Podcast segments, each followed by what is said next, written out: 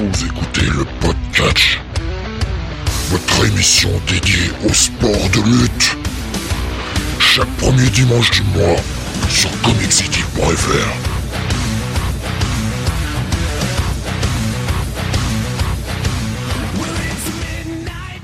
Bonsoir à tous et bienvenue sur le 129e numéro du podcast. Nous sommes aujourd'hui le mardi, pardon, mardi 6 septembre 2022 et avec moi ce soir pour eh bien débriefer cet énorme week-end de catch que nous avons eu encore une fois, le plus, le meilleur, le plus beau, Don Jonath.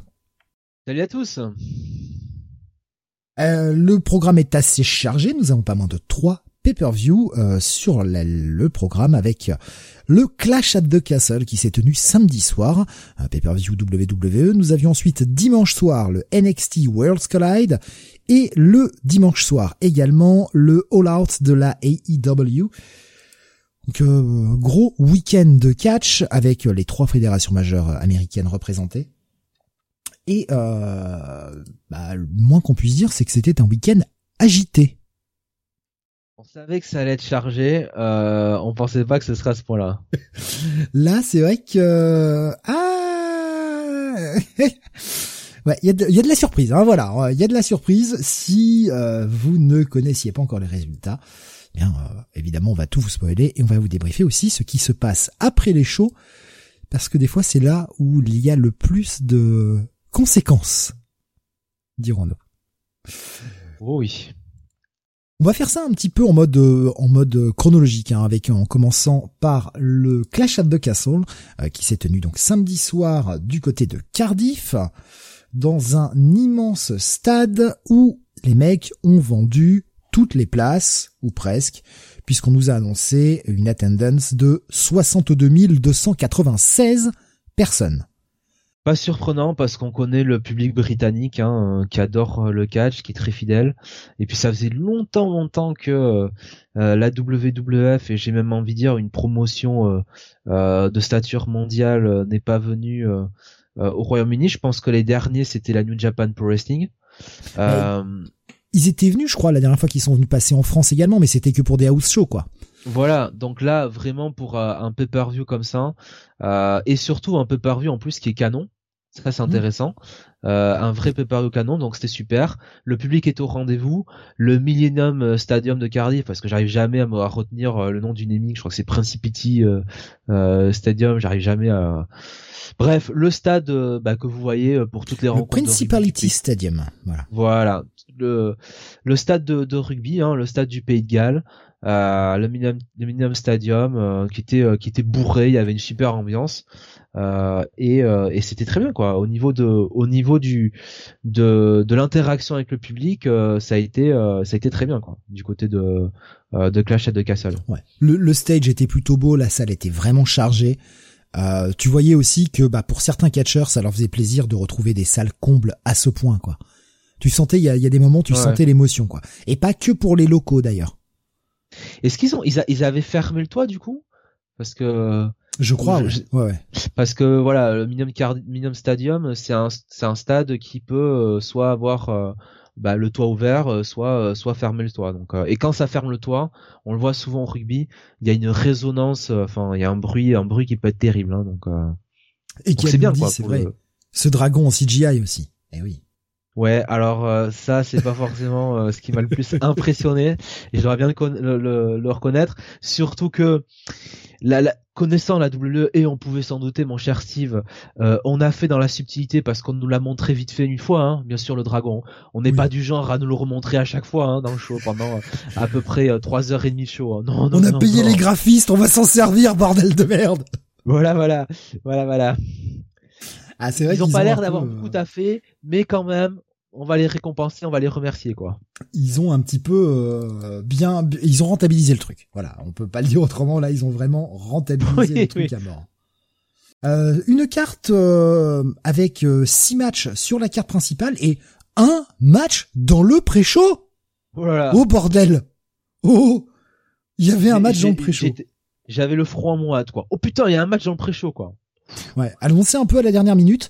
On avait, bon, on va commencer par là, hein, parce que j'ai même pas le visuel là-dessus, parce que je crois qu'ils en ont pas fait d'ailleurs de visuel euh, pour présenter euh, le match dans le pré-show.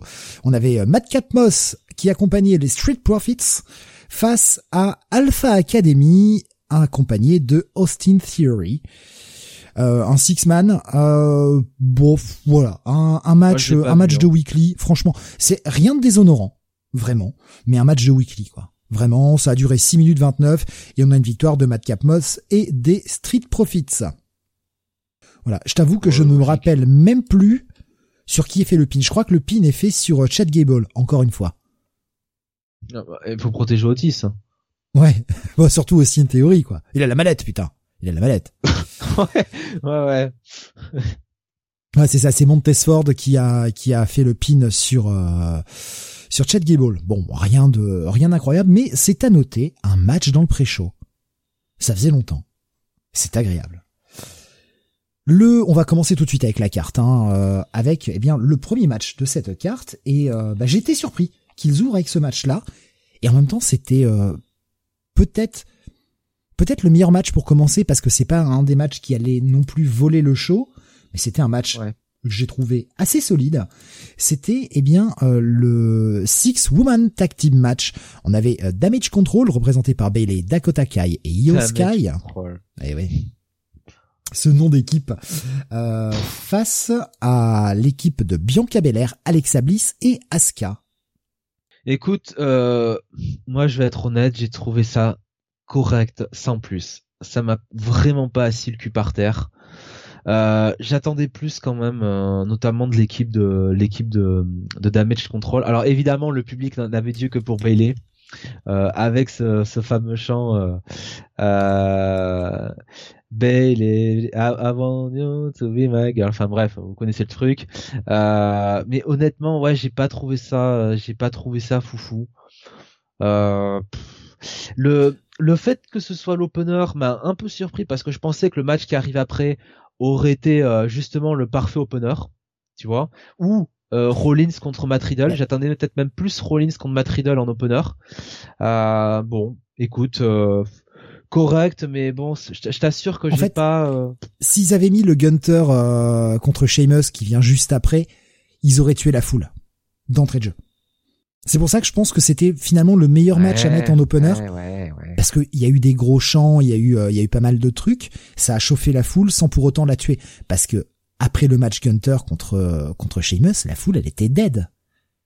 Et pas pas simplement à cause de la mauvaise qualité du match suivant, mais simplement parce que, enfin, elle avait tellement chanté, ça avait été tellement intense avec Sheamus que que bah, la foule elle avait plus d'énergie, elle avait besoin de remettre un coup quoi. Donc on a mis un petit peace break derrière.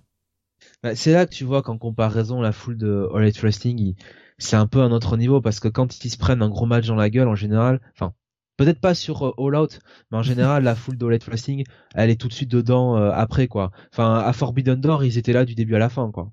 Donc euh, c'est vrai qu'à la WWE, on remarque effectivement qu'ils ont beaucoup plus besoin quand ils bâtissent leur carte de mettre des vrais peace break parce que quand t'as un énorme match, bah la foule elle est, on a l'impression qu'elle a tout mis quoi. Donc c'est mm. ouais ouais on en parlera de la foule euh, de la EW parce que j'ai pas mal euh, j'ai pas mal de trucs euh, à en dire hein. malheureusement pas forcément bien d'ailleurs. Enfin pas forcément bien. C'est pas de la faute de la foule d'ailleurs. Mais on, y, reviendra tout à l'heure. Mais moi j'ai été plutôt séduit par le match. J'ai trouvé qu'on avait de la bonne action. Elles ont pas tout montré parce que je pense qu'ils gardent ça pour des affrontements. Parce que bon bah voilà il y a enfin je veux pas tirer sur l'ambulance mais il y avait Alexa Bliss dans le match. Et tu vois clairement qu'elle galérait à suivre le rythme elle était, elle était à la ramasse quoi. Tu voyais qu'elle en pouvait plus. elle était en train de, de, de buffer comme pas possible. Et c'est vrai qu'en même temps, t'as vu les, t'as vu les stars qu'on a dans le, dans le ring quoi, avec le reste. Mais, mais de toute façon, Steve, depuis que Triple H est arrivé, on passe notre temps à dire. Euh, il y a plein de catcheurs euh, qui vont euh, qui, qui ne faisaient rien dans le main roster qui étaient scotchés à la NXT qui vont bénéficier de l'arrivée de Triple H et qui vont s'épanouir avec lui mais à l'inverse il y a des gens qui avaient qui étaient importants sur le main roster et qui correspondent pas trop au, type de catch que veut Triple H. Typiquement, euh, Alexa Bliss qui certes est une très bonne promo, hein, qui peut faire euh, une excellente île, euh, qui peut aussi être euh, une bonne face. le problème, c'est qu'elle a pas le, elle a pas le niveau in ring euh, pour suivre quoi. Tu vas pas la mettre 15 euh, minutes face à, ou même 10 minutes face à du Yoshirai, face à, face à du Asuka, face à du Four Horsewoman quoi. Tu vas exposer ses limites. Et même là, sur un 3 contre 3, tout de suite, ça devient, ça devient difficile quoi. À l'inverse, Dakota Kai, qui n'allait nulle part avec Vince, bah, elle a tout simplement été virée euh, sur après un simple dark match. Bah, Dakota Kai, elle, elle va être beaucoup plus dans son élément là-dedans quoi. Ouais, et encore, j'ai pas trouvé qu'elle a des masses brillées dans ce match. Enfin, honnêtement, Le, ce, qui, ce qui a écrasé la carte, c'est les, les passes d'armes entre Yoskai et, euh, ah, ben. et, Asuka. Tu voyais que là, ça se cognait comme des brutes. Ah et tu voyais en plus qu'elle qu'elle s'y prenait plaisir, quoi. Elle, elle s'éclatait de pouvoir enfin catcher, quoi. Bah déjà, on sait qu'Asuka de base est quand même plutôt stiff et met quand même quand elle quand elle le veut un, un rythme infernal dans ses matchs. Donc t'as intérêt de courir dans les cordes avec elle et la suivre et Yoshirai, enfin voilà, enfin Yoshirai, l'école Stardom, enfin on la connaît, hein. Euh, elle c'est tout ce qu'elle aime, hein, donc c'était parfait quoi. Voilà. Elles ont, elles ont vraiment volé le match hein, toutes les deux. Hein. Et puis, et puis encore une fois, enfin Yoshirai Asuka, c'est une histoire qui dure depuis euh, depuis 2010, hein, 2009-2010. Rappelons que euh, Asuka était la leader du, je sais plus comment s'appelait leur nom nom d'équipe, je crois que c'était Triple Threat où il y avait elle, euh, et les deux sœurs, les deux sœurs Shirai, donc euh, Mio euh, et, et Yo. Donc ouais, ouais. Et avec de temps en temps, je, je, ne vous le cache pas, un fond un peu sadomasochiste. Hein, voilà, une Aska en costume businesswoman avec des katanas et des fois des petits fouets. bon, ce n'était pas encore la période où Asuka s'amenait avec euh, son euh, masque de son son son, son euh, maquillage de clown et surtout son costume d'une certaine époque. Voilà, on va s'arrêter là. Mais mais c'était déjà à l'époque assez perché quoi de temps en temps quoi. Ah ouais, j'étais content de les voir. J'attendais justement la, la, rencontre entre les deux et putain, qu'est-ce que j'ai envie d'un match entre les deux quoi. Juste un, un, match solo entre les deux quoi. Oh là là. Ça va arriver. Hmm. Ça va arriver. Triple H est pas bête. voilà, il va le faire. Je, au niveau de bah, la victoire donc remportée par Damage Control avec le pin de Bailey sur C'est bien la première fois que Damage Control remporte une victoire. Hein. c'est vrai que jusqu'à présent, ouais. Non mais je, je, parle à la WWE mais aussi aux éditions Marvel. Hein. oui bah oui, ils sont plus là pour ramasser les miettes derrière les autres. mais c'est vrai que euh, là le ils sont en fait ils sont allés à la facilité pour le, le pin. Je moi j'avais pas envisagé ça. Je me suis dit c'est trop vieux s'ils vont pas nous faire un pin de Bailey sur euh, Bianca Belair parce que bah pour pour builder l'affrontement pour que Bailey puisse aller chercher le titre derrière face à Bianca. Et si si ils l'ont fait. Les mecs euh, sont du non non on va faire euh, obvious. C'est vrai. C'est vrai que si on repart sur un programme entre Bianca Belair et, et, et Bailey, ça fait quand même un peu ressucer de la feud très longue qu'ils ont eu en, en, en, 2021 quoi. Donc bon est-ce que tu as envie de repartir là-dessus euh, Je sais pas. Et en mm. même temps, quand on regarde les possibilités euh, du côté du roster féminin euh, à Raw, il eh, n'y a pas 36 000 solutions non plus, quoi. Hein, donc, Oui, puis t'as Bailey, tu la mets au top, direct, quoi. Tu la mets tout de suite. Ça fait tellement longtemps qu'elle est pas là, mm. voilà. Donc tu peux pas, tu peux pas, tu peux pas faire autrement, quoi. Et vu qu'on n'est pas, vu qu'on n'est pas à la à la EW, il n'y a pas de titre intermédiaire pour les femmes. bah voilà, on la met, on la met direction le titre. On peut pas la laisser dans un programme euh, sans rien, quoi. Parce que on met qui en face de Bianca Belair sinon, quoi? Il y a personne. Bah non. Euh, donc, euh, je, regarde un petit peu là les réactions. Euh, Benny nous disait, je trouvais ça un peu long ce match. On sentait que la carte est trop petite et qu'il a fallu faire durer un minimum. Ken nous disait match moyen, le face-off Asuka Yoskai est top, mais on, on sent que c'est un autre rythme. Bianca en retrait par contre. C'est vrai que Bianca est restée beaucoup en retrait dans ce match d'ailleurs. Ça, ça a été euh... ouais petite interrogation que j'ai eue sur le match. Alors peut-être qu'elle n'était pas en grande forme, peut-être qu'elle était un peu blessée, qu'elle n'a pas forcément pu faire, euh, pas forcément blessée au point de s'arrêter, mais qu'il fallait qu'elle fasse attention. Je sais pas. J'ai pas vu de. Après, euh, c'est toujours le même problème hein. quand, quand t'es dans l'équipe, quand t'es dans l'équipe d'Aska. Euh... c'est dur de c'est dur d'avoir le lead hein, de, de, de, de, de lui voler la vedette hein. donc euh... Voilà, match de 18 minutes 44. Je, je, enfin, personnellement, je trouve que c'était un opener qui, qui, qui remplissait bien son office. Arrive le match d'après. Ça, c'était un des matchs que j'attendais le plus sur la carte. Bah oui. Alors que j'ai oui. slide qui n'a pas changé. Voilà. Euh, le Gunther face à Sheamus pour le titre intercontinental. Déjà, oui. le titre intercontinental défendu en pay-per-view. Rien que ça. Rien que ça, voilà. Alors, on va pas trop en demander à Triple H, hein. on va pas aller jusqu'à euh, demander aussi le titre US, hein. Non, non, être le titre. US, le titre US a pas mal été défendu en pay-per-view, donc euh, si pour une fois, euh, Ouais, pas mal, pas mal. Enfin, le titre intercontinental est défendu dans un match qui, sur le papier, sonnait quand même le bon match-up, surtout devant le public, euh, public britannique. Et euh, et, euh, et vraiment, c'était c'était parfait déjà à l'entrée d'Imperium, avec le retour un petit peu de. alors, bon, malheureusement, Steve, on Oui. pourra on pourra dire qu'il y a une petite faute de goût parce qu'on n'a pas vu les impairs en cuir. Voilà. oui, bah, ils ont Il pas osé, je pense. Ils ont, ils ont peut-être pas osé. C'est dommageable quand même. Ça manquait un petit peu, tu vois, d'expression artistique hein, là-dedans. Euh, mais, mais après, retour quand même de Fabian Eichner. Non, Euh, Non. Non, c'était pas Fabian Cart Giovanni Vinci. Ah, Et oui, pardon, tu sais qu'ils lui ont changé son nom. C'est dégueulasse. C'est dégueulasse. Mais oui, ça, enfin, c'est Fabien Eigner. C'est, cool d'ailleurs qu'il Ouais. soit de retour. Mais, on- mais Giovanni Vinci, quoi. C'est pas parce que le mec est italien. C'est son vrai nom, Fabien Eigner. Putain de Non, merde. mais, mais comme Marcel Bartel, c'est son vrai nom, quoi. mais oui, Ludwig Euh, Kaiser. Mais Marcel Bartel, ça devait pas faire assez allemand, quoi, je pense. Non, pas du tout. Ça, ça fait très français en fait. Tu vois, Marcel Bartel. euh, Non, mais c'est n'importe quoi.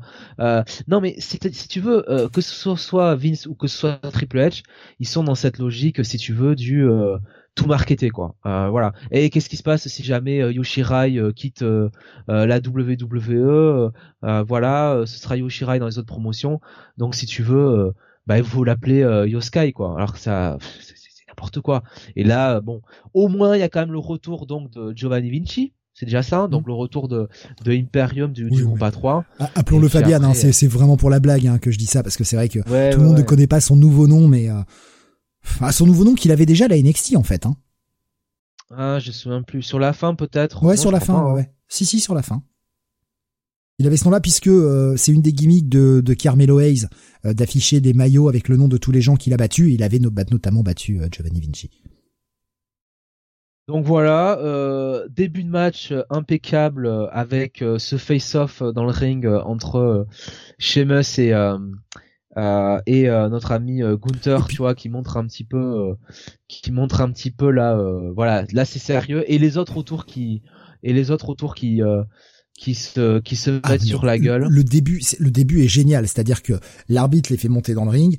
Et là, euh, personne veut respecter le truc. On a Imperium face à, à Brawling Brutes, hein, puisque donc c'est le nom de, de- du clan euh, de Sheamus, avec euh, Ridge Holland et Butch. Et, euh, et ça, commence à se taper pendant que Sheamus et Gunther se regardent sans sourciller. Les mecs, ils restent impassibles pendant que les deux autres à côté se mettent des patates. Et ils se sont barrés du ring très vite. Et en fait, ça a évité l'overbooking et c'était vraiment bien. C'était une super construction, je trouve. Ouais, ouais, ouais, ouais, ouais. Et, euh, et en fait, ils ont fait le match qu'il fallait, quoi, derrière les deux. C'est-à-dire, euh, bah, des chops, des chops, des chops. Toute le, le, la gimmick de, Oh, le torse de, de Sheamus qui partait pour faire, euh, pour, tu sais, pour quand il fait son truc euh, derrière les cordes où il enchaîne les, les Ouais. coups d'avant-bras, les 10 à la suite. Il y avait toute cette gimmick avec le public qui voulait les voir et Gunther qui arrêtait au dernier moment à chaque fois. Non, c'était super bien construit. Euh, Gunther, euh, pff, voilà, mais quand il envoie les chops, c'est génial. Et Sheamus, quand il est dans ces matchs-là, persif, où, euh, où ça, où ça balance, euh, pff, il est parfait, quoi. C'est Ouais. comme quand il y a ces matchs contre Drew, hein. Et euh, après le match, donc duré 19 minutes 33, ce que je peux lui reprocher, c'est que euh, bah, Gunther a été très vite cramé. Et en fait, au bout de, étonnant, hein. de 12 minutes, tu le vois, Gunther, il en peut plus. Et euh, on en parlait avec elle parce qu'on a regardé le, le, le, le- le truc ensemble. Il nous disait j'ai beaucoup de mal avec le nouveau physique de Gunther. Il perd ce côté impressionnant. Même Sheamus était plus grand du Bien coup. sûr. Et je pense que c'est vrai Ouais. que ce nouveau physique fait que euh, bah il, il a peut-être moins de cardio qu'avant, ou alors il était peut-être dans un mauvais jour. Il y a peut-être le décalage horaire, on sait pas. Hein, ça peut être, euh, peut y avoir tout un tas de raisons. Mais je l'ai trouvé à partir de 12-13 minutes du match, il était vraiment cramé. Tu voyais qu'il buffait tout ce qu'il pouvait, il en pouvait plus, Ouais. le pauvre, quoi. Et ça a un petit Bah, peu pro- cassé la fin du, du rythme du match, malheureusement. Ben, le problème, c'est que j'ai l'impression que, enfin, je, suis- je suis pas, je suis pas convaincu, si tu veux, qu'il peut mettre énormément de masse sur son corps, tu sais, euh, bien musclé, quoi, qu'il a vraiment, euh, il, me semble pas non plus avoir, tu sais, les épaules très larges, quoi, très carrées, quoi. Tu vois ce que mmh. je veux dire? Il est peut-être un peu plus étroit que justement un mec comme Sheamus euh, ou Drew McIntyre, qui pour le coup, lui, a une une bonne paire d'épaules.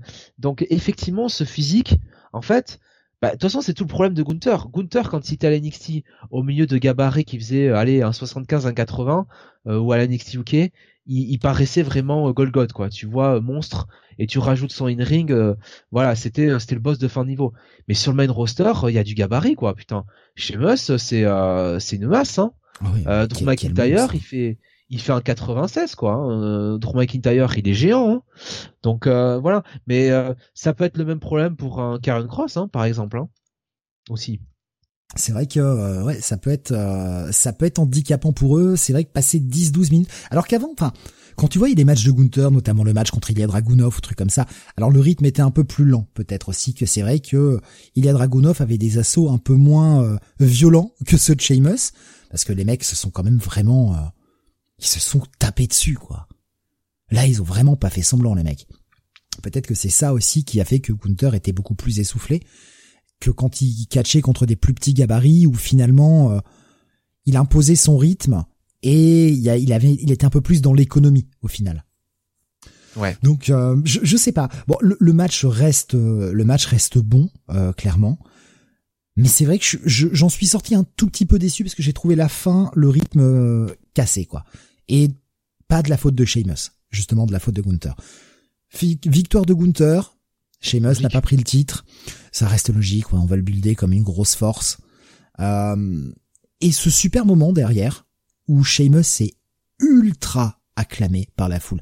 T'as l'impression au sortir du match que c'est Sheamus qui a gagné en fait. Mais ce qui est génial en plus, c'est que Sheamus, il était toujours quand même supposé être heal hein, euh, dans les storylines parce que son groupe là, les euh, les euh, ah, les les Brawling Bros. je suis désolé, hein, euh, euh Rhys, merde, comment il s'appelle déjà Ridge Holland. Euh, Holland et, et Butch. Euh... Merde. c'est la blague de Sturi, pardon, c'est pas la mienne. Euh, c'est ça le catch, hein. Euh... hein Qu'est-ce qui s'est passé? Allez écoutez Story. Non mais euh, ouais, euh, ce groupe-là, c'est clairement un groupe de heal quoi. Hmm. Et là, euh, il fait limite. Euh, enfin, tu vois. Ce que j'ai aimé, c'est qu'en fait, c'est en train d'entamer son face turn hein, depuis déjà pas mal de temps, parce que c'est lui qui, a tendance à, à, arrêter Butch, à vouloir faire ses matchs en solo sans intervention. Le mec est en train de, faire un petit face turn. Hein il, c'était un heal quand il avait un gros adversaire, tu vois, genre notamment Drew ou Gunther, qui, qui est du genre, non mais là, euh, on, on, règle ça dans le ring euh, entre hommes, tu vois. Euh, oui, c'est, c'est le heal qui a de l'honneur.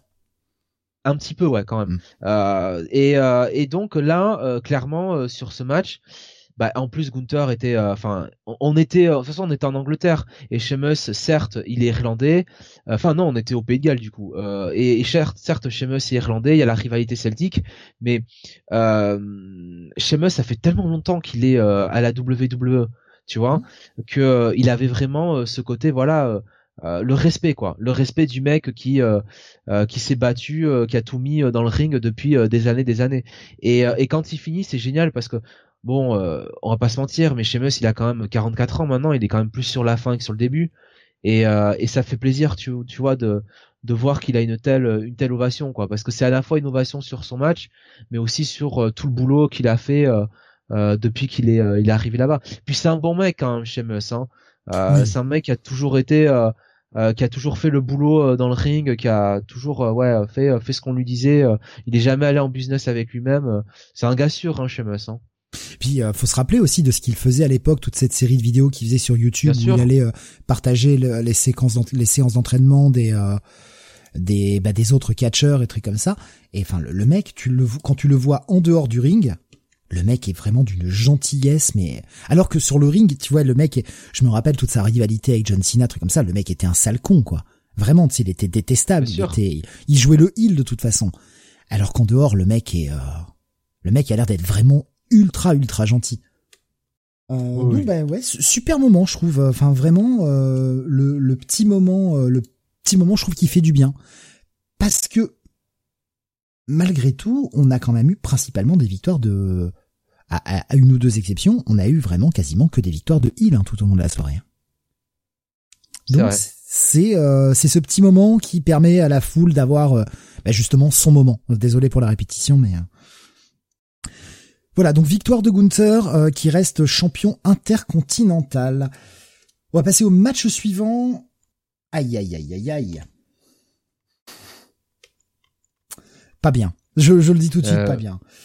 Shayna Baszler euh, ah bah oui. donc affronté Liv Morgan qui défendait le titre euh, féminin de SmackDown. Ah, c'est, je, je comprends pas ce qu'ils font. Là, j'ai pas compris ce qu'ils ont fait. Bah, disons que le problème c'est toujours le même, c'est euh, ils ont mis le, le, titre sur Liv Morgan à l'époque où c'était encore euh, euh Vince Vince aux commandes, ils tentent un truc mais franchement, Liv Morgan, moi je suis désolé, elle a pas le, elle a pas le, talent in ring euh, pour euh, pour euh, pour porter euh, pour porter la division féminine du côté de SmackDown. Et c'est pas non plus une fille immensément charismatique, quoi. Tu vois, qui peut vraiment emporter une foule. elle a un bon, un bon personnage babyface. C'est pas trop mal ce qu'elle fait, mais franchement, c'est c'est une championne, ça va être comme Carmela quoi, ce sera euh, ce sera vite oublié ou comme euh, ou malheureusement comme euh, comme Nikki et, et SH. Et, et là en plus j'avais oublié qu'elle avait été championne en plus. Putain mais vraiment. Bah ouais. Ça a duré ça a duré un mois et puis bon, tu fais perdre tout de suite Shayna Baszler quoi que tu avais essayé de de rebuilder comme tu vois si tu veux une catcheuse dominante. Et au final, bon bah bof quoi. C'est déjà le, problème avec Liv Morgan, euh, c'est qu'elle, euh, sa dernière victoire face à Ronda Rousey. Ça pose un gros problème parce que la façon dont ça a été adressé de ah ben je croyais que l'arbitre il avait dit 3 donc j'ai tapé. Et puis on on s'arrête là pour la justification, ça ne passe pas. Ouais. Ouais. Et et du coup là où on pourrait essayer d'imaginer un heel turn la meuf déjà arrive en blanc, c'est genre je suis le symbole de la pureté. Et c'est là qu'il fallait essayer de la faire catcher en heal et que Shayna Baszler prenne le dessus euh, en tant que combattante, limite en tant que face. Mais non, non, on a joué euh, Shayna Baszler heal jusqu'au bout et Liv Morgan euh, qui est la petite face euh, portée par le public. Et là, j'ai pas compris, j'ai vraiment pas compris ce booking. Pour moi, il y a une véritable erreur d'écriture là. Et en plus, le match était franchement loin d'être fameux. C'est le match le plus court de la carte, 11 minutes 02, et c'était quand même 3-4 minutes de trop, quoi. Ouais, très clairement. C'est vraiment dommage. Il n'y a pas grand chose de plus à dire. Hein. Ouais, c'est vraiment dommage. Il y a vraiment, euh, là, c'est un pur raté pour moi. Un vrai problème d'écriture. 11 de trop, je dirais, nous dit Kael. c'est vrai que on aurait aimé un gros squash de, de Baszler qui reprend le titre éclate euh, Liv Morgan en mode bon allez euh, assez rigolé maintenant. Mais le problème c'est que ça dévaluerait le titre. Donc on peut pas faire un squash quoi. Quoi qu'ils l'ont bien fait sur Kofi Kingston. Voilà ça c'est dit. C'était euh, comme ça. Allez match suivant parce que pouf, hein, pas trop on va pas rester trop là-dessus ouais non non. Le match d'après, c'était le tag team match entre Edge et Rey Mysterio, accompagné de Dominique, et euh, The Judgment Day, Finn Balor et Damien Priest accompagnés de Rhea Ripley. 12 minutes 35 euh, de match. En termes d'action, c'était pas dégueu. J'ai trouvé Finn Balor assez en retrait. Mais ça se, c'était correct. Match de rigolé, J'ai rigolé quand les, euh, on avait les deux équipes qui rentraient pratiquement sur les mêmes musiques, tu sais. euh, avec Edge et puis euh, Judgment Day, donc euh, ça m'a fait assez rire. Deux, deux morceaux de deux morceaux d'Alter Bridge. Alter Bridge, ouais, Ah putain les mecs, Alter Bridge, putain les royalties là, ils ont fait bon, on n'a plus besoin de faire d'album, allez-y. donc ça c'était c'était bien bien comique. Edge avec le masque. Le match en lui-même. Edge avec le masque quand même. Ouais, sympa ça, sympa. Mais rappelons de toute façon que Edge et Rey Mysterio, hein, c'était une équipe hein, euh, euh, du côté de la WWE. Oui. Euh, du côté de SmackDown en 2002, je crois, par là, ils avaient été champions par équipe, je crois même. Ou 2003, je, sais plus. Je me marre parce que je, Kael nous disait qu'est-ce qui est le pire, le masque de Edge ou son 619 ah, il a fait l'effort de le faire. Ouais, après il nous a fait un 619 avec les genoux vachement remontés très près du corps. Ouais, C'est vrai que visuellement visuellement ça rendait pas bien. En fait, il l'a fait trop près, c'était mal, euh, c'était mal calibré. C'est dommage. Après, bon, euh... le match est correct, mais ça fait quand même euh, match d'euro, quoi, en vrai. Ah oui, ça fait quand même un, un, pur match de milieu de cartes. C'est vrai que, ok, ils ont que 12 minutes, mais je pense que sur 12 minutes, t'avais quand même moyen de faire quelque chose de plus spectaculaire que ça, quoi. Parce que t'as une bonne hit euh, longue comme le bras de sur Rey Mysterio en début de match là. Euh, bon, euh, j'ai pas trouvé ça fameux, quoi. Honnêtement, euh, voilà. De toute façon, c'est un match qu'on retiendra pour l'après-match, quoi. Voilà. Oui. Et puis Rhea Ripley là, qui est un peu toujours dans ce rôle un peu glauque, un peu creepy là. Ça, j'avoue aussi, c'est. Au moins, elle est pas trop intervenue dans ce match. Ça, c'était quand même euh, quelque chose. Elle a pris un bon, un bon topé sur la gueule, hein, quand même, de, de Rey Mysterio. Elle a donné son corps à la science. Ouais, tant mieux. Mais... Euh, parce que là, euh, enfin, moi j'en peux plus quoi de Réa qui intervient. On peut pas la toucher sous prétexte que c'est une femme. Ça, en fait, si tu veux, ça casse toute la dynamique et toute la suspension d'incrédulité. Au bout d'un moment, tu te dis bon, ben voilà, si elle intervient, oui. on peut, on peut plus rien faire en fait. Donc, mais c'est ça. C'est un peu dommage. Donc ça c'était bien. Ça au moins c'était bien. Hum, ouais, au moins il y a eu ça. Voilà. Alors, victoire. après, euh, Victoire des Face. Euh, Edge et Rey Mysterio. J'ai été surpris, je m'attendais à ce que Judgment Day gagne. Mais non. Donc vraiment, le Judgment Day ne sert strictement à rien. À part prendre des pins. vraiment. Les mecs se font foncer tout le temps. Donc Edge bah, et sauf Mysterio. quand Edge était là. Parce que quand il était euh, en groupe, ils, ils ont roulé quand même sur Edge Styles pendant des mois. Hein, et Finn Balor oh, aussi. Hein. Le pauvre Edge Styles, quoi. Qui servi de paillasson. Finn, c'est un peu le chat noir hein, dans cette histoire. Hein. Alors que le mec est tellement bon, quoi. Qu'est-ce qu'il fout là-dedans, quoi Putain. Et puis même Priest, hein. Enfin moi, Priest en solo, j'aime beaucoup. Hein. C'est un très bon mid-carder. Ce sera jamais un main eventer, mais c'est un très bon mid-carder, quoi. Oui. Mais moi, j'aime bien les mid-carders, justement, d'avoir des mecs qui te font des matchs corrects, des matchs solides, sans que ce soit des 5 étoiles, mais c'est des bons trois et demi. Euh, ça me suffit, en fait. Euh, on leur donne 12 même minutes. Même le groupe en lui-même même le groupe en lui-même pourrait être pour être intéressant, mais t'as l'impression qu'ils sont vraiment traités comme euh, le la la la, la stable de de Hill, le, gang de Hill lambda là, voilà tu vois, enfin et il euh, y a pas vraiment de fond quoi. C'est rétribution euh, 2 quoi.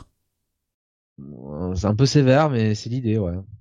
En, en, termes de booking, ils sont aussi mauvais en fait. Ils servent à rien. Enfin, je veux dire, le Judgment Day ne sert à rien actuellement quoi.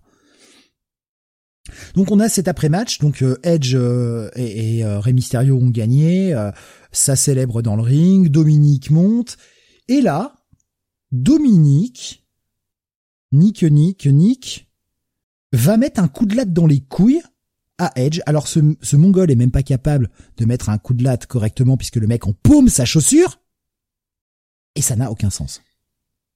Mais non, mais au vu de la storyline, c'est ça arrive un peu trop tard, quoi, parce qu'on nous a tellement teasé le turn Dominique qui pourrait se faire euh, euh, récupérer par Judgment Day que là le faire ça maintenant euh, bon et puis ouais pourquoi il s'en prend à Edge en fait? Parce qu'il est jaloux que bah, son père est avec lui son père gagne d'habitude quand il est avec son père ils prennent des branlées je sais pas. En fait, il est jaloux parce que c'est un gros loser et qu'avec Edge, son père gagne enfin. Ouais, c'est un drôle de concept. Euh, et puis euh, et puis bon, euh, il s'en prend derrière à, à Rey Mysterio et moi j'ai quand même été très gêné parce que quand il enlève son t-shirt en mode vénère parce que tu parles de tu parles de sa coupe de cheveux là, son mulet dégueulasse là. Oh ah, le mulet de retour à la mode, mais sérieux quoi. Ah, Merci les joueurs de foot, hein. Merci. On dirait ah non, il y a même les joueurs de foot ont pas ça, mais on dirait un gros raton de euh, de la fin des années 80, début des années 90 quoi. C'est horrible. Mais quand il enlève son t-shirt, putain, le mec, il a pris de la bedaine, quoi. Le mec, il est pas fit, hein.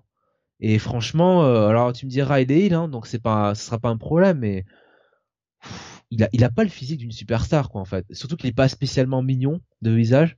Franchement, quand tu compares par un mec, par rapport à un mec de sa génération comme, euh, comme Austin Theory, qui lui a vraiment, putain, un beau physique, un beau mec, hein. Je pense que c'est un mec sur lequel l'or euh, doit fantasmer, hein. Je pense que l'or, n'ayons pas peur des mots, mouille un petit peu hein, devant Austin Theory, hein, théorie, hein, allons-y franchement.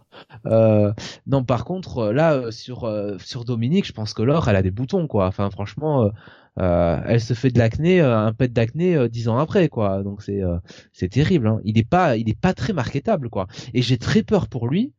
euh, sans euh, sans euh, sans Rey Mysterio quoi pour le pour le protéger en storyline parce que Triple H il est pas spécialement attaché à, à Dominique Mysterio il a jamais eu sous ses ordres à NXT j'ai très peur pour lui sans Vince en fait sans Vince ouais c'est ça hein. vu que vu que Triple H veut mettre beaucoup de star power et des mecs qui savent catcher dans le ring euh, c'est pas qu'il est mauvais dans le ring, mais il, il est, pas mal hein, dans le il ring. Est, il est, médium bon quoi. Pour son âge. Hein. Il est médium at best. Mais, mais voilà, hein, il, est il est pas, enfin, il euh, il, euh, il n'est pas euh, au niveau au niveau d'autres et il a pas encore une fois les talents en promo et le charisme qui ferait que Triple H bah, peut pas faire autrement que le boucher quoi. C'est euh, c'est alors il a il s'est vraiment amélioré et on le voit. Hein, je veux dire comparé à ses premiers matchs, les premières fois où il est arrivé sur le ring, on voit qu'il a une véritable courbe d'évolution qui va vers le haut et ça c'est une bonne chose. Donc il s'améliore, il progresse et tant mieux. Mais mais enfin là là je lui donne même pas un titre mid card. Hein. Il est low card pour le moment quoi. Ouais. Euh, il y avait Kael qui nous disait fit ou pas, mulet ou pas, il n'a aucun charisme. Voilà. Et il nous disait il est juste une assurance pour garder Réré. Bah très clairement, hein, Rey Mysterio euh, avait sur la table euh, une offre euh, d'Olite Wrestling. Rappelons que Rey Mysterio était d'Olide, hein, était du côté d'Olide, hein, ne l'oublions mhm. pas. Euh, dans ce match à 3 qui était dans le main event et euh, il a préféré aller euh, à la WWE pour enfin pour lui d'abord parce qu'il avait l'histoire là-bas. Et il a négocié que son fils ait un contrat. Et son fils du coup n'est même pas passé par par la NXT il est allé straight to main roster quoi. Alors que personne ne le faisait à part tu vois des des superstars type Edge Styles quoi. Après, donc il a quand même eu un traitement de faveur hein. Rien, rien ne prouve que le mec va pas redescendre, même si euh, est-ce qu'on peut parler de redescendre? Enfin bon, hein, si bon, ça reste, euh, ça reste un camp d'entraînement quoi. Mais il peut très bien redescendre maintenant qu'il est séparé de son père et qu'il vole en solo en heal. On peut très bien le remettre à la NXT pour qu'il fasse ses premières armes en solo, séparer un peu de son père histoire de nous garder la storyline pour plus tard, et puis après revenir quand il aura pris un peu plus de, de maturité et pour un pour un match père-fils quoi. Ce serait la meilleure solution en fait. Est-ce que c'est ah, celle qu'ils vont choisir alors ça, oui, le match contre Rey Mysterio, on l'aura. Peut-être même à WrestleMania, peut-être que c'est ça qu'ils ont négocié. Après, qu'est-ce qu'on fait, quoi? Ah, de toute façon, faut une victoire de, faut une victoire de Dominique sur Rey Mysterio. Enfin, faut, faut mettre over le, le, le jeune, quoi. Voilà. Et ça, ça se fera. Mais par contre, je vois pas le plafond de Dominique, quoi. Je le vois pas. Euh... Bah, actuellement, vu qu'il est mauvais au micro, ouais, son plafond, il est très très bas, quoi. Tant qu'il s'améliorera pas au micro, tant qu'il gagnera pas en charisme et en fluidité, parce que de temps en temps, il est un il a un petit peu de mal dans les transitions encore. Il est jeune, on lui excuse, mais euh, tant qu'il gagnera pas ça, il est même pas, il sera même pas mis en place pour un titre mid-card. Je veux dire, le titre US ou le titre intercontinental, c'est même pas sa portée. Là, il est tout juste bon pour un 24-7, quoi. Ouais, et mine de rien, il a quand même déjà 25 ans. Hein. Mmh, ouais. Alors, il est jeune, mais bon, euh, c'est pas non plus, tu vois, euh, jeune, tiens, j'ai 20 ans, je suis hyper green, tout ça, quoi. Hein. Tu sais, c'est pas, merde, comment il s'appelait Nick Wayne qu'on a vu euh, ah bah, face euh, face à Will Ospreay euh, qui a 16 ans et demi 17 ans quoi. Nick Wayne futur futur grande star quoi, vivement qu'il débarque hein. Déjà signé à Red Wrestling hein, pour quand il aura 18 ans donc. Hein. Là au moins je comprendrai la je comprendrai la hype sur le petit jeune pas comme celle sur Hook quoi. Ouais, c'est gratuit. J'en ai rien à foutre. Mauvaise foi. c'est gratos. Bah, déjà, ou qui va chez le coiffeur. On en a parlé la dernière fois, il m'a pas écouté, donc j'en ai rien à branler. Voilà. Euh, tu peux aller, tu, pourras aller chez le coiffeur aussi, hein. Oui, mais euh, moi j'ai pas les cheveux dans les yeux, monsieur. c'est vrai, bon argument. le vieux con. Ouais, tu vas chez le coiffeur, ça suffit maintenant. bon ben voilà, pas pas grand chose de plus à dire. Euh, faut avoir euh, c'est un match qui c'est plus des matchs là c'est plus un match de storyline qu'autre chose. Le problème c'est pareil qu'est-ce qu'on fait de Judgment Day maintenant quoi? Parce que enfin Dominique qui rejoint euh, Judgment Day vu la façon dont se passe son heel turn ça n'en prendrait pas le chemin. Donc c'est un peu un peu bizarre. Va je, vois bien Triple H casser, casser le groupe hein, tout simplement. Oui, oui, faire un reset avec euh, avec Finn Balor avec avec Damien Priest hein.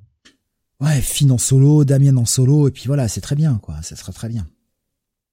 Allez, avant-dernier match de la carte, autre match que j'attendais fortement, euh, de part à la fois la storyline et puis le talent in-ring de ces deux messieurs. Euh, Matt Riddle, qui a récupéré son prénom, très bonne chose, et euh, Seth Rollins.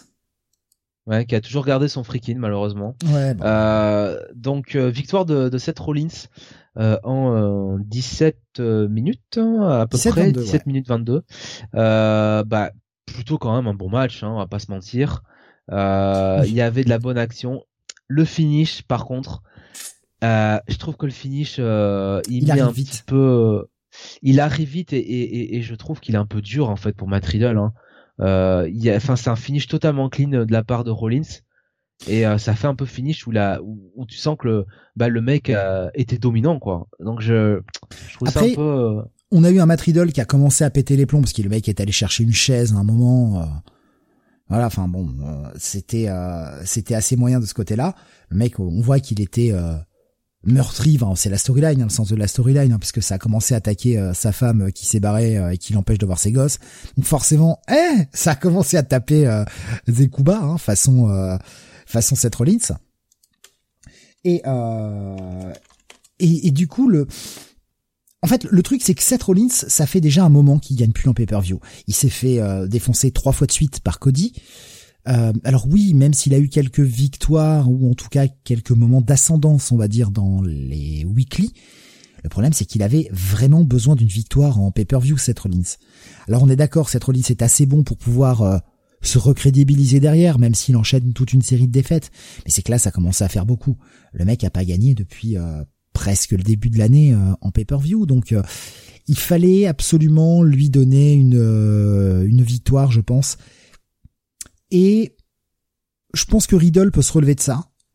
Et à mon avis, la storyline ne sera pas terminée. On va nous faire un, je pense, puisque le prochain pay-per-view c'est Extreme Rules, je pense qu'on va nous faire un match à stipulation, genre un match en cage ou un street fight ou un Halls Bar, euh, peu importe, un truc comme ça, dans le prochain pay-per-view. Gaël nous disait meilleur match de la soirée, du bon in-ring, quelques bons near fall, des bons costumes et des poissons rouges. des beaux costumes avec euh, des guillemets bien évidemment. Il fallait recrédibiliser Rollins après sa série de matchs contre Goddy. Ouais, je, suis relativement d'accord avec elle. Euh, Benny nous disait mais Riddle il en est où niveau pay-per-view? J'ai pas l'impression qu'il brille en pay-per-view jusque là. Et euh, qui disait c'est quasiment son premier match solo. Ouais, je crois que dans le pay-per-view précédent, il y avait pas Orton. Euh, non. Non, puisque Euh, Orton était ah, déjà attends. blessé. Euh, je crois qu'ils font pas le match à SummerSlam parce que le match Oui, est annulé. Oui, le match Euh, est annulé avant. parce que et en fait il vient quand Ouais. même parce qu'il est soi-disant pas cleared et euh, Rollins lui met une branlée en, en deux secondes mais parce qu'il Ouais. était pas cleared. C'est ça qui est un peu gênant parce que si c'est un programme, euh, cela vraiment Rollins il a vraiment l'avantage quoi sur la feud quoi. Alors bon Rollins on sait c'est le fils de Triple H un peu tout ça mais. Bon après Rollins sortait aussi d'un programme euh, contre euh, euh, Bah, contre, contre Cody, Cody, où il ça. avait euh, Trois défaites, il avait quoi. perdu trois fois donc euh, ouais. Si t'as pas envie que le mec il perde son star power, t'es obligé euh, t'es obligé qu'il gagne contre Matt Riddle mais du coup Matt Riddle bon euh, la montée en puissance qu'il avait grâce à euh, RK Bro euh, et euh, la feud contre euh, contre le euh, la, la Bloodline, bah là, ouais, euh, le momentum il est un peu perdu quoi. Ouais, enfin la foule est toujours derrière lui à fond hein, quand même. hein. Même si euh, Oui. putain la foule a chanté le thème de Seth Rollins. Oh c'en est- était chiant. C'en était casse-couille. Moi j'ai coupé le son. Hein. Je te le dis, là j'ai coupé le son, j'en avais marre, c'est bon quoi. D'ailleurs, en parlant de foule, pendant le match Liv Morgan Shayna Baszler, la foule, elle était morte. Hein. Elle était dead hein, quand même, hein, franchement. hein. Ouais, mais c'est Et pas même un la match victoire- parle aux fans. Même la victoire de Liv Morgan, euh, t'as limite t'entends les criquer. Hein. Pas de, il y a rien quoi. C'est même pas les gens l'a eu. En fait, les gens s'en foutent. Les gens s'en foutent et elle est là en train de célébrer en mode je suis trop la meilleure. Mais les gens ne réagissent même pas quoi. Waouh, le...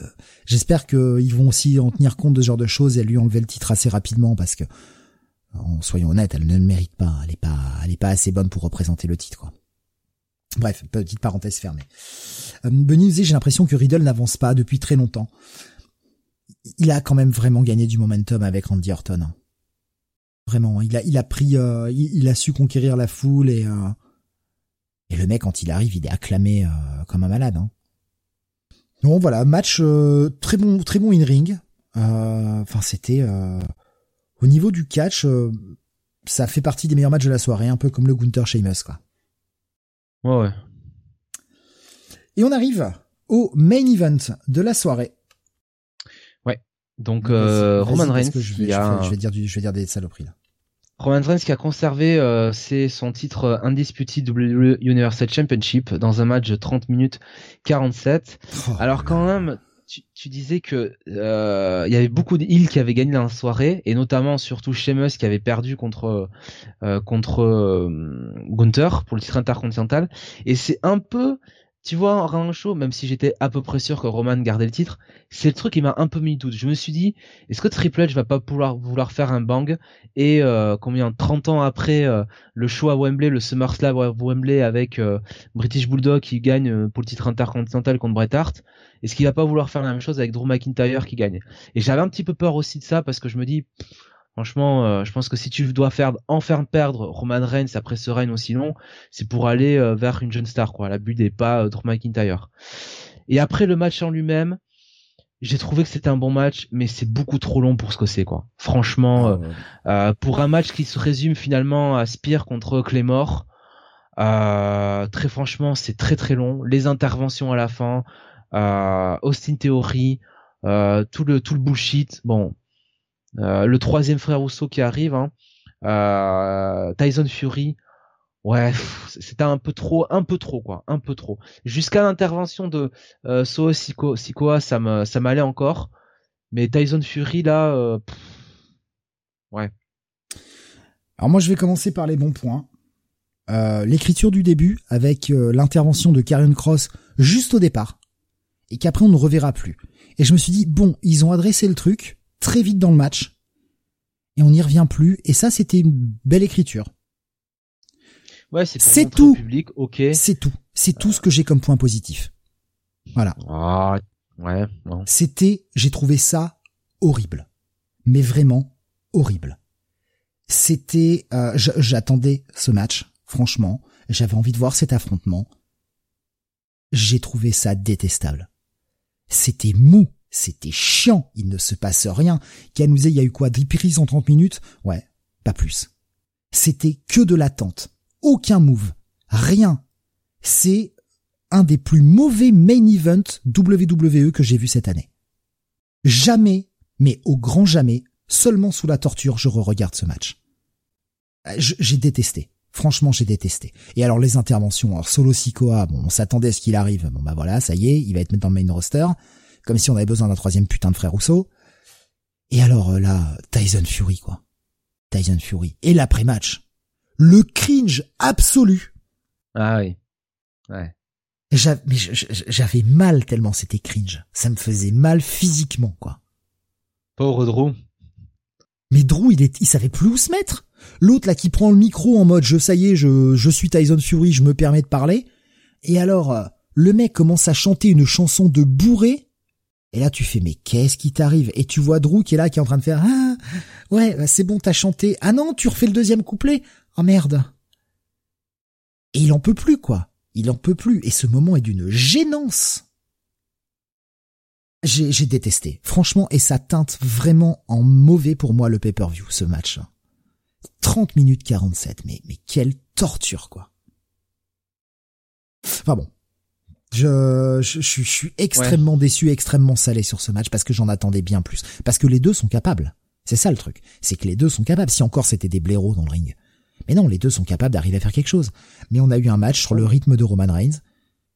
Un, un Roman ah, Reigns. Sur le rythme de un match à la Polyman avec euh, l'accentuation sur euh, d'un côté euh, le Spire et de l'autre et de l'autre le Claymore et ils ne font que ça du match. Ils échangent même leur finish. Bon bah écoute. Voilà. C'est les c'est les bookings à la Polyman quoi. Et c'est et, le départ en plus je veux dire on a un Roman Reigns qui arrive seul au ring qui arrive sans Polyman sans les Usos tu dis bon bah on va peut-être avoir enfin un truc, un, véritable affrontement sportif quoi. Non. Non non. C'était un affrontement de feignants. C'est à se demander si euh, Roman Reigns a vraiment envie d'être là en ce moment. Ouais, il a quand même charbonné quand même. Le match est pas terrible, mais enfin, le match est correct sans plus, mais non, honnêtement, il est, il allé au mastic quand même. Hein. Ça a été Steve. Mais c'est la construction, voilà, c'est euh, c'est la production du match qui euh, bon, euh, c'est toujours c'est toujours je te dis ces matchs à la Polyman avec comme il faisait avec Brock Lesnar, finish, super pouvoir, tout ça quoi. Bon. Ouais, donc bah pour, foncièrement déçu, et pour moi c'est un, étoile. voilà. Typiquement. Ah vraiment, j'ai détesté. Ben voilà, pour ce Clash of the Castles, est-ce qu'il y a peut-être des choses que tu veux rajouter euh, sur lesquelles on est passé vite non. ou Non, non. Non, non. Pay-per-view assez moyen quand même. Pas un mauvais bah pay-per-view, mais un pay-per-view moyen. Le premier Triple H, hein, réellement, parce que là on peut pas dire qu'il se traînait les restes de Vince euh, comme à SummerSlam, donc euh, bon. Ouais.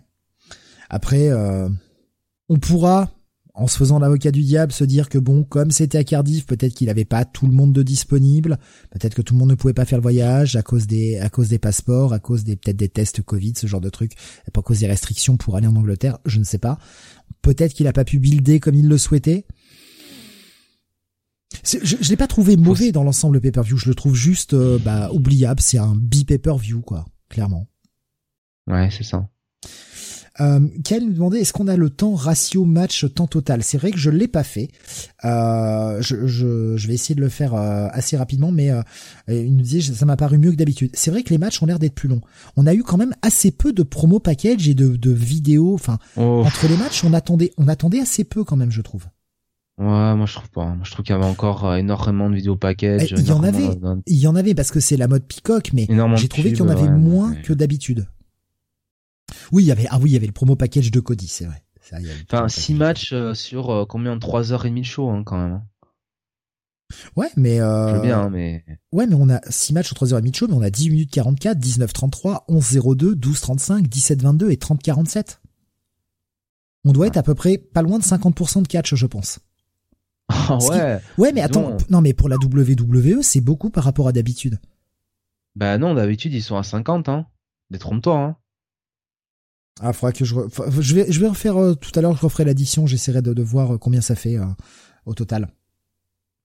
Ah, Kael nous dit surtout que Roman ne sera pas Extreme Rules. Ah. Ah bah tiens. Mais de toute façon, Roman, il est en part-timer, quoi. Enfin, je veux dire, on se foutait de la gueule de Brock, mais ça y est, c'est, c'est la même chose. Putain, c'est quoi cette malédiction des champions qui ne sont pas là, en fait?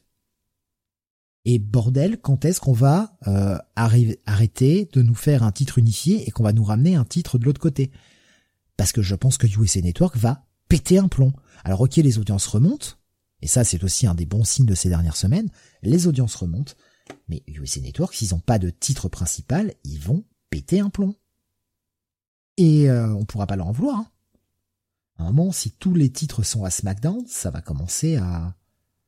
Ça va commencer à les faire chier. Euh, dans les petites news, bah justement, on en a parlé un petit peu, mais euh, c'est euh, alors on, va faire assez vite, hein, mais Triple H qui commence à faire réellement du changement, avec bah, beaucoup de gens qui le réintègrent. Ouais, donc euh, bah, ces dernières semaines, hein, du côté de, de Raw euh, notamment, du côté de SmackDown, euh, on a retrouvé, enfin on a, on a, on a vu les retours de Johnny Gargano, Braun Strowman, Itro. Alors, Braun Strowman c'était hier soir, hein, donc petit spoil, mais bon, c'était dans les, c'était tellement dans les dirt sheets depuis une semaine que tout le monde en avait entendu parler euh, Braun Strowman, Itro, mais Itro euh, sans euh, le meilleur et de loin euh, Sean Strickland, hein, évidemment, qui est à All Wrestling, Dexter Loomis et Karen Cross. franchement, je vais pas te mentir, sur les... Ouais. On n'a oui, pas rajouté les Bailey, tout ça, parce qu'on en avait parlé la dernière fois. Non, mais Bailey c'est pas vraiment un retour, c'est un retour de blessure. Mais oui, c'est un retour de blessure. Par exemple, Dakota Kai et, et la montée de Yoshirai, par exemple.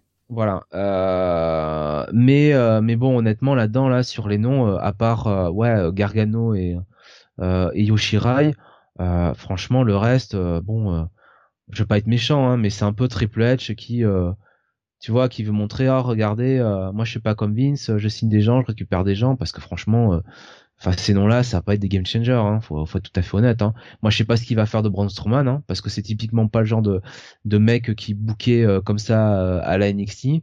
Karen Cross, euh, je pense pas que tu vas pouvoir le bouquer comme la bête imbattable du côté du main roster avec Roman du côté de SmackDown. Et alors, si Karen Cross bat Roman Reigns, alors là, je veux bien manger un clown.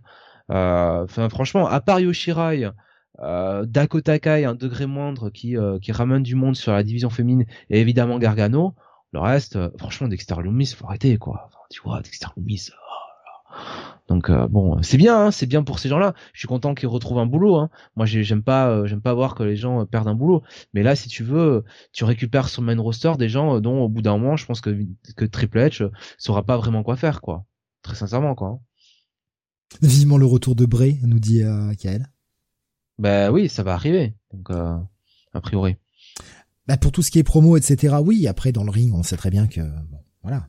C'est pas pareil, je sais pas comment Triple H, vu la manière euh, très euh, euh, NWA, euh, WCW début des années 90s, la cette manière-là qu'il avait de booker un peu old school la, la, NXT, je vois pas ce qu'il va faire de de de, de Bray Wyatt, hein, très bah, sincèrement quoi. Moi franchement, j'aurais une idée. Hein. Alors ça c'est peut-être pas une idée qui plaira, mais tu refous Braun Strowman et Bray Wyatt ensemble et tu fais de Bray Wyatt dans une version un peu spéciale, tu vois, pas forcément Find, parce que bon, le Find on l'a bouffé, c'est bon, c'est terminé. Euh, mais tu fais de Bray Wyatt le talker pour Braun Strowman, parce que Braun Strowman au micro il pue. Et, qui va euh, faire le catcher pour Braun Strowman dans le ring, Steve tu le montes comme une force, euh, voilà, classique. De toute façon, qu'est-ce que tu veux faire comme autre booking avec Braun Strowman? Même si Strowman avait commencé à montrer des choses sur la fin. Chouchou, chouchou. Voilà, on va ramener euh, Bray Wyatt déguisé en, contrôleur de la NCCF, là, hein, qui va, qui va, qui va présenter Braun Strowman. Non, mais écoute, il fera ce qu'il veut, mais moi je trouve que Braun Strowman, enfin c'est euh, c'est plus un euh, un poids euh, pour lui dans son roster qu'autre chose, quoi. Enfin, il y a pas grand chose qu'il peut faire avec lui, quoi. Il y, avait, je vois quelques réflexions de, de Benny et de Kael là sur le chat, notamment par rapport à la mallette. clairement, là, on se dirige bah, la manette de Austin Theory qui, bah, qui peut pas cacher puisque de toute façon Roman Reigns n'est pas là. Mais là, en plus, moi, ce que j'ai l'impression, c'est que on est sur un gimmick du mec qui va pas pouvoir cash in parce qu'à chaque fois il va se faire empêcher, tu vois, le, côté euh, comique. La dernière fois, il s'est fait casser la gueule par, Brock Lesnar, il a pas pu cash in parce qu'il était dans les vapes. Là, il se fait casser la gueule par Tyson Fury, il peut pas cash in parce qu'il est dans les vapes. J'ai l'impression qu'on va nous faire ce, gimmick de répétition, quoi. Pour essayer d'avoir une espèce de pop artificielle le jour où il va vraiment pouvoir cash in sa mallette. Je suis pas très fan de l'idée, hein, perso, mais bon façon, euh, moi, enfin, c'est mon avis. Hein, moi, je fais pas perdre le titre à Roman avant WrestleMania, hein, de toute façon. Donc, euh, euh, théorie, euh, je fais pas de cash avant ça. Hein. Le mec, il va aller cash sur sur Bobby Lashley, tu vois. Il va finir par cash là-dessus. Euh, Benny disait au final Clash at the Castle aucun changement, c'est toujours la même WWE. L'euro du premier route m'avait donné espoir, mais là clairement rien à foutre de la WWE. Et qu'elle disait clairement t'es pas au courant du départ de Vince, tu ne t'en rends pas compte. Je serais pas aussi sévère parce qu'on a quand même dans les dans les weekly vraiment plus de catch.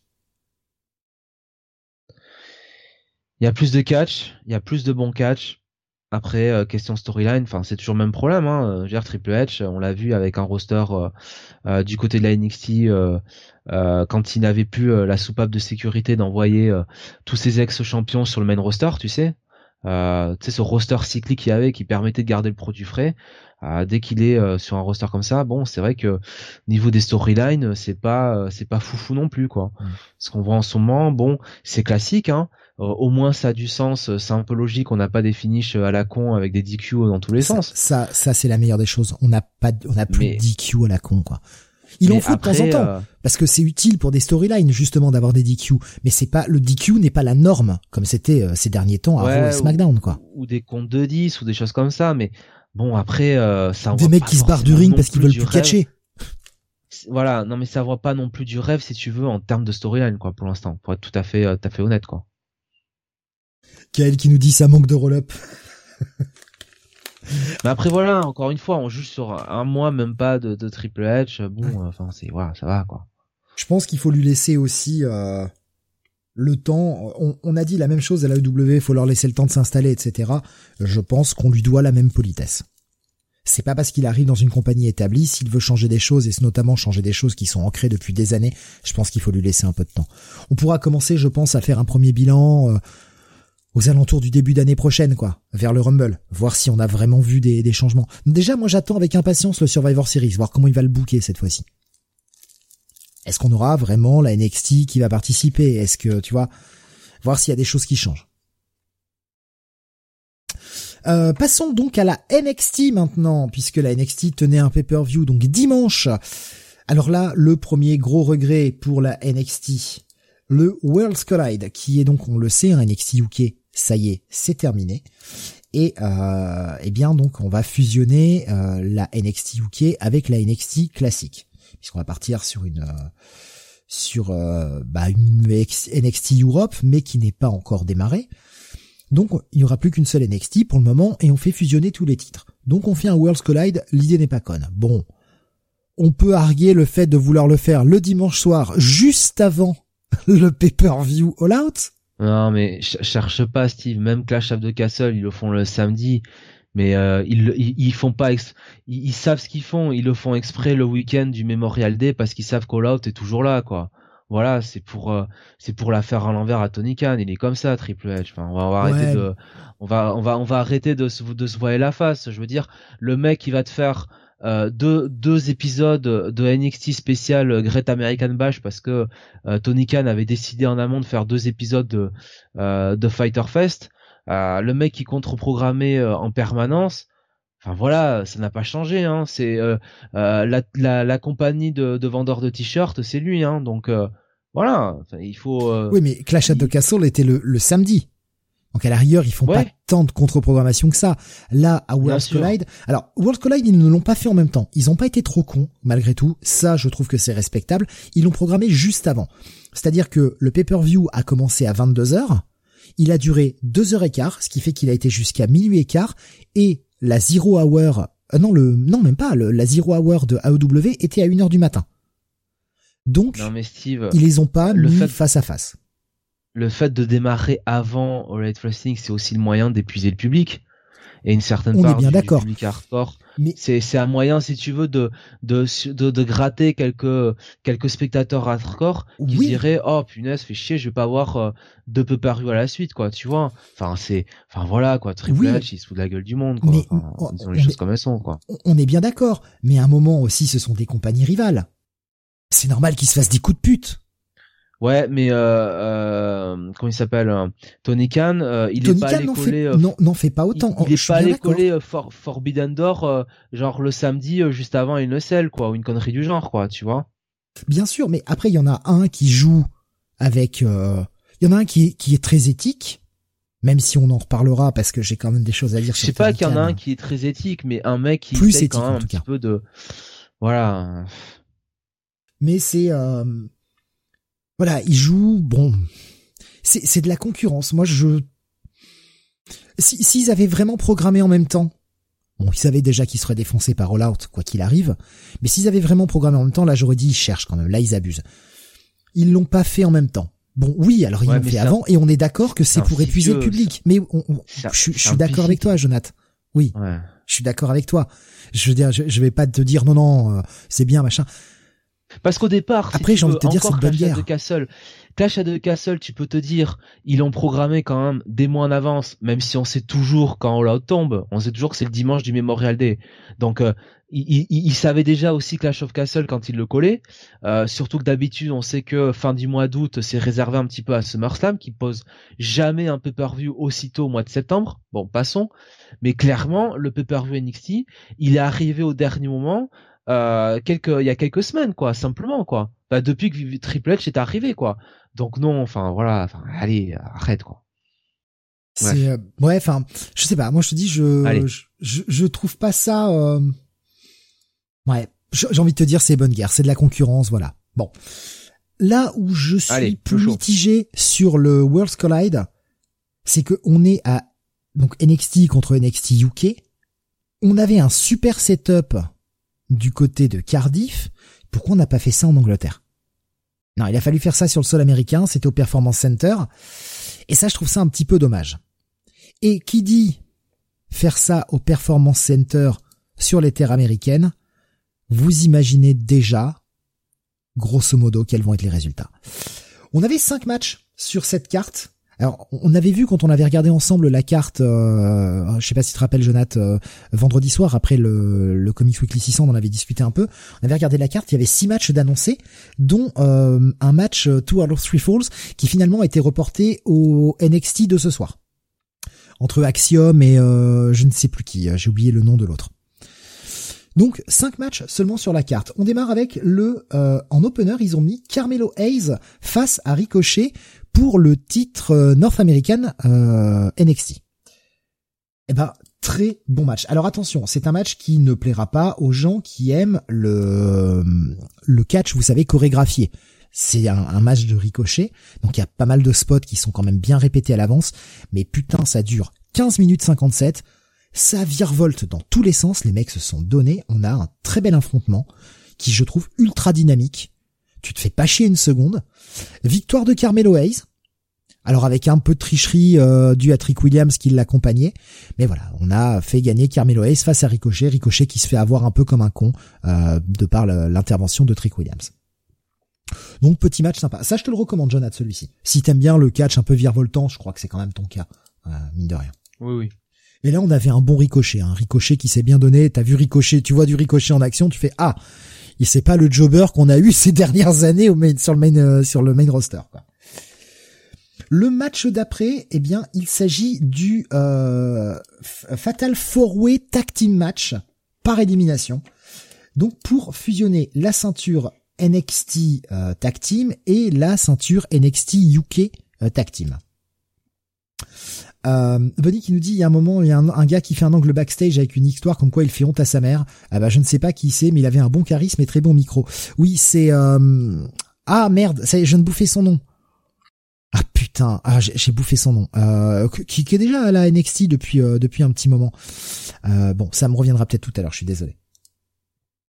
Euh, donc les Pretty Deadly euh, Elton euh, Prince et euh, Kit Wilson, accompagnés de Lash Legend, qui affrontaient les Creed Brothers, détenteurs du titre NXT, qui affrontaient Brooks Jensen et Josh Briggs, champion NXT UK, et qui affrontaient Gallus, représenté par Mark Coffey et Wolfgang, accompagné bien sûr de Joe Coffey. Donc on était sur un sur un tag team par élimination et euh, chose étonnante, eh bien Brooke Jensen et Josh Briggs, donc les champions UK, sont les premiers à être éliminés. Je trouvais ça un peu euh, un peu étrange. Euh, par la suite, se feront éliminer Gallus. Et donc on avait un dernier affrontement entre Pretty Deadly et les Creed Brothers. Et on a une victoire de Pretty Deadly.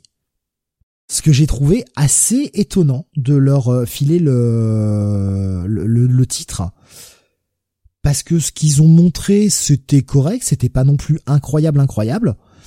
Euh, le match est plutôt bon, ça dure 15 minutes 34, donc il n'y a pas trop trop de temps mort. Mais ouais, victoire assez surprenante euh, des, des, des Pretty Deadly. Bon, ils veulent bouger un petit peu les choses. Voilà. Euh, qui nous disait je ne bats plus du tout la NXT, mais vraiment curieux de voir ce talent évoluer là, le gars dont il nous parlait, dont je vais retrouver le nom tout à l'heure. Et euh, NXT UK s'est fait rouler dessus hélas durant tout ce pay-per-view. C'est un constat euh, malheureusement que je partage. On avait ensuite le euh, triple threat féminin pour la ceinture euh, NXT, donc la fusion entre la ceinture NXT US et la ceinture NXT UK. Donc Mandy Rose, championne NXT US, qui défendait le titre face à Meiko Satomura, championne NXT UK, face à Blair Davenport. Euh, que dire de ce match? Euh, Bon, c'est pas le match le plus incroyable du monde, clairement, euh, parce que bon bah Mandy Rose, même si ça va, euh, c'est pas non plus la meilleure dans le ring. Hein. C'est vrai que face à une, une Meiko Satomura, tu vois tout de suite la différence de niveau. Ce qui m'a, euh, ce qui m'a un petit peu surpris, c'est que déjà Meiko Satomura rentre en premier. Je me dis putain mais pourquoi on fait pas rentrer Blair Davenport? C'est la seule qui a pas la ceinture. Pourquoi c'est pas elle qui rentre en premier? Et ce que j'ai trouvé très étonnant, c'est que Meiko Satomura a une pop gigantesque en arrivant, mais elle est aussi accompagnée, enfin vraiment, on lui lance sur le ring un max de confetti, de, de, de serpentin, ce genre de truc là. Et la façon dont elle a regardé le public, dont elle a pris le temps face au public, et j'ai eu presque l'impression que on voyait le dernier match de Meiko Satomura à la NXT tout court, en fait. Alors je sais pas si t'as entendu des insights par rapport à ça, Jonath Non, rien. Mais j'ai vraiment eu la sensation que c'était son dernier match, quoi. En tout cas, de, ce côté-là de, l'hémisphère. Hein. Peut-être qu'elle repartira ailleurs, au Japon, tout ça. Bon, elle a montré encore une fois que, bah, du haut de ses 42 ans, elle était clairement au-dessus des deux autres. Bon, le match est correct, 13 minutes 17, c'est pas le meilleur match. Cependant, on a quand même une victoire par roll-up. de Mandy Rose sur Meiko Satomura. Voilà. Donnant la victoire à Mandy Rose, mais sans trop l'assumer, quoi. Ouais, ouais, c'est bon. Voilà. Puis en plus, enfin, Mandy Rose qui arrivait dans un costume, tu sais, euh, aux couleurs du drapeau américain et tout, c'était gênant. Ah. Et, tu sais ce qui était gênant aussi, c'est que plusieurs fois durant le pay-per-view, t'avais ce connard de public américain qui était en train de chanter, et c'est principalement aussi, euh, c'est arrivé également dans le main event, euh, les mecs étaient en train de chanter USA. Mais allez vous niquer en fait? Allez vous niquer quoi? Vous chantez USA quoi, vous acclamez même pas les catcheurs. C'est ridicule. Enfin, j'ai trouvé ça très mauvais perso. Euh, public euh, public que j'ai trouvé pas cool. Par contre, public qui réagit beaucoup, hein, public NXT, mais euh, mais ouais, il y a, eu des moments un peu cringe. Avant dernier match, c'est une carte qui est assez rapide. Hein. Il y a cinq matchs, le pay-per-view fait deux heures et quart, donc il n'y a pas beaucoup de temps de perdu. surtout quand vous voyez les, les, temps que je vous annonce, hein, les temps de match que je vous annonce. le tag team euh, la ceinture tag team NXT, donc qui n'a pas d'équivalent euh, UK. On a néanmoins fait affronter l'équipe détentiste du titre, donc Katana Chance et Kaden Carter, euh, qui ont affronté eh bien une équipe du main event, enfin du, main roster, pardon, euh, en la personne de Doudrop et Nikki SH, donc deux talents euh, NXT UK évidemment, qui sont venus les affronter pour le pour le titre. Un peu déçu. Le match aurait pu être bien mieux. Euh, j'ai trouvé que la performance était pas trop trop au niveau. Alors, si j'étais mauvaise langue, ah oui, mais je le suis, donc je vais le dire. J'ai quand même l'impression que Nikki et euh, et, et Doudrop se sont un petit peu retenus pour euh, pour pas pas faire paraître les deux autres comme un peu moins bonnes, quoi. C'est mon sentiment. Voilà, c'est mon sentiment. Je peux être totalement dans l'erreur, hein, mais euh, J'étais, euh, ouais, franchement, j'étais un peu déçu de ce match, surtout que bien évidemment, euh, Carter et Katana Chance vont garder le titre. Ça aurait été bien parce que qu'est-ce que tu fais de, de et Nikki H? Elles gagnent rien sur le main roster, elles ont été sorties du tournoi euh, tag team par équipe. Pourquoi pas leur refiler un petit run à la NXT en équipe pour les remonter un petit peu et qu'elles puissent faire un peu de catch en attendant? Parce que est-ce qu'il y a vraiment de la place actuellement sur le main roster pour elles deux? Je suis pas sûr. Non, non, on a préféré faire gagner l'équipe NXT. Bon, bah écoute, hein, c'est le choix. C'est le match le plus court de la soirée, hein, d'ailleurs. 10 minutes 19 pour ce, pour ce match euh, tag team. Et enfin, le main event. On avait, alors là, euh, c'était un des matchs qui m'intéressait le plus sur la carte, soyons honnêtes. Braun Breaker face à Tyler Bate, donc champion NXT US, la personne de Braun Breaker, face au champion NXT UK Tyler Bate. 17 minutes 11, et eh ben putain de la bonne action. On a des mecs qui en plus arrivent dans le ring. On, a tout ce, tout ce côté respect un petit peu des anciens champions. Euh, le match est écrit de ce côté-là. Euh, Tyler Bate qui est le premier champion NXT UK et qui est également le dernier champion NXT UK. Euh, on nous refait un petit visuel de tous les anciens champions NXT UK avant qu'il arrive au ring. Il y a un véritable respect entre les deux. Tu sens que les mecs étaient heureux de bosser ensemble. Franchement, super match. Les deux matchs que je recommande vraiment le plus dans ce dans ce dans cette carte, c'est le Carmelo Hayes euh, Ricochet en opener et puis le main event Braun Breaker Tyler Bate. Donc si t'as l'occasion, Jonas, je te conseille au moins ces deux matchs-là. Ok. La foule était clairement plus derrière Bate, nous dit Bunny. Ben oui, Bien sûr que la foule était derrière, était plus derrière Bate, mais on peut pas faire perdre Braun Breaker. c'était, là, il y avait vraiment quasiment aucune chance que, que Tyler Bate prenne le titre, quoi. C'est dommage. Mais euh, pareil, derrière, à la fin, gros signe de respect, on a un, Tyler Bate qui récupère les deux ceintures, qui fait la passation de pouvoir à Braun Breaker. Je trouvais l'image super cool, les mecs qui saluent la foule tous les deux. Tu vois, pas, pas un affrontement heel face, tu vois, on a un véritable affrontement de, un côté un peu sportif vraiment dans cet affrontement, de la façon dont c'est écrit. Voilà, je me suis pas emmerdé dans le match, il était vraiment bien. Je, je reconnais. Donc, euh, bah je, je trouve que ce pay-per-view, qui en plus a le mérite de faire que deux heures et quart, il est vraiment digeste et il est pas dégueu. J'aurais tendance finalement, si je devais revoir un des deux pay-per-view entre Clash at the Castle et celui-ci, je reverrais plus facilement Worlds Collide, même s'il y a des matchs un peu moins bons sur la carte. Benny qui dit quasiment l'un de mes matchs favoris du week-end, toutes faites confondues, ce, ce bait Breaker. Donc voilà, Jonathan, tu sais quoi faire. J'ai tout un G1 à regarder Steve, alors tu vois. Oui, bah ouais, moi, moi, j'ai toujours pas regardé non plus. Euh, au niveau des, des annonces de résultats par rapport à ce que tu avais imaginé sur la carte, c'est à peu près semblable à ce que tu pensais? Ouais, ouais. Même le Mandy Rose qui bat Meiko Satomura, je l'ai vu de très très loin. Ouais, c'est con, hein. franchement. Enfin bon, voilà pour eh bien ce NXT UK NXT pardon tout court Worlds Collide. Donc là ce soir on a dans le NXT l'affrontement donc Axiom contre je crois que c'est Ryzen ou un truc dans le genre. Je sais plus comment il s'appelle. Oh, putain merde. Carter, Nash Carter, je sais plus quelque chose comme ça. Nathan Carter. Ouais, peut-être. Ouais, c'est ça, Nathan Carter. Ouais, ça va être ça. Nathan Carter. Je, je sais pas, ouais, tu vois, j'ai un gros doute euh, sur, sur son nom. Mais euh, voilà, donc un Two Out of Three Falls euh, qui bah, euh, devrait peut-être être, être pas trop mal à, à suivre, malgré tout. Euh, on va passer eh bien du coup à la AEW maintenant euh, avec le pay-per-view All Out. Euh, pay-per-view qui bah déjà sur le papier nous faisait extrêmement peur par la longueur, par le oui, par, sa, mais, par sa euh, carte, mais- par sa carte, euh, mais mais euh, mais abusée en fait, puisque Ah oui, oui. quand on avait regardé la carte euh, ensemble vendredi soir, nous étions à 14 matchs sur la carte, dont 3 dans le pré-show. Les mecs ont été nous rajouter quand même un 15e match après le rampage de vendredi soir.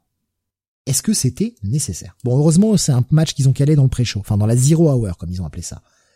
Mais est-ce que c'était nécessaire d'avoir autant de matchs sur la carte? Si tu veux répondre à cette question. Mais moi, je l'ai dit, euh, de toute façon, je l'ai dit depuis euh, Double or Nothing, euh, là, euh, récemment, j'ai dit, il faut que Tony Khan arrête de vouloir euh, mettre euh, tout son roster euh, sur une carte de pay-per-view. Voilà, il faut qu'il fasse des sacrifices. Et tant pis. Après, je vais te dire, j'ai quand même apprécié sur ce show la gestion de la carte malgré tout. Parce que certes, il y avait beaucoup, beaucoup de matchs, mais Tony Khan a, a fait des sacrifices, en fait. Et il s'est dit, ok, il y a des matchs, je sais que ça va être excellent dans le ring, je sais qu'il y aura la bonne action, je vais miser dessus. Et puis il y en a d'autres, bah je vais essayer de changer les choses un petit peu. Je vais essayer de faire des trucs qu'on tente pas à Weight Wrestling, je vais prendre des risques, je vais faire des trucs qui sont peut-être plus euh, des angles. euh, voilà. Et euh, et ça va en plus euh, un peu reposer la foule. Ça va un peu euh, permettre en tout cas de de mieux de mieux construire le show. Au moins je trouve qu'il a pris des risques. Au lieu d'essayer de paquer tous ces matchs-là euh, sur 14 minutes et euh, enfin sur 14 enfin pardon sur 4 heures de show et de donner à chaque match 15-20 minutes et puis euh, puis voilà à la fin t'en peux plus. Au moins il a essayé des trucs. Alors euh, ça marche ça marche pas. Mais voilà tu vois c'est comme euh, euh, le squash de euh, de John Moxley sur CM Punk. Personne l'avait vu venir. Personne s'y attendait. Mais c'est un truc différent et ça mettait dans l'esprit des gens que bah non en fait euh, on n'est pas obligé de faire un match de championnat du monde qui va durer euh, une demi-heure des fois ça arrive aussi qu'on ait des squash qu'on a un mec qui est dominant tu vois? Des fois dans une promotion où à chaque fois on dit qu'on peut prévoir euh, tous les résultats à l'avance que on a pratiquement 100% de résultats justes à chaque carte de pay-per-view voilà avoir un peu de surprise avoir un peu de trucs nouveaux bon ça mange pas de pain Euh, Kael nous dit le nombre de matchs ne me choque pas. Le choix de certains catcheurs, oui, par contre. Ça, ça, on va en parler. oui il y a certains résultats euh, voilà c'est ça c'est chiant Venise ouais, il s'est dit tiens, tiens, je vais faire de la WWE, allez. Euh, surtout avec le Christian euh, Cage versus Jungle Boy, ma- Eh super ben, match sur papier et- qu'on met en pay-per-view pour en faire un angle. On y viendra tout à l'heure. Il y a des explications à tout ça. il y a des explications et moi je vous le dis tout de suite hein, c'est l'un des trucs que j'ai adoré sur le show hein. Ouais. Il y a, il y a du, il y a du bon et du moins bon. J'avoue que c'est quand même un, je, vais être clair. In ring, il y a pas grand chose à dire. bah oui quand On même. est, on est quand même sur du très bon catch tout au long de la soirée. Il y a deux, trois exceptions, ouais, ok, mais franchement, dans mais l'ensemble, qu'on pouvait s'attendre il y le, a des le- trucs qu'on pouvait s'attendre à ouais, le, le in-ring sur l'ensemble de la soirée est quand même franchement cool. Mais je dois Oui, avouer que c'est un pay-per-view dans lequel je me suis fait profondément chier à beaucoup de moments. Et pour moi, c'est ça, va être dur parce que je, viens de dire que le in-ring est bon et vous allez voir que je vais encenser plein de matchs. Enfin, encenser. En tout cas, je vais dire du bien de plein de matchs. Mais je trouve que comparé à ce qu'on a eu à la AEW, au préalable, je, prends en compte, euh, euh, voilà, ce que j'ai vu de la AEW, je trouve que ça fait partie des pay-per-view les plus faibles. En même temps, c'est une promotion qui est habituée à l'excellence, quoi. Enfin, je veux dire, Forbidden Door, on l'a dit, hein, c'est probablement le, le meilleur show de l'année. C'était euh, absolument euh, exceptionnel, euh, même si c'était pas parfait. Donc, euh, donc voilà. Enfin, au bout d'un moment aussi, euh, c'est une promotion qui souffre un peu de de, de la barre très haute qu'ils ont mis euh, qu'ils ont mis en pay-per-view. Et là, Tony Khan, pour donner un nouveau souffle un peu à sa promotion après trois ans d'existence, a voulu un petit peu changer le format, la manière d'exécuter le truc. Donc forcément, bon, c'est moi, je, moi, je, moi, ça m'a, ça m'allait encore. C'était, euh, je suis d'accord avec toi. Hein, c'est pas, euh, c'est pas le meilleur pay-per-view. C'est peut-être euh, le plus mauvais qu'ils aient fait jusqu'à présent cette année. Je, voulais pas le dire comme ça parce que je trouvais que ça faisait dur en fait par rapport à à ce que je vais en dire, mais mais ouais, voilà. Je voulais essayer de prendre des pincettes un peu pour pour changer. mais non, mais objectivement, c'est certainement le plus le, le plus mauvais dans, dans le spectacle dans le spectacle proposé. Mais euh, je trouve quand même que ça reste euh, ça reste quand même un très bon show de catch. Je pense que quand tu achètes ton pay-per-view tu te fais pas non plus euh, entre certains matchs qui sont quand même là-dedans exceptionnels des retours surprises des angles des choses comme ça des trucs construits pour Dynamite bon, il y en a quand même à se mettre euh, sous la dent quand même. Oui, non, mais il y, a quand même pas mal, il y a pas mal de choses qui m'ont plu. Hein. Attention, je vais pas passer mon temps à descendre le pay-per-view. C'est en fait le problème de ce pay-per-view. Voilà, je, je, vais mettre le doigt dessus. Le problème de ce pay-per-view, c'est que je vois les matchs. Les matchs sont cool en termes de in-ring. La construction, je suis pas toujours très fan. Il y a certains moments, je vais alors, je, je vais être clair. Il y a des moments, où je vais euh, surabuser des, des, des qualificatifs. Hein. Parce qu'il y a un match sur cette carte match de l'année. voilà, je pense qu'on va avoir quasiment tous le même. Mais souvent, je me suis dit, ben, m'en fous. Je regardais le match et j'étais là en train de me dire, m'en fous. Je regardais ma montre en me disant combien de temps il reste. Pas parce que c'était mauvais, mais parce que je trouvais pas ça impactant. Et la EW nous a habitués à de l'impactant. C'est, est-ce que c'est juste de le juger comme ça? J'en sais rien. Voilà, je vous donne mon sentiment. Vous jugerez. Je, voilà, je vous, partage juste mon ressenti en fait. Eh ben, euh, sur le Ouais, on va commencer avec le Zero Hour. Est-ce que tu l'as maté? Euh, Pas tout, mais il y a des choses que j'ai radées. Ah là là là là là. Premier match. Bon, on va pas faire sans s'étendre un peu dessus. Hein, donc... Euh. Si, si, si. 20 minutes par match, monsieur. 20 minutes Ouais, alors là, je te dis tout de suite, je m'en vais. Hein. Tu termines tout seul l'émission. Hein. Et Sami Guevara face à Ortiz et Rubiso. C'est donc le dernier match qu'ils ont euh, ajouté à la dernière minute. Bon, comment dire qu'en ce moment, euh, Sami Guevara me sort par tous les pores de la peau? Je ne le supporte plus. Ce personnage qu'il campe avec Taimelo, je ne les supporte plus. Et cette connasse de Taimelo qui finit en pétant le nez de Rubiso. Bon, on va, on va éviter un peu de, de, user de qualificatifs comme ça parce que bon, je pense pas qu'elle ait fait exprès. Par contre, Steve, je peux déjà te dire que ce match n'avait rien à foutre sur la carte, euh, que c'est vraiment un moyen pour même en, euh, en pré-show. C'est un moyen pour mettre Sami Guevara, euh, Tai Conti, euh, enfin non, du coup Tai Tai Guevara, on peut le dire comme ça, ou Tai Melo, oui maintenant. Ouais, tai Melo, c'est comme ça qu'il l'appelle. Euh, et, euh, et Ruby Riot aussi, hein, que, que, que Tony Khan aime beaucoup. Franchement, euh, Osef, quoi. C'est un match de Rampage, ça. c'est même pas un match de Dynamite, c'est un match de Rampage, ça. Et ce serait que moi, je te foutrais ça à Dark. Aucun intérêt, le match dure 6 minutes, il y a rien de fabuleux dans le, dans le, dans le ring, en plus. Alors, ils ont voulu nous faire la blague encore, parce que tu, tu as vu l'arrivée, tu as vu le début du match?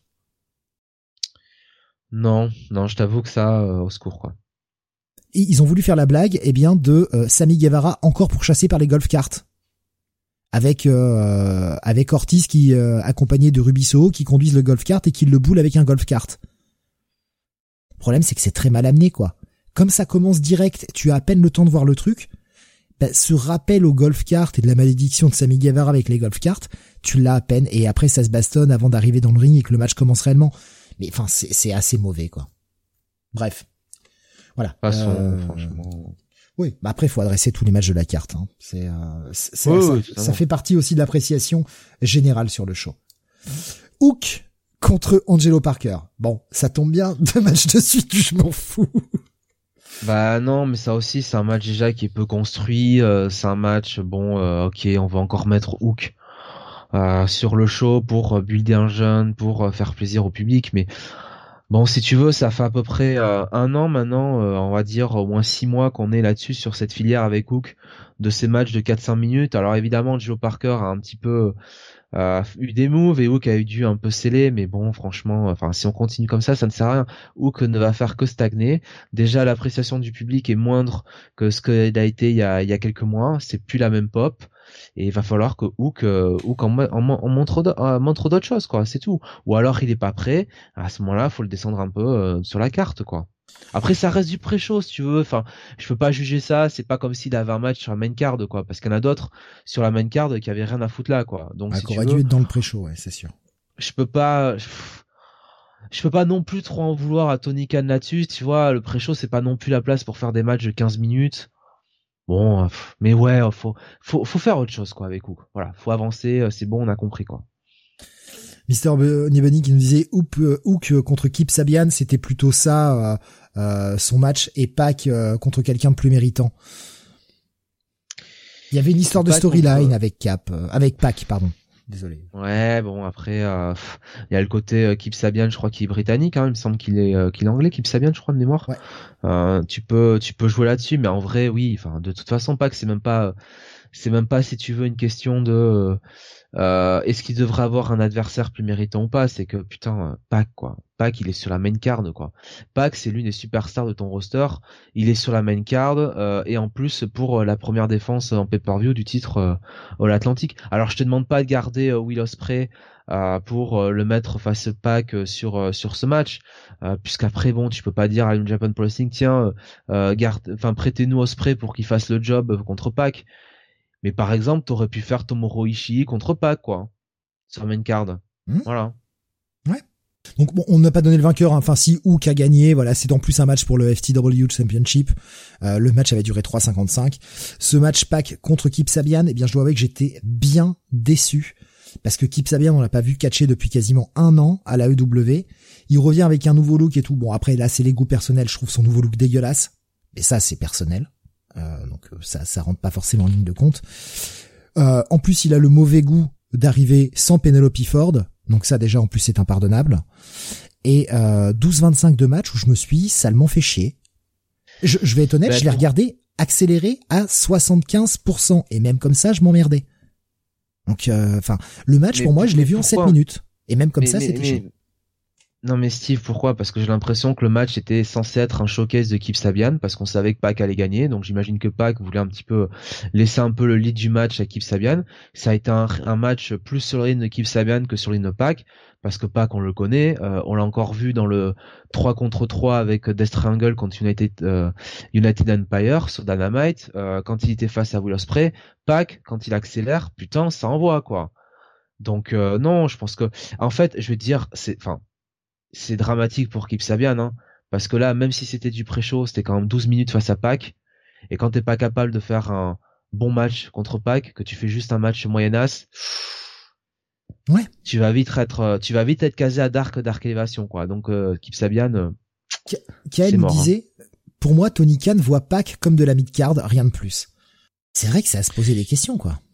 Après, je suis pas d'accord parce que bon, il avait fait cette interview, il avait quand même dit en début d'année que euh, il allait devoir euh, faire quelque chose pour Pac pour le mettre plus en avant. Il a créé quand même cette ceinture pour lui. Hein. Euh, il fait en sorte de l'exposer sur. Après c'est le problème de Pac aussi. Pac veut pas déménager. aux États-Unis, il veut faire le va-et-vient avec le Royaume-Uni. Il n'est pas tout le temps là sur les Dynamite. Euh, et avec le problème du Covid, bah forcément, bah voilà, les restrictions de voyage, tout ça. Il faut se mettre aussi à la place de Tony Khan. Hein. Bon, il laisse quand même beaucoup de liberté, beaucoup de liberté à Pac. Après, c'est vrai qu'il y a quand même moyen sur le pay-per-view de le mettre face à quelqu'un d'autre, quoi. Ça, ça, je suis d'accord, quoi. Mais je pense qu'avec, bon, peut-être ce qui s'est passé, on va en parler à la fin de, en backstage. Peut-être que Tony Khan va quand même commencer à compter ces gens et qu'il va se dire, bon, voilà. Ouais, il serait temps. comme Pac, euh, je, alors, c'est pas pour expédier le pay-per-view du tout. On va prendre le temps qu'il faut pour en parler, mais je vous avoue que j'ai hâte de parler de, de l'après pay-per-view parce que c'est aussi là où il y a énormément de news. Et, je pense que là, on a vu, sincèrement, ce week-end, les limites de Tony Khan. On en reparlera tout à l'heure. moi, je suis pas d'accord. Je t'expliquerai pourquoi, mais je suis pas d'accord. je t'expliquerai aussi pourquoi moi j'ai l'impression qu'on a vu ses limites. Euh, en fait, on va voir sa réaction, c'est surtout ça. Mais on, y revient plus longuement tout à l'heure. C'est du teasing, restez jusqu'au bout. Juste avant, je, vous préviens, je, vous préviens, je vais défoncer Steve euh, à chaque fois. Hein. Il va en prendre plein la ah, gueule. Hein. Cool. Oh oui. Et il aime ça. Hein. Oh oui, une faciale. Pardon. Excusez-moi, euh, c'est sorti tout seul. Allez, match après, Eddie Kingston qui va non, non, non, non, non, non, non. Attends, avant, avant, il y a cet angle. Je, je dois avouer que ça m'a fait mourir de rire. Bon, Kip Sabian qui pleure face à son carton, j'en ai rien à branler. Mais par contre, Orange Cassidy qui arrive pendant la promo de Pâques, et un pack qui fait ah non, ah non non, pas toi, non. J'avoue que ça m'a fait mourir de rire. C'était tout con. Et je, je reprendrais bien un deuxième pack Orange Cassidy. Ouais, malheureusement, c'était le match que t'aurais. Enfin, moi, je suis d'accord, hein, mais si c'est pour voir un deuxième match où Orange Cassidy bat Pac euh, et qu'on mette la ceinture euh, All Atlantic sur Orange Cassidy, euh, j'adore Orange Cassidy. Encore une fois, on l'a vu contre Will Ospreay, le mec, il répond toujours présent, il est super fort. En fait, mais c'est non, je pense que ce sera une victoire de Pac. Non, non, je pense que ce sera une victoire de Pac, mais tu un, vois, la limite, un match qui le, qui sera vraiment athlétique, quoi. Si je devais faire perdre Pac, ça va surprendre, hein mais c'est genre si je ramène Takeshita, quoi. Tu vois Ah oui. Par exemple. Ah oui, ah oui, pas mal ça. Euh, le dernier match de ce pré-show, là on a un match de 13 minutes 25. Faut avouer que sur la durée des matchs, dans la ce qu'ils appellent la zero hour, ils sont pas trop foutus de notre gueule. Pourquoi? Bah parce que la AEW a quand même ça de bien, parce qu'il n'y a pas que des, des, choses qui nous gonflent à la AEW, enfin en tout cas qui me gonflent, parce que je vais je vais pas t'inclure là-dessus, parce que je sais que c'est pas forcément ton cas, Jonathan, donc euh, ce, sera plus judicieux de le dire comme ça. Je viens quand même de dire sur ce pré-show qu'il y avait des trucs qui me sont gonflés sérieusement. Hein, oui, mais enfin, mais on a dans le pré-show du catch en fait. On a une ah heure de pré-show et on a du catch. Pourquoi? Ah Parce que eh bien l'AEW fait en fait un truc qu'il diffuse sur YouTube qui fait le récap de toutes les storylines qu'ils appellent, je crois, le countdown, si je dis pas de conneries. Ouais. Ouais. Qui diffusait hein, déjà sur TNT après, je crois, le, ouais. le Rampage. Qui est accessible euh, gratuitement sur YouTube. Et, et ça permet de résumer toutes les storylines. Ce que ne fait pas la WWE en face. en plus. Oui, en plus, ouais, alors, leur promo package et tout, c'est monté aux petits oignons. C'est franchement, c'est super à regarder. Mais là où la WWE n'utilise pas ah d'ailleurs, putain, j'aurais des trucs à dire sur la WWE. J'allais dire, ils n'utilisent pas le média internet. Et enfin pas assez en fait, mais j'aurais des trucs à dire. Euh... Je vais les placer maintenant. Je, finis ma phrase, je place cette idée maintenant, sinon je vais encore oublier. Euh, je, trouve que ça c'est le, bon truc. Et on a un pré-show où on a du catch pour essayer de, faire vendre du pay-per-view, rappeler aux gens un peu des bouts de storyline de façon très rapide. Alors, vraiment des versions ultra condensées, des promo packages qui durent deux minutes, pas plus alors que le pré-show WWE, c'est trois connards autour d'une table qui parlent, qui te racontent les storylines, on te fait des clips de promo qui durent 5 minutes à chaque fois, et on te fait un pauvre match qui dure 6 minutes pendant 7 heures complètes de pré-show. Je préfère nettement ce modèle à EW, que je trouve beaucoup plus digeste en fait. Et en plus, t'as le bon goût de pouvoir regarder ton, ton countdown quand tu veux. C'est ça qui est bien aussi. C'est que si tu veux le voir durant le week-end pour te préparer au show, pour te remémorer des trucs et tout, tu peux le voir avant. T'es pas obligé de le regarder pile pendant le pré-show quand on te le demande. Sachant qu'en plus, la WWE, elle, rediffuse ses clips de promo pendant le show principal. Donc tu te les as tapés dans le pré-show, tu te les revois dans le, dans le show principal, ce qui est très con. L'idée sur la WWE, par contre, c'est euh, un, truc que j'ai vu là depuis l'arrivée Triple H, notamment ils utilisaient assez peu jusqu'à présent parce que je je pense que comme toi Jonath euh, on regarde beaucoup de vidéos de catch aussi sur euh, YouTube euh, des Dave Meltzer des compagnies des choses comme ça. Donc on consomme aussi du, du du catch sur YouTube. Donc on a forcément des annonces qui sont adaptées à ce que l'on regarde. Et depuis l'arrivée de Triple H j'ai eu beaucoup de pubs sur la WWE ce que je n'avais jamais eu auparavant j'ai eu des pubs pour le network, j'ai eu des pubs pour Clash at the Castle, j'ai eu des pubs euh, euh, pour me vanter des euh, bah, ouais là aussi le network mais avec des, des, des trucs différents genre qui te vantent des trucs sur le rock etc que tu peux retrouver sur network.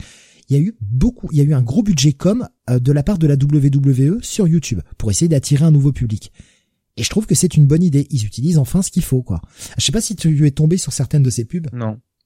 Non voilà, mais en tout cas, j'ai trouvé que c'était intéressant dans leur approche commerciale d'essayer de changer un peu la stratégie. Voilà, c'était pendant qu'on parlait de YouTube, je, sais que j'allais oublier sinon je voulais absolument parler ce soir. Et d'ailleurs, en même temps, euh, j'ai vu également une pub euh, consacré au futur jeu Dynamite, enfin le, jeu vidéo AEW, où on a une Britt Baker qui met une branlée à Tony Schiavone à la console.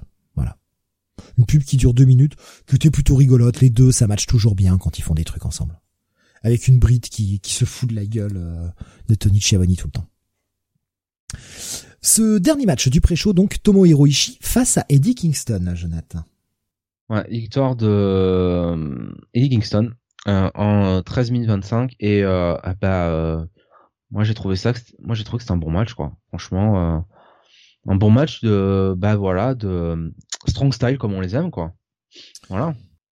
Je, je vais mettre un défaut, vous allez me trouver chiant mais ça ça allait un peu trop dans la chop en fait. J'aurais aimé qu'ils qu ah fassent en fait qu'ils en fassent un tout petit peu moins. Alors c'était très bien parce que c'est très visuel, on est d'accord, mais qu'ils se rentrent un peu plus dedans, pas seulement se faisant des chops, quoi. Parce que là, sur euh, sur 13 minutes de match, on doit avoir quand même 8 minutes 30 où les mecs se mettent des chops, quoi. C'est à toi, à moi, à toi, à moi.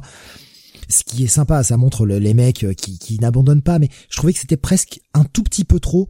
Je les aurais aimé, euh, j'aurais aimé qu'ils se mettent, qu'ils se rentrent un peu plus dedans autrement.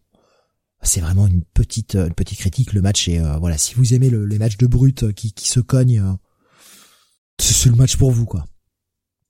Bon Tomohiro Ishii qui perd encore aux États-Unis le pauvre. C'est quand même à chaque fois le mec perd quoi. C'est con je me dis qu'il dit je vais être simple j'en ai marre des matchs de shop ça reste toujours très ça reste toujours très visuel très pour le public, ça, ça a de l'impact. Ça reste un move. J'en ai marre des matchs où il y a des German suplex. Ah putain, c'est chaud là. C'est chaud parce qu'il y en a quand même très souvent. J'en ai marre des matchs où il y a des topés suicidants. Euh, là aussi c'est compliqué. Allez, la main card. Yes.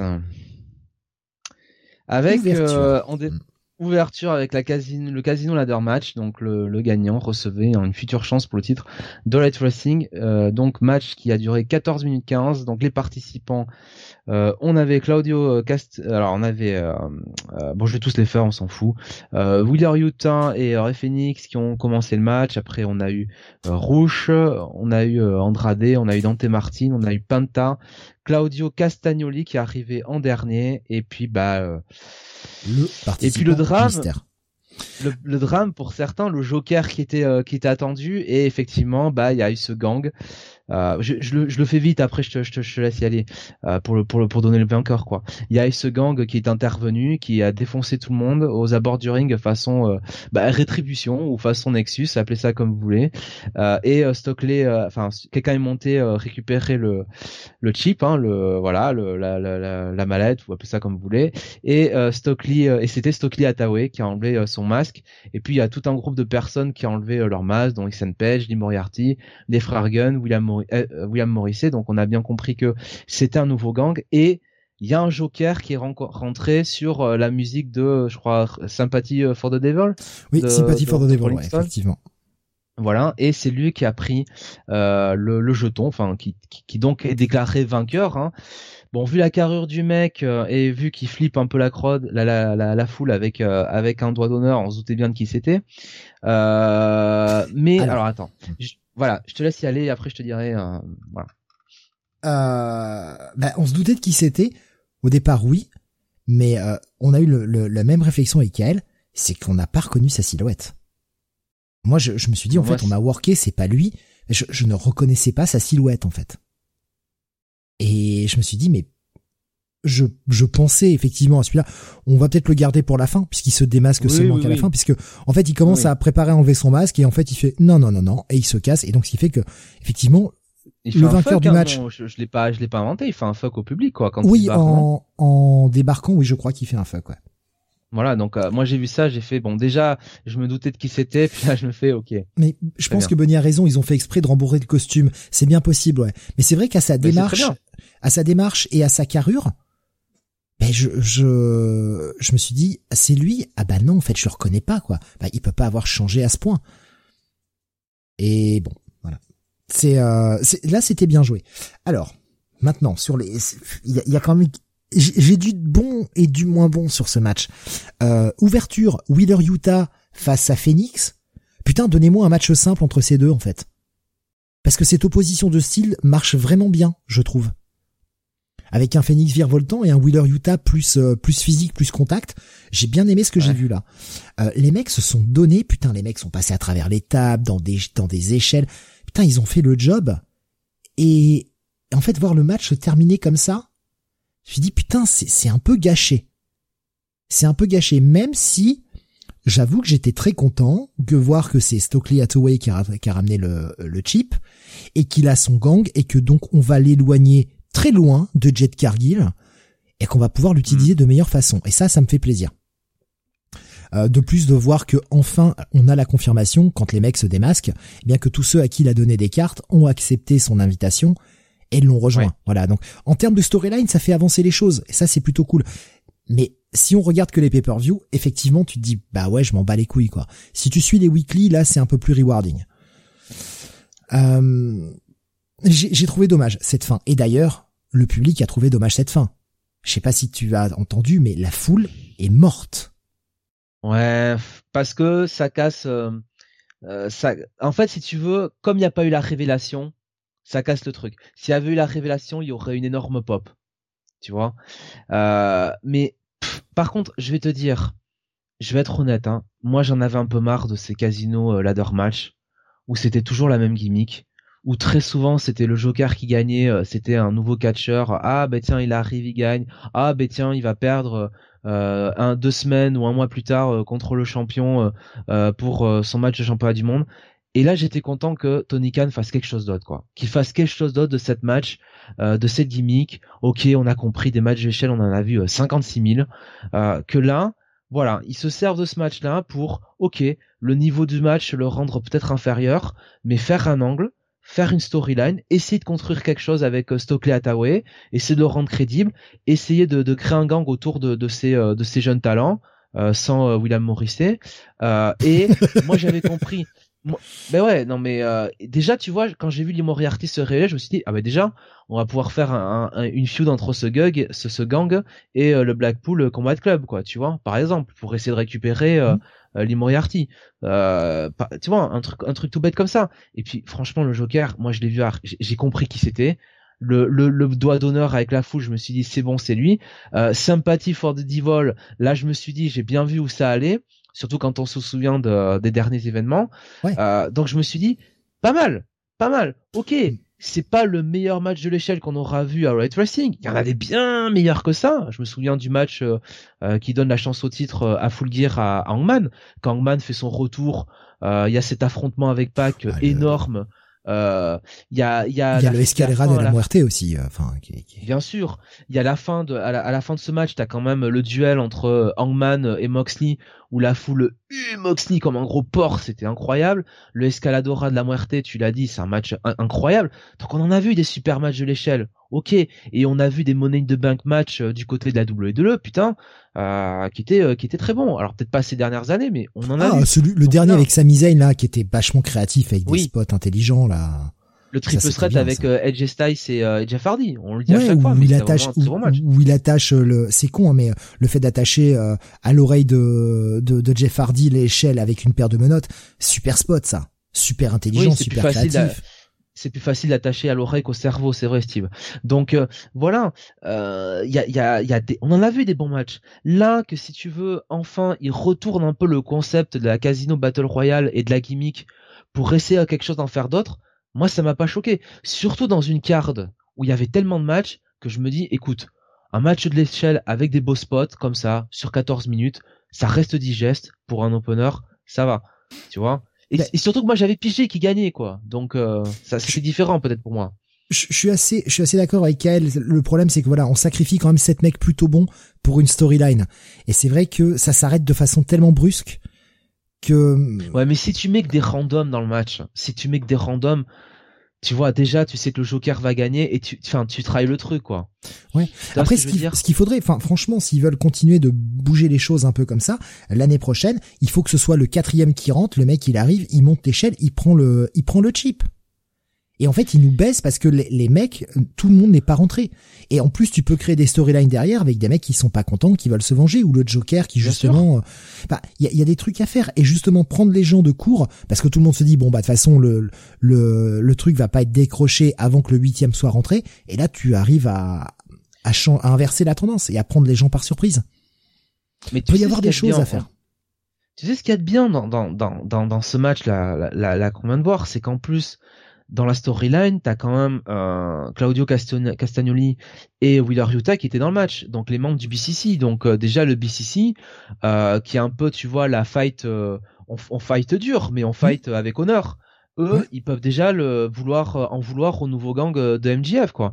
Donc ça peut te, tu vois, tu peux déjà créer quelque chose, quelque chose avec ça, quoi. Voilà. Bon, après, euh, c'est pas à refaire, tu vois. C'est ça que je veux dire. La prochaine fois, faudra pas refaire un match comme ça. Faudra un match faire un match d'échelle plus traditionnel. Mais une fois de temps en temps, faire un truc qui diffère un peu, bon, c'est pas, euh, c'est pas déconnant non plus, quoi. Voilà. Je, je, vais- je vais euh, rajouter un truc hein, sur l'idée que j'avais eue. C'est vrai que c'est quelque chose qu'on avait, qu'on avait discuté avec Kael. Donc euh, c'est une espèce d'émulation de, de nos deux idées d'hier soir. Donc je vais pas être le seul à avoir cette idée-là. Hein. Je, je, c'est vrai que je, je la donne comme ça, mais c'est quelque chose dont on a discuté avec Kael. Donc je, je lui rends aussi euh, la paternité de cette idée. Benny qui disait, euh, je comprends pas les règles. On peut décrocher n'importe quand le truc, mais qui décide de l'ordre? Bah effectivement, c'est le hasard. Alors après, c'est le hasard façon catch. hein. C'est-à-dire que si Ouais, on commence alors, à plus croire à ce hasard, on pourrait retourner la question, c'est-à-dire que le mec qui arrive en dernier, du coup, il, si le chip euh, doit être décroché que quand tout le monde est dans le ring, le mec qui arrive en dernier, il a un avantage parce qu'il a pas eu besoin de se fatiguer en kayfabe. C'est ça. Mais finalement, il peut se faire baiser parce que ceux qui sont dans le ring plus tôt ont une, Eh ouais. possibilité de décrocher. Ça équilibre un peu les forces, on va dire. L'idéal, c'est tout le monde est dans le ring. On est bien d'accord. Tout Oui. le monde est dans le ring. Mais sauf que à ce moment-là, bah, les gens vont dire ah ouais, en fait, vous avez repompé le Money in the Bank. Sauf que c'est un chip au lieu d'une mallette. Voilà. Ouais, ouais. Je, je trouve l'idée du, du casino, surtout qu'il y a que 8 mecs, l'idée du casino Battle Royale, enfin le casino ladder match, pardon, elle est pas si mal.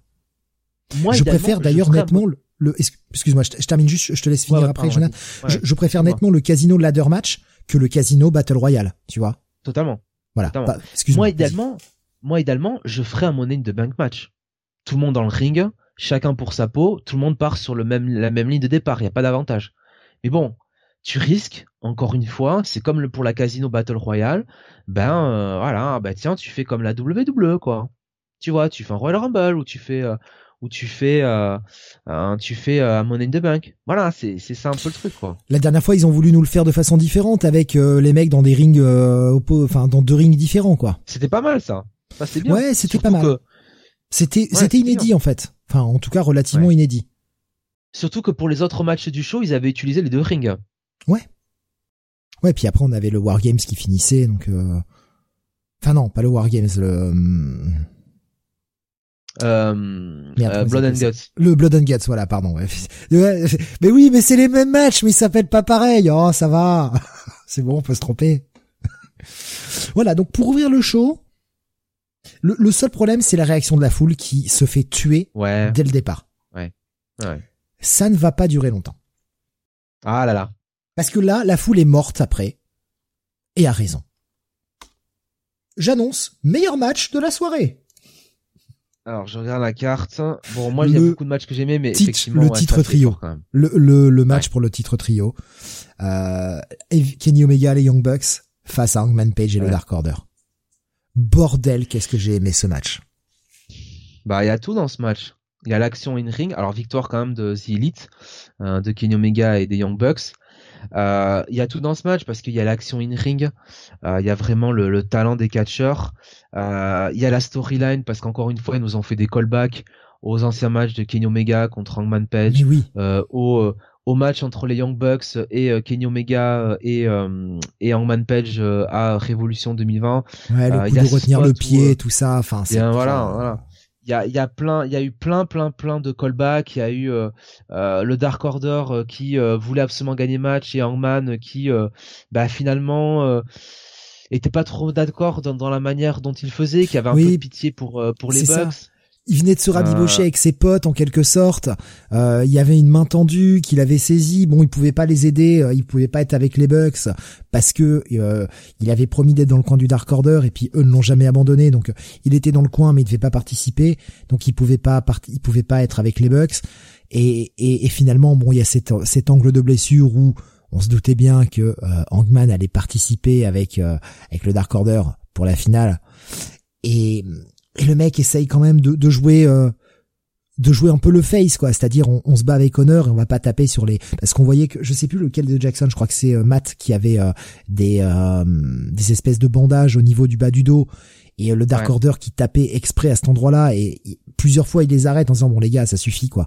C'est bon enfin on gagne à la loyale. Et il se met à dos un peu ses potes du Dark Order et euh, au bout d'un moment Kenny Omega qui, qui en a ras-le-bol en fait que le Dark Order essaye d'y aller trop fort et qui, s'en prend à Kenny ah qui s'en prend à, à Hangman Page pardon.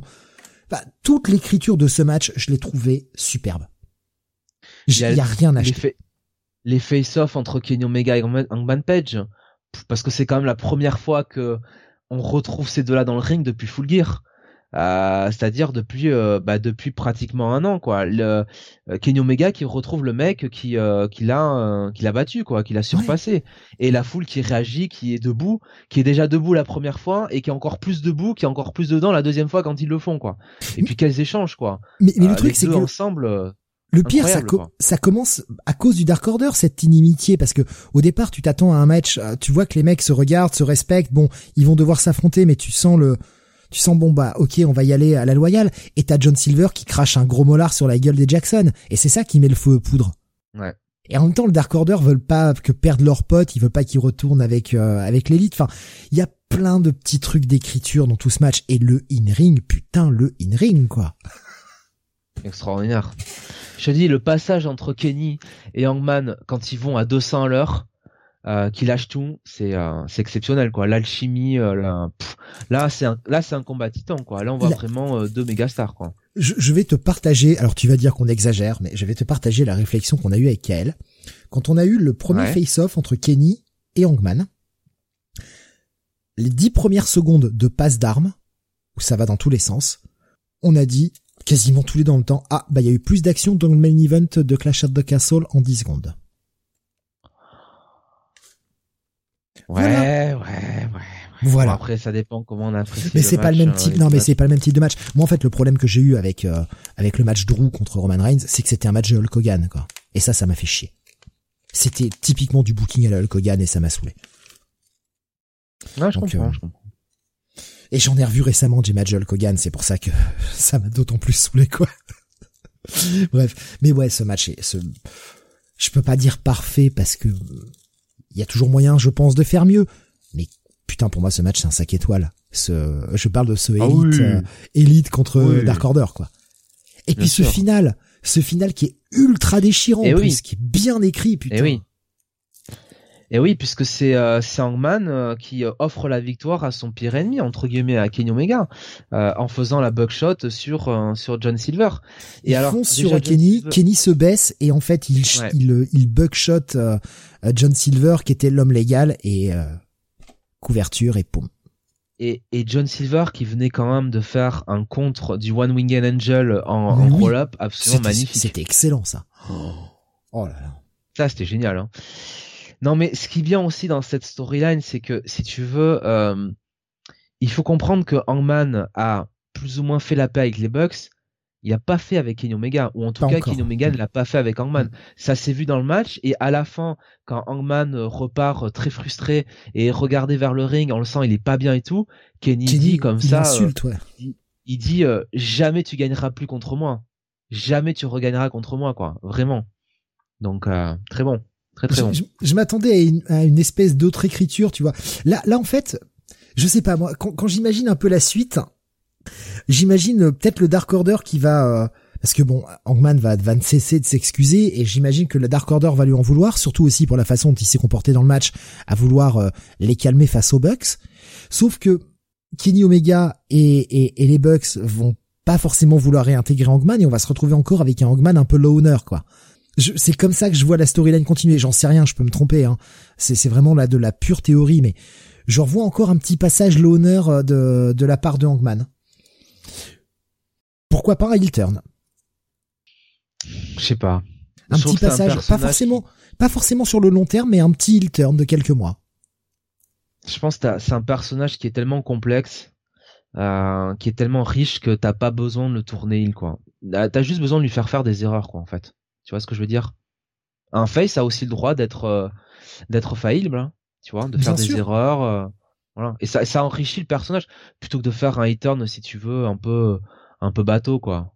Tu vois ce que je veux dire?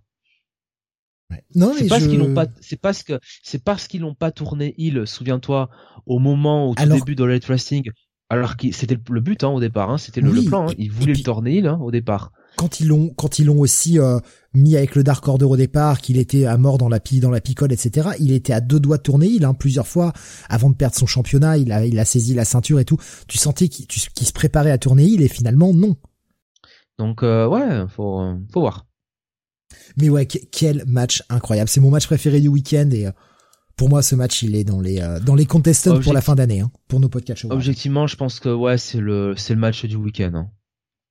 C'est euh, je vois euh, Benny qui nous disait Elite contre Osprey et son équipe était dantesque aussi. Je je l'ai pas vu malheureusement, je l'ai pas encore vu ce ouais, C'était un c'était un match fantastique et le match de la semaine d'avant entre euh, euh, United Empire et Death Triangle, c'était aussi assez fou quoi. Bah, vous me direz en même temps euh, quand tu vois Death Triangle, euh, voilà quoi. Le passage, le petit passage d'Osprey là avec United Empire euh, sur Dynamite, euh, super. Hein. là, le dernier Dynamite, on nous a bien teasé le programme avec Kenny Omega, hein, avec Don Callis qui va rentrer dans les vestiaires, féliciter avant le match Will Osprey, lui dire qu'il suit sa carrière et compagnie, qui le trouve génial, tout ça, tout ça, qui lui fait plein, plein, plein, plein, plein, plein, plein de compliments. Euh, on peut le dire, hein, euh, Kenny Omega contre Will Ospreay, euh, c'est un match qui va arriver. Hein. La question c'est de savoir est-ce que c'est sur un pay-per-view de Light Wrestling, est-ce que ce sera Wrestle Kingdom? Mon petit doigt me dit Wrestle Kingdom. Oh oui, mais faut qu'il fasse ça à Wrestle Kingdom, qui montre aussi de la bonne volonté à la NJPW pour continuer à faire des Forbidden Door, quoi. Je crois que c'est plus ou moins confirmé que euh, Wrestle Kingdom aura une forte couleur All Elite Wrestling cette année, quoi.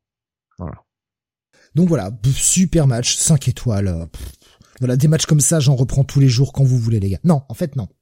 Non parce que il faut il faut les apprécier en fait.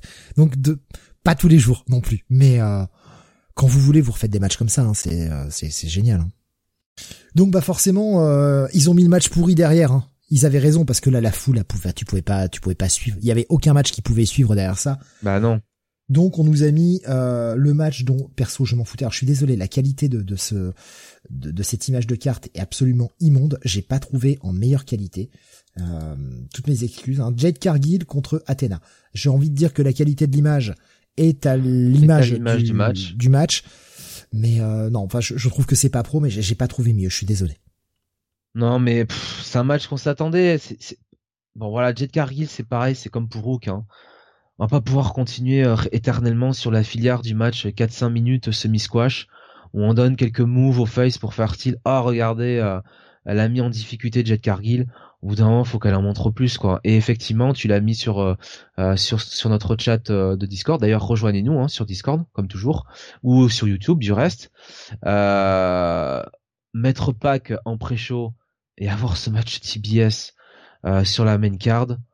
Bon voilà. Alors euh, les défenseurs euh, de la division féminine nous diront que non, euh, il faut il faut ah, que le TBS soit défendu voilà sur la carte principale. Alors là, je, suis pas d'accord. Le titre TBS, c'est un titre télé, ça doit être défendu à la télé. Bon, qu'il y ait plusieurs matchs féminins sur la carte d'un pay-per-view, je trouve ça normal. Bon là, c'est vrai qu'on avait que deux matchs féminins, donc qu'il y ait plusieurs matchs féminins sur la carte, je suis tout à fait d'accord. Mais par contre, le titre TBS, pour moi, il a rien à foutre en pay-per-view, quoi c'est un titre créé pour la télé au départ. C'est la ceinture mid-card de euh, féminine, quoi. Est-ce que le titre TNT était défendu euh, là dans ce pay-per-view? Non. Ah non. Donc ce titre TBS a rien à foutre là, quoi. Et puis franchement, Jet Cargill par pitié, quoi. Par pitié, merde. Déjà son cosplay de She-Hulk moisi là. Ah putain, ça fait pas racoleur du tout, c'est pas raclure ça. Et puis surtout, si t'as envie de te faire un cosplay, euh, le faire sur She-Hulk. Voilà quoi. Elle a peut-être lu le, le, run de euh, Rambo. Euh, Rainbow, Warrior. Hein. Rainbow Warrior. Voilà. Donc, On devait euh, l'attaquer pareil, c'est ça? Voilà, voilà quoi. 4 minutes 20 ce match, quoi. Mais euh, pff, au moins ça fait gagner du temps, hein, mais euh, mais ben merde, quoi. Merde, non, c'est pas au, Au niveau. moins, voilà. Ça a le mérite de pas être trop long. Heureusement, ça laisse du temps à d'autres matchs, mais putain, qu'est-ce que ça fout là, quoi. Et puis- Et à la limite, mais tu sais quoi, tu sais quoi, à la limite, si tu veux vraiment le faire, le mettre, le showcaser, ce match-là, tu le fous sur le Dynamite, hein, euh, euh, d'avant, euh, d'avant, euh, d'avant l'autre, parce que le Dynamite était du côté de Chicago. Hmm. euh, dans une salle très importante là aussi, euh, mais je crois que c'était la, la même salle où je sais pas, il y avait 7 ou 8 000 spectateurs, et voilà, et tu lui donnes du temps euh, sur le match en télévision devant le public qui est à Burn, et très bien, voilà. Mais là sur pay-per-view, moi je suis désolé quoi. Et je suis et en plus on parle de Jet Cargill et je suis pas non plus spécialement convaincu par euh, par Athena non plus hein, donc euh, bon. T'as vu ce, enfin, à, à quoi ça sert de, de faire, qu'elle nous disait, ça servait à rien de signer Athéna pour ça. Et je suis d'accord. Là, on l'a fait perdre encore Athéna, quoi. On l'a fait perdre en pay-per-view face à Jade Cargill. En vrai, Alors, Steve, enfin ça servait à quoi truc- déjà de base de signer Athena quoi? Ah, elle est, elle est capable, franchement, comparé à certaines merdes qu'on a dans la division, parce que je suis désolé, il y a pas d'autres noms. Euh, quand je vois, moi, une, une Kira Hogan qui est vraiment une bonne à rien, qu'est-ce qu'elle fout là, quoi? Alors ouais, ok, elle accompagne Jet Cargill, mais putain, on donne du temps d'antenne à ça. Elle est nulle en promo, elle est nulle dans le ring. Merci, on pourrait s'en passer, quoi. Le seul moment incroyable du match, c'est l'espèce de double dropkick que Athena va balancer à Leila Grey qui va voler dans une, dans une barrière. Le truc était d'une violence. Elle l'a pas raté, hein. Elle l'a bumpé comme pas possible. Mais c'est tout. C'est tout, c'est tout ce que j'ai retenu de ce match. Et en plus, c'était des interventions sans cesse. Et donc, Jade Cargill, ouais, elle a une série d'invincibilité. Mais à quel prix? Elle est pas capable de gagner un match seule. Je sais pas si je trouve que c'est du booking paresseux, franchement. Bah ouais, si tu veux le faire gagner en 4-5 minutes, assume le truc. Il y a Jet Cargill qui gagne, voilà, qui a pas besoin de ses, ses soutiens, sinon ça la rend faible, quoi. Bon, je vais pas passer 107 ans. euh, pff, voilà, quoi. Je- je pense-. Je pense, alors après, ça c'est un avis personnel, hein. Là, attention, j'ai rien pour, euh, pour justifier ça, mais je pense qu'en plus, ça doit être quand même pas très facile à travailler avec en backstage. Parce que quand tu lui adjoins un mec comme Stokely Hathaway et que finalement, au bout d'un mois, en rétropédale, on lui enlève parce que ça ne matche pas, parce que madame passe son temps à prendre le micro alors qu'elle est nulle en micro. Alors, moi je suis pas d'accord avec toi parce que justement les échos qu'on a en interne, c'est que justement c'est une mec, c'est une fille qui Ah ouais? qui est très euh, très humble, qui euh, qui se comporte bien, qui euh, qui pose beaucoup de questions, qui est pas du tout pas du tout ce qu'on croit, hein. l'opposé de Ah bah, tu vois, apparemment l'opposé de sa gimmick. c'est pas l'image que j'en avais, tu vois. Je suis, bah, je suis content que tu me rassures de ce côté-là, tu vois. Alors, figure-toi même, ça je l'ai, je crois que je l'ai dit hein, dans un ancien podcast, mais euh, elle a notamment euh, bah, fait des, euh, tu vois, des, des séances, hein, je crois avant les shows, pour se perfectionner avec euh, Brian Danielson dans le ring, tu vois. Ouais. Donc, Mais, euh, enfin bon, enfin, je vois et pas après oui, mais- euh, tu vois pas, d'accord, oui, mais c'est pour te dire que c'est pas non plus, euh, voilà, c'est pas non plus, euh, c'est pas non plus une casse-couille, c'est pas non plus quelqu'un qui se croit arrivé, quoi. C'est Voilà. l'impression que ça me donnait, tu vois, en jugeant sur ce que je vois dans les shows et euh, la façon dont on l'a booké, donc on, qu'on lui a adjoint le manager, finalement, euh, elle passait son temps à lui prendre le micro, et la façon d'ailleurs dont elle lui prenait le micro souvent, tu voyais que Stokely, enfin, je veux bien que le mec est bon et joue le joue le jeu, qui est euh, qui peut jouer les émotions, etc. Mais t'avais quand même l'impression que le mec était saoulé, quoi. Que c'était pas forcément des choses qui étaient véritablement prévues dans le script. Et c'est pour ça que ça me donnait cette impression qu'elle devait pas être facile euh, à travailler avec. Tu me rassures Tant mieux si c'est euh, une bonne patte euh, en, en backstage, parce que vraiment, elle donne pas du tout cette idée-là, quoi. Bon. Euh, allez, on passe au match suivant, du coup, sauf si tu veux rajouter un dernier élément sur ce truc-là? Non, non, non. Euh, le match, euh, alors encore un match trio. Alors c'est aussi un des problèmes récurrents de cette carte, c'est qu'on a quand même trois matchs trio sur cette carte. En même temps, on essaie de pousser des gens hein, pour euh, pour le titre trio, pourquoi pas. Mais en fait, c'est c'est surtout celui-là, qui ce match-là, hein, qui me dérange. En réalité, ce match à trois, euh, qui déjà a été euh, claqué au sol au départ parce que c'était FTR et Warlow euh, contre euh, Satnam Singh et euh, et Sanjay Sanjay Dutt. Ouais. Et puis finalement, à la dernière minute, on les a remplacés de couillons par euh, par Motor City Machine Gun, donc quand même une super team, hein, faut pas déconner. Euh, et je pense que c'est Tony Khan qui a compris euh, que les réactions étaient un petit peu tièdes, pour ne pas dire froides, par rapport à ce match-là. et et on a gagné au change forcément. Mais en même temps, bon, c'est pas forcément ça qu'on a envie de voir. On avait envie de voir plus Warlow contre Jelly Toll. et surtout FTR contre Motor City Machine Gun. Alors ça donne un match trio au final avec la victoire des Faces euh, qui est euh, qui est très correct, qui est sympathique. Chacun fait euh, fait bien son move. Bon, 16 minutes 30, c'est correct. C'est de la très bonne action dans le ring. Mais bon, c'est un match de dynamite, quoi. Voilà, et ça a rien à faire en pay-per-view. C'est le problème. C'est ouais, on, a eu des, bons moments, mais ouais, je suis assez d'accord. C'est un match dont on aurait pu se passer parce qu'il y avait pas en plus, il y avait pas plus d'enjeux que ça, quoi, sur ce match-là. Donc bon, 16 minutes 30. Bon, le, petit élément cool. Alors, je sais que ça plaira pas à tout le monde. Moi, j'avoue que ça m'a fait, euh, ça m'a fait sourire, mais tu sais, ça m'a fait euh, un, peu de bien. Tu sais, c'est le moment un peu feel good euh, avec la fille de la fille de Dax Harwood. J'ai trouvé ça mignon. Voilà, J'ai trouvé ça mignon. voilà. ça mange pas de pain. Ouais, voilà. Moi, franchement, ça m'a, ça m'a fait ça m'a fait plaisir de la voir et tout euh, surtout qu'en plus t'avais ce petit côté euh, foutage de gueule avec euh, Satnam Singh qui avait ce, t-shirt tu sais fight like a eight, eight year old girl de, qui était de la promo du match contre les Briscoe qui dont il se moquait etc avec la gamine qui à la vin vient et qui pète le crayon tu vois. Bon ok. C'est mignon. Je sais qu'il y a, y a des gens qui doivent détester ça. J'ai trouvé ça mignon. Franchement je vais pas dire que ça relève le match, mais voilà, je trouvais que c'était un bon moment. Vivement la team avec Nicolas Nauticael. mais où est-il d'ailleurs, Nicolas? Peut-être que Triple H va le signer. Le match d'après, c'était Powerhouse Hobbs face à ah Ricky Starks. Ah là là, la faute de goût du show pratiquement. gros miss. Hein. euh, alors, la question. La question, bon déjà victoire de Hobbs, hein, on va le dire tout de suite. Hein, malheureusement victoire de Hobbs euh, en euh, en cinq minutes, donc un squash un squash déguisé. Hein, Ricky Stark ça n'a pratiquement pas existé. Donc il y a deux choses. Enfin il y a plusieurs choses peut-être.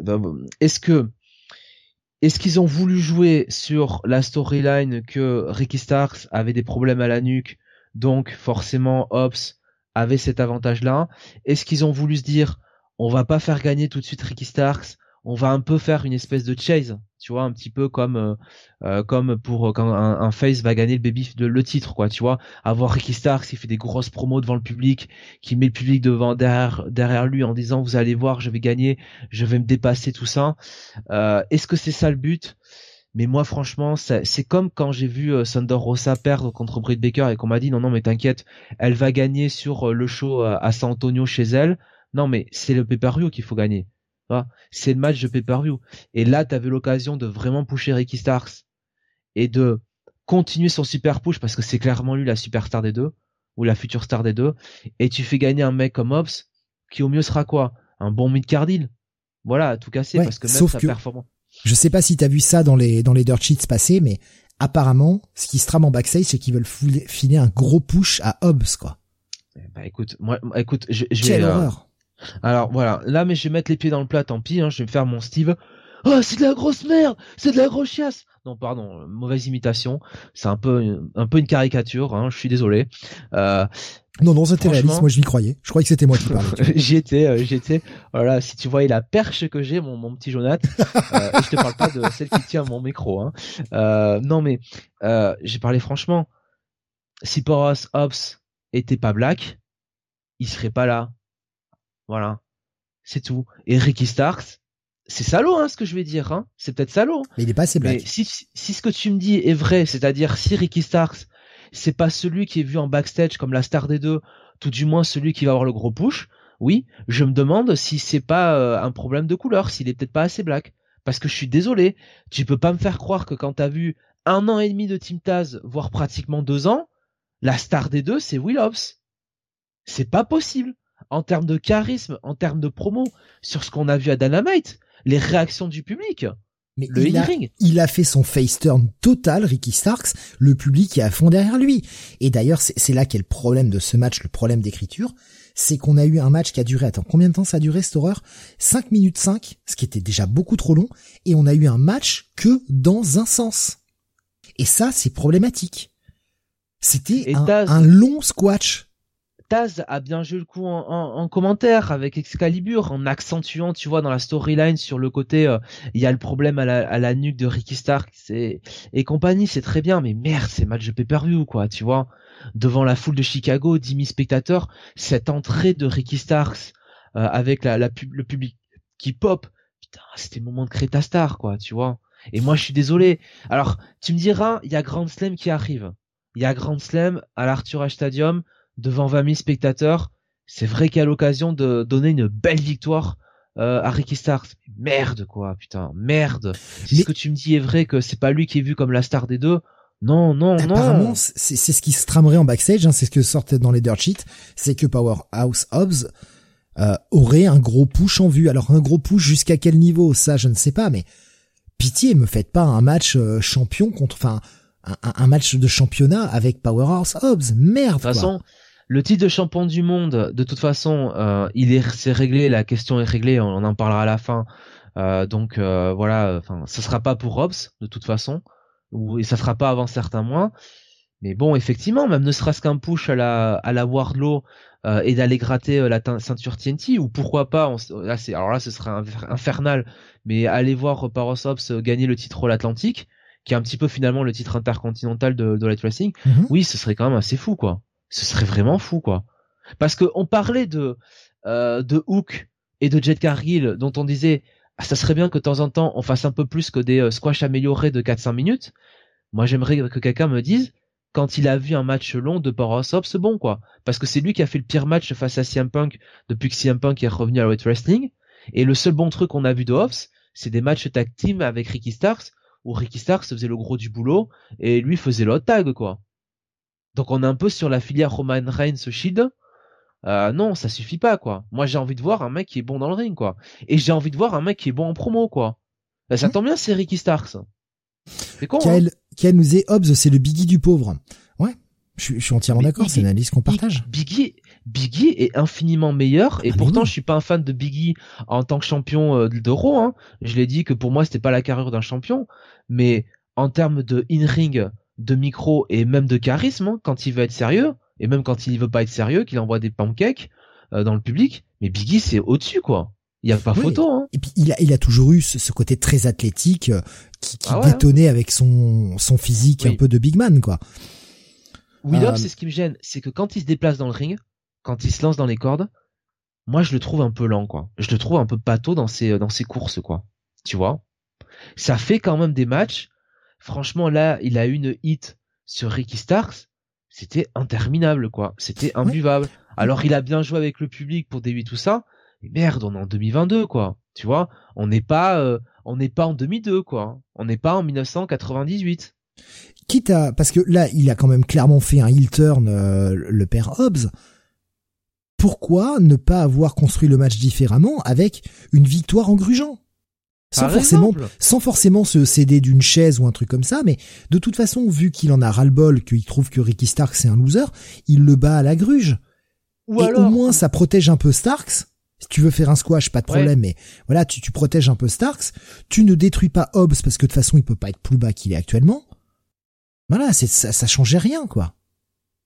Ou alors tu fais un match plus long de 13 minutes, où c'est 50-50, où Ricky Starr c'est un peu l'avantage, et il pousse dans ses retranchements euh, Will Hobbs, et finalement euh, Will Hobbs pète littéralement un câble, et tu peux faire le seul DQ de la soirée, avec Will Hobbs qui devient une espèce de monster heel, et qui euh, pulvérise Ricky Starr, ce qui lui pète la nuque, quoi.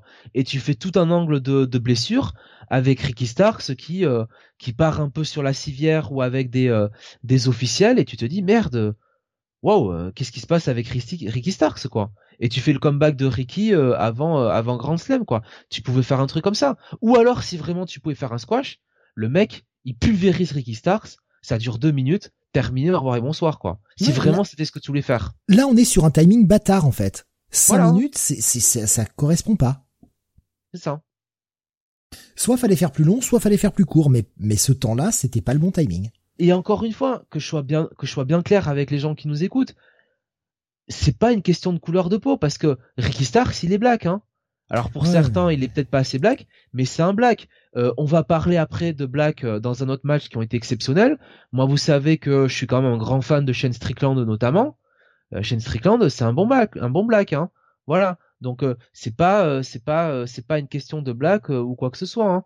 Hein. on a dit beaucoup de bien de Bobby Lashley du côté de la WWE hein, dans son run de champion. le Hurt Business, je rappelle que dans nos précédents podcasts, c'était l'un de nos, nos groupes préférés quand les mecs ils se pointent euh, avec le costard cravate en haut de la rampe, serious business pour pulvériser euh, rétribution dans le ring, c'était génial ça, tu vois. Donc euh, voilà, c'est pas c'est pas une question de couleur de peau. Encore une fois, c'est juste que c'est aussi, je suis désolé de le dire, mais on est post problème Big Swall sur Twitter. Encore une fois, quoi. Je suis désolé de le dire. Et entre nous, je pense que c'est aussi pour ça que Jet Cargill ne perd pas son titre. Moi, j'y vois autre chose avec Jet Cargill. Je vois essayer de faire un truc un peu à la Goldberg, essayer de créer une superstar parce que c'est vrai qu'elle a une physique de star de cinéma. Elle a un physique de superstar et ils essayent de créer une nouvelle star, quelqu'un qui est 100% au late wrestling, tu vois, qui est même pas, euh, euh, je dirais NJPW ou Stardom ou quoi que ce soit, quoi. Quelqu'un qui est 100% late wrestling. Après, est-ce que c'est la bonne euh, catcheuse pour ça? Je ne sais pas. Voilà, bah ça c'est une des déceptions de la soirée, hein, clairement ce match. Pour moi, c'est ma plus grosse déception de la soirée. Je te le dis tout de suite. Hein. Hmm. Ah, je sais pas. Pour moi, je j'attends la fin du pay-per-view, je te dirai. Euh, continuons avec le match tag. Ouais. Où j'ai mangé mon chapeau. Voilà. Euh, Swerve, Inner Glory, euh, Kisly, Swerve Strickland qui ont euh, gardé leur titre euh, en 22 minutes 30 contre The Acclaimed, Anthony Bowen et Max Caster accompagnés de Billy Gunn avec une foule à Burn. Et c'est vrai que c'était franchement un super match et j'étais tellement content de voir Kisly et Swerve et, et Strickland garder le titre. moi je te dis j'ai adoré ce match, hein, j'ai trouvé que c'était super. Quoi. Mais voilà ce que j'ai pensé de ce match. Je m'en fous. Je m'en fous de The Acclaim. Putain, qu'est-ce que je m'en carre l'oignon. Oh, mon dieu, mais cette équipe me fait pas rêver, quoi. Je ne comprends pas. Et ça a été notre réflexion avec Kael tout au long de ce match. Mais putain, qu'est-ce que la foule leur trouve ben parce que les mecs sont drôles, sont charismatiques, font des bonnes promos. Voilà, il y a un attachement aussi. Il y a, y a une côté, euh, bon voilà, il y a, il y a, y a cet attachement-là, quoi. T'es pas obligé non plus d'adhérer à des catchers simplement pour le in-ring, quoi. Après, est-ce que j'aurais mis leur titre, le titre dessus? Non, évidemment, je leur aurais pas mis le titre dessus, puisque je te dis que euh, j'ai dit avant le show qu'ils avaient rien à foutre dans ce match-là, quoi. Euh, et que de toute façon, fallait pas faire perdre Shane Strickland et Kisly. Mais après, reconnaissons quand même que c'est des mecs qui ont gagné euh, une certaine sympathie de la foule, qui se sont mis over euh, par leur promo, par euh, par les petits moments qu'ils ont vus dans, dans, chacun des, des shows de Dynamite. Voilà, faut faut leur connaître ça quoi. Après, nous on peut avoir notre avis personnel sur la team en question, mais on peut pas dénier que la foule était derrière eux quoi. Oui oui ah ben ça mais ça oui c'est totalement indéniable. C'est juste que moi je comprends pas en fait. Je, je je comprends pas le délire et je rentre pas dedans. Mais c'est peut-être aussi parce que moi j'aime pas le rap, hein. Mais moi déjà quand j'entends l'entrée de Max Caster, déjà j'ai les poils qui se hérissent et euh, déjà je me ferme. Parce que c'est vraiment pas mon truc. Donc déjà je suis fermé euh, à, à, cette idée-là. Donc ça n'aide pas. Ça c'est un problème personnel, hein, mais je, encore une fois je partage mon ressenti. Et, et euh, ouais, Anthony Bowens dans le ring, ça va? Max Caster, Bien sûr, mais c'est le parent pauvre du match, bien sûr, bien évidemment. Mais il a rien fait de façon du match, c'est Anthony Bowens qui a tout fait. Hein. Euh, je vois, alors je vois des réactions là de de, de Bunny par exemple. Kisly m'a fait chier, il est devenu pire que Mark Henry. Euh, oh, là, disait, hein. dans quel monde parallèle ces deux bouffons la pop de la soirée? J'ai trouvé ça trop long. Là, je suis entièrement d'accord. 22 minutes, c'était beaucoup trop long. Euh, Kisly est tellement pas au niveau, il a perdu toute son explosivité. Ouais, mais par contre, euh, il a un partenaire euh, qui euh, qui catch pour deux, hein, parce que Shane Strickland, il est il est vraiment très très fort quand même. et tu vois, moi je pense que dans les mecs qu'ils ont, moi Shane Strickland, je le mets un peu sur la, peut-être même encore peut-être au-dessus que Ricky Starks, parce que il est, enfin, après c'est mon avis, hein. Encore une fois, bien sûr. personne. Mais on est là, on est là pour partager nos avis, sinon je vois pas C'est mon ressenti. Sean Strickland, mais ça c'était déjà le cas euh, à la NXT hein, quand c'était le leader de Hitro. Je trouve qu'il a un charisme magnétique, qu'il est super charismatique, que ce qu'il soit heel ou face, qu'il est très bon micro euh, et que euh, au niveau du ring, il a tout ce qu'il faut à Outlet Wrestling quoi. Il est super spectaculaire, il est athlétique, il est vif, il est rapide, il vend comme c'est pas possible. Euh, il prend des risques. Là dans ce match, euh, le mec, euh, il est arrivé à tout de suite switcher entre le catcher face et le catcher heel. quand il a entendu la réaction de la foule, donc il y a eu de l'improvisation de sa part et de Kisly, surtout de sa part. parce que tu vois, il mettait, tu vois, il travaillait sur le genou de de Anthony Bowens. Hein. Il a fait mhm. tout ce travail sur le genou d'Anthony Bowens. Ça, c'est vraiment Sean Strickland qui, boum, psychologie dans le match, 100% parfait. Moi, j'adore ce mec. Je, l'aimais déjà euh, à la NXT. Euh, je l'aime encore plus euh, à Outlet Wrestling. Et là, tu vois, s'il y a vraiment un des deux à pousser entre lui et Kisly, c'est vraiment lui, quoi. Lui, je pense que il peut vraiment, euh, il peut vraiment aller au sommet. Et honnêtement, il a perdu deux ans à signer à NXT parce que rappelons-le que en avril 2019, il avait une proposition sur la table de Wrestling, hein, qui voulait faire signer lui comme euh, certains anciens de la MLW, donc bah, MGF, et euh, Sami Guevara pour ne citer que cela. Il a refusé. Il a préféré aller à NXT parce que bah euh, comme certains catcheurs, il savait pas trop dans quoi il se serait embarqué dans Elite Wrestling. Et franchement, s'il était allé tout de suite à Elite Wrestling en même temps que MJF, il serait déjà, euh, il serait déjà à ce niveau-là, quoi. Et ça, ça m'attriste un peu parce que je trouve qu'il a un talent, il a un talent phénoménal. Et puis voilà, il a, il a une gueule, quoi. Il dégage quelque chose, quoi. Et c'est de, c'est de leur en bas. Encore une fois, c'est mon ressenti, hein. Voilà. Mais sur Ricky Starks par exemple, je l'avais dit euh, un petit il y a un petit moment, je m'étais pas trompé de beaucoup hein, quand on voit les promos et il y a certaines promos qu'il a fait à Dynamite, je le voyais même pas forcément à ce niveau-là. Il a même dépassé certaines de mes attentes. Donc vous voyez euh, bon, des fois j'ai raison aussi quand même. Kael nous disait justement que Shane euh, catch en solo et que Kisly avait fait autre chose de sa vie. Euh, Benny nous disait euh, ils ont bien joué sur la blessure de Bowen, c'est du coup la foule qui le soutient. Et Swerve in, Glory ont bien joué les heals au fur et à mesure. Ouais, mais honnêtement, après, euh, je suis d'accord que Kisly c'est pas le Kisly de de la la Pro Wrestling Area ou des débuts de, de la NXT. Très clairement, on est plus sur du Kisly main roster WE. Ah, Bear, quoi sans la gimmick, mais un Kisly qui en plus qui doit se remettre un peu de ses problèmes physiques, hein, puis un Kisly qui a un gros gros gabarit, qui a bientôt bah, qui a bientôt 38, qui a 38 ans hein, maintenant aussi, donc c'est quand il est quand même plus sur la fin que sur le début. Euh, mais euh, je trouve que c'est quand même par exemple une meilleure équipe que que, euh, que Jungle Boy et Luchasaurus quoi. Euh, en termes de en termes de charisme, je trouve qu'il y a quand même plus de hits dans leur match que qu'avec qu'avec Jungle Boy et Luchasaurus quoi. Tu vois déjà il y a le post-match qui m'a qui m'a un peu interpellé quand même, euh, interpellé dans le bon sens, avec notamment euh, euh, Kisly qui euh, qui fait les scissors à, à Daddy Gun là, mais euh, Acclaim qui refuse et qui s'en vont. Ouais, bah ouais, bah écoute, euh, voilà, ils sont déçus parce qu'ils ont pas gagné, très bien. Ça m'interpelle pour la suite pour voir comment ils vont les construire derrière. Oh ben je crois que je peux déjà te dire qu'ils ont fait un angle après le show pour très clairement builder pour pour Grand Slam, hein, je pense. Et il y aura peut-être un changement de ceinture à Grand Slam. Il faudra peut-être, il faudra peut-être que je revoie ce match euh, à tête reposée, parce que j'avoue qu'on s'était enchaîné quand même pas mal de matchs assez décevants. Euh, peut-être que ça a joué aussi sur mon appréciation de ce match.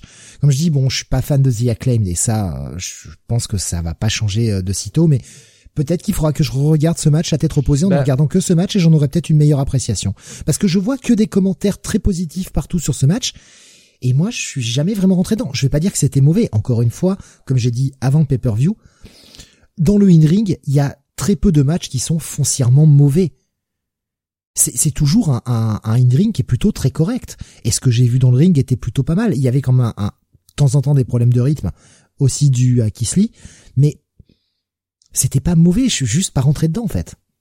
Bah, C'est-à-dire, si tu veux, Steve, que moi, euh, euh, moi, ce match, j'en attendais pas grand-chose parce que pour moi, The Acclaimed, c'était 80% euh, Tony Bowens dans le ring. Alors tu me diras, dans, ce match, ça a été 95% Tony Bowens, donc c'était pire encore.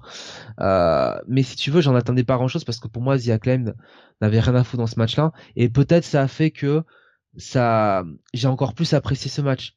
Mais en fait, il y avait tous les ingrédients que j'aimais. Il y avait une foule à Burn, il y avait euh, énormément de Sean Strickland et d'Anthony Bowens dans le match.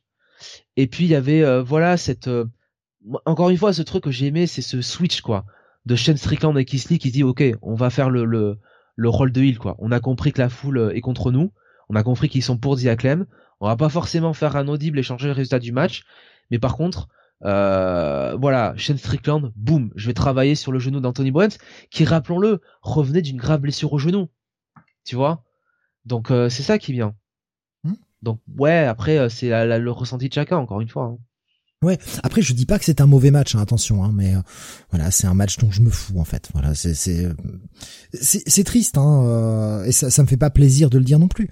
Mais voilà, c'est voilà, encore une fois, on repartage nos ressentis.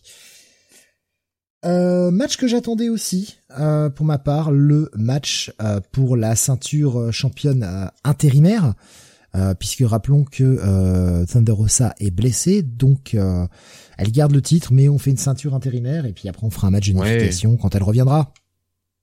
Ouais, très bien.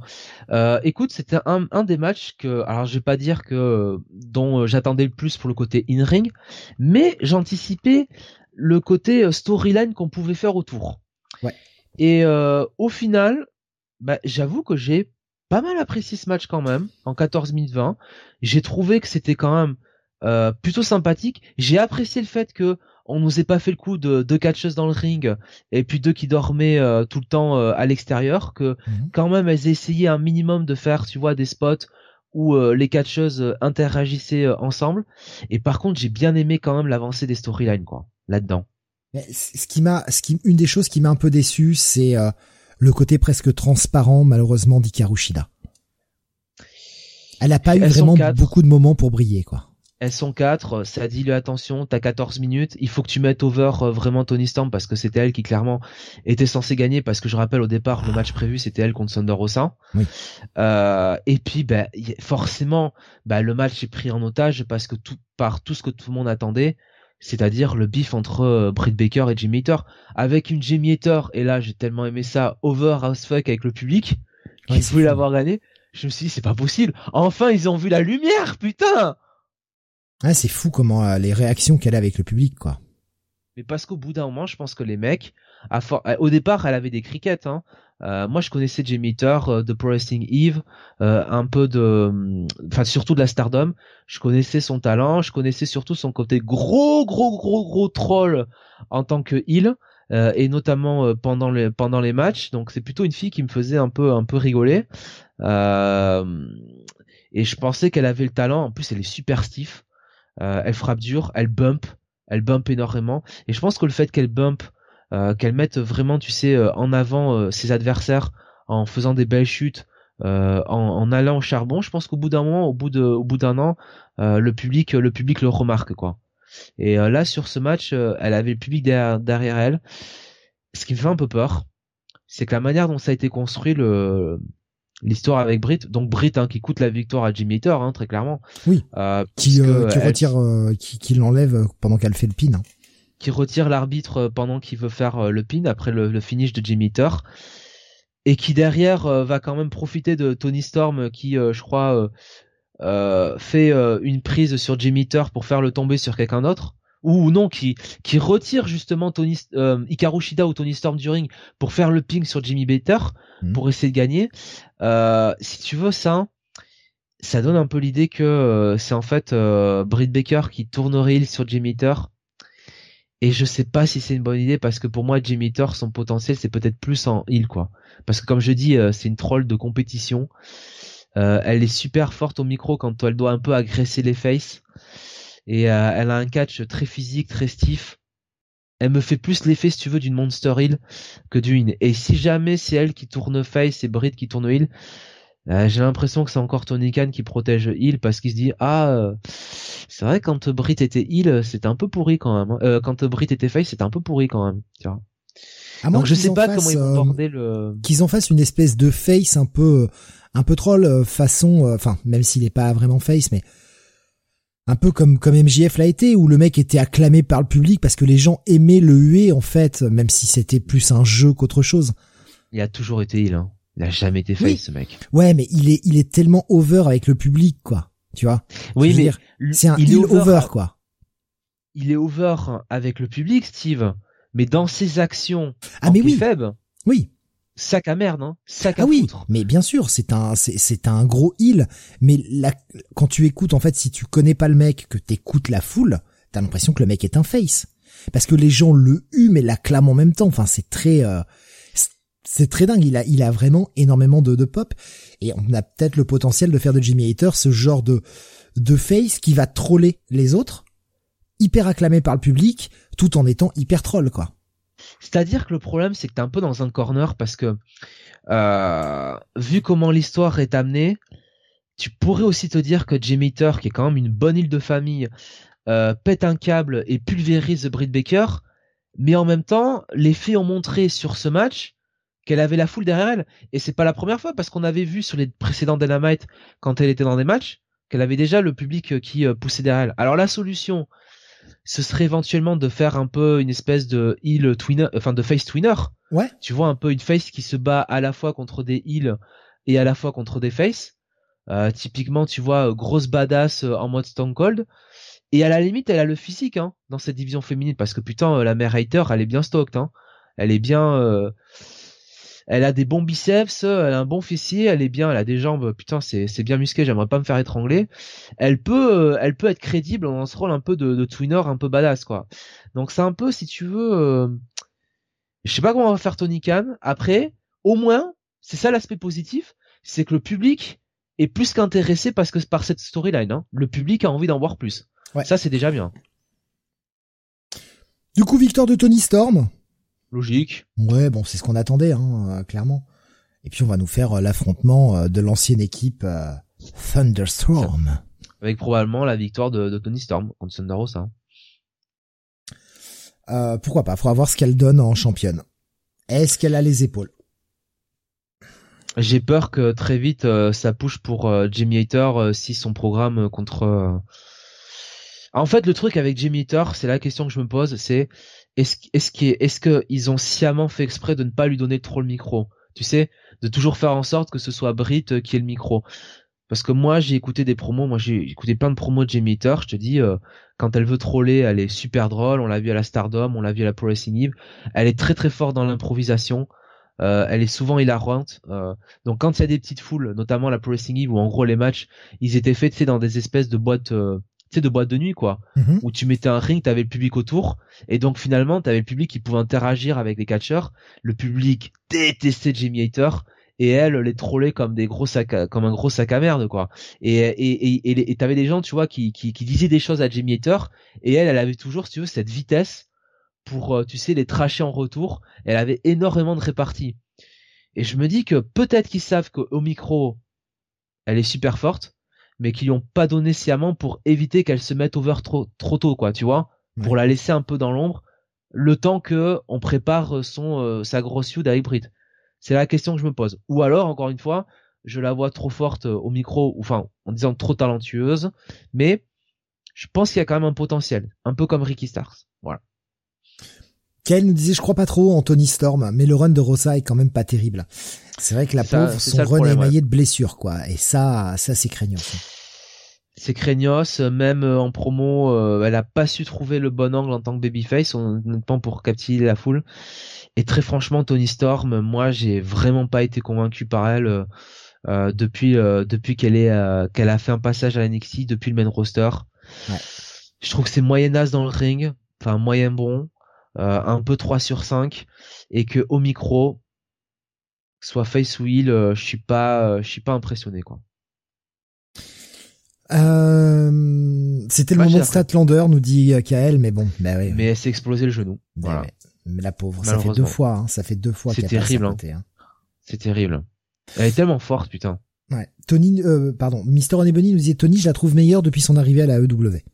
Alors, je rends quand même à la Bunny la raison, elle est quand même meilleure que ce qu'elle nous a montré à la NXT ou le main roster. Ça, ça c'est clair. Mais euh, on peut lui rendre par exemple qu'elle a super bossé sur le physique, hein, parce que là elle est, euh, elle est, euh, elle a maigri, hein. elle est énormément maigri. Elle est, elle est Razor Sharp. Hein. Là c'est pas Dominique. mais même son visage a changé. Hein. Même son visage a changé. Hein. Elle est fit, hein.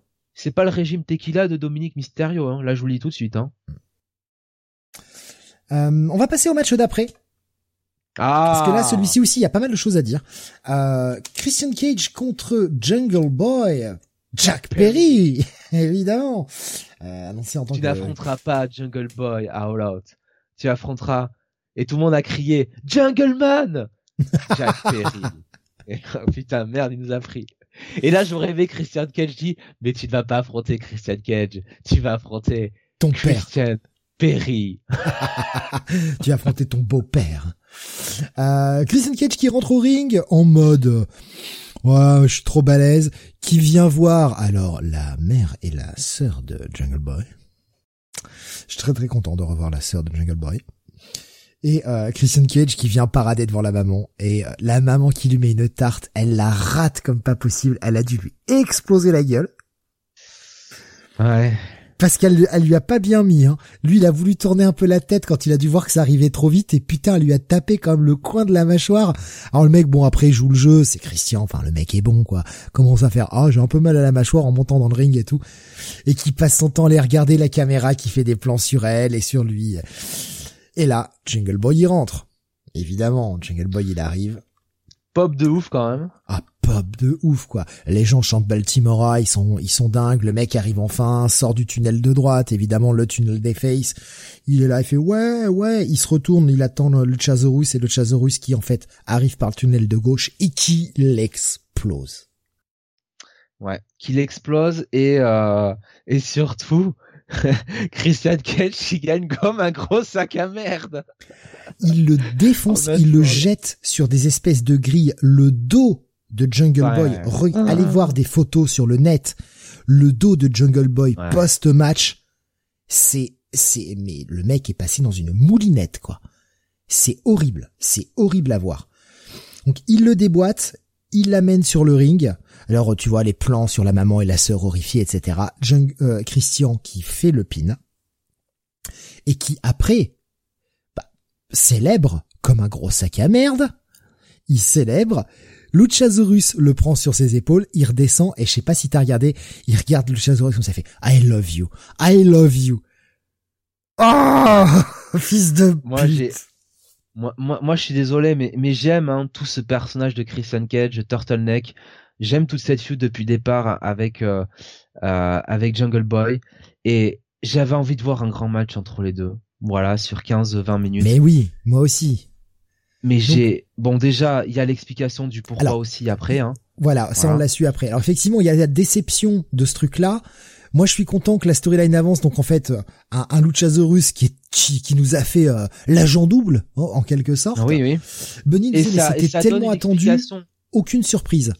Sauf qu'en fait, à mon avis, ça, ça a été fait à la dernière minute. Et je te laisse nous expliquer pourquoi. Parce que Christian Cage était euh, était blessé. On a appris que Christian Cage euh, et donc était euh, était blessé, euh, qui surtout n'était pas euh, en mesure de faire de faire un, match un match compétitif quoi, tout simplement. voilà. On connaît pas la nature précise de cette blessure, mais elle était importante pour que le catcheur ne puisse pas catcher en dernière minute. Et moi j'aimais, si tu veux, qu'en fait, ils ont pas scrappé le match, ils ont gardé le truc et ils se sont dit, ok, perdu pour perdu, on va faire un angle, on va faire une storyline, on va faire un truc qu'on fait jamais en pay-per-view, qu'on n'a jamais fait où on fait nos, nos cartes de 10 matchs avec des matchs de 15-20 minutes à chaque fois. Là, on va faire un putain d'angle, on va faire un putain de sword avec Luchasaurus et ça explique ce qui s'est passé quand Luchasaurus de manière euh, un peu bizarre euh, s'était aligné avec euh, avec Jungle Boy quand Jungle Boy était revenu hmm. de blessure alors qu'il s'était mis avec avec Christian et que Christian on avait l'impression qu'il avait un pouvoir un peu de pour manipuler de Luchasaurus qui lui avait dit quelque chose dans l'oreille. Ça explique le truc ça fait le swerve. Christian Cage c'est un heal un salopard de première. Jungle Boy bah il, il passe encore plus comme le babyface. La foule est dégoûtée de ça, elle en a marre de Christian Cage. Et, et quand euh, bah, Christian Cage sera euh, en, en, euh, en, mesure de faire le match, bah la foule sera encore plus derrière Jungle Boy, quoi. Tu vois? S'il si, est guéri, ce sera full gear, hein, clairement. Pour cette storyline, c'est vraiment le match qui mérite le pay-per-view. Bien sûr, bien sûr. Ou au pire, enfin, s'ils veulent vraiment le faire tout de suite, Grand Slam, c'est pas, c'est pas mal non plus, quoi. Tu vois, dans l'Arthur Stadium, euh, 20 000 spectateurs. Certes, euh, c'est pas un pay-per-view, mais on sait que chaque, année, enfin maintenant, ça va être chaque année un gros, gros, gros, gros show pour euh, pour Elite Wrestling, quoi. Tu vois, c'est pas, euh, c'est pas le, le, pire des spots, quoi, non plus. Euh, mais tu peux par exemple faire euh, Luchasaurus contre contre Jungle Boy à, à Grand Slam, tu vois? Ouais. Donc, si tu veux, oui, on aurait préféré le match, on aurait préféré une belle victoire de de, Jungle Boy. Malheureusement, il y avait une blessure. Et je trouve que d'une situation merdique, je trouve qu'ils ont fait un truc pas mal en storyline, quoi. Tu vois ce que je veux dire? Et un truc qui change de d'habitude. Encore une fois, c'est comme le, Joker à la fin du Casino Ladder Match. C'est comme John Moxley qui squash totalement euh, euh, CM Punk. On se dit mais qu'est-ce qui se passe? Putain, enfin on fait des trucs euh, qui euh, euh, qui prennent le public par surprise quoi plutôt que de toujours faire le même booking habituel quoi. Bon ok euh, euh, Jungle Boy aurait battu Christian Cage. Très bien. Bon très on fait quoi après? Tu vois ce que je veux dire? Un, un truc différent de temps en temps. Peut-être que ce sera pas bien au final. Moi je suis pas contre hein. surtout surtout quand t'apprends c'est vrai que c'est surprenant sur le départ. Tu dis putain les mecs ont jamais fait ça. Putain un squash. Bordel c'est un des matchs que j'attendais. Putain je me sens dégoûté. Et puis derrière t'apprends que bah en fait il y avait une, une blessure tu dis putain, mais en fait c'est malin de l'avoir fait comme ça. C'est malin de l'avoir fait comme ça, d'avoir euh, euh, de bah, d'avoir géré le truc pour que Christian n'ait pas à se blesser plus. Euh, Est-ce que Jungle Boy ça le dessert? Non, le mec est toujours over auprès de la foule et la foule va avoir encore plus envie de le voir gagner quand ça arrivera. Non, c'est c'est bien.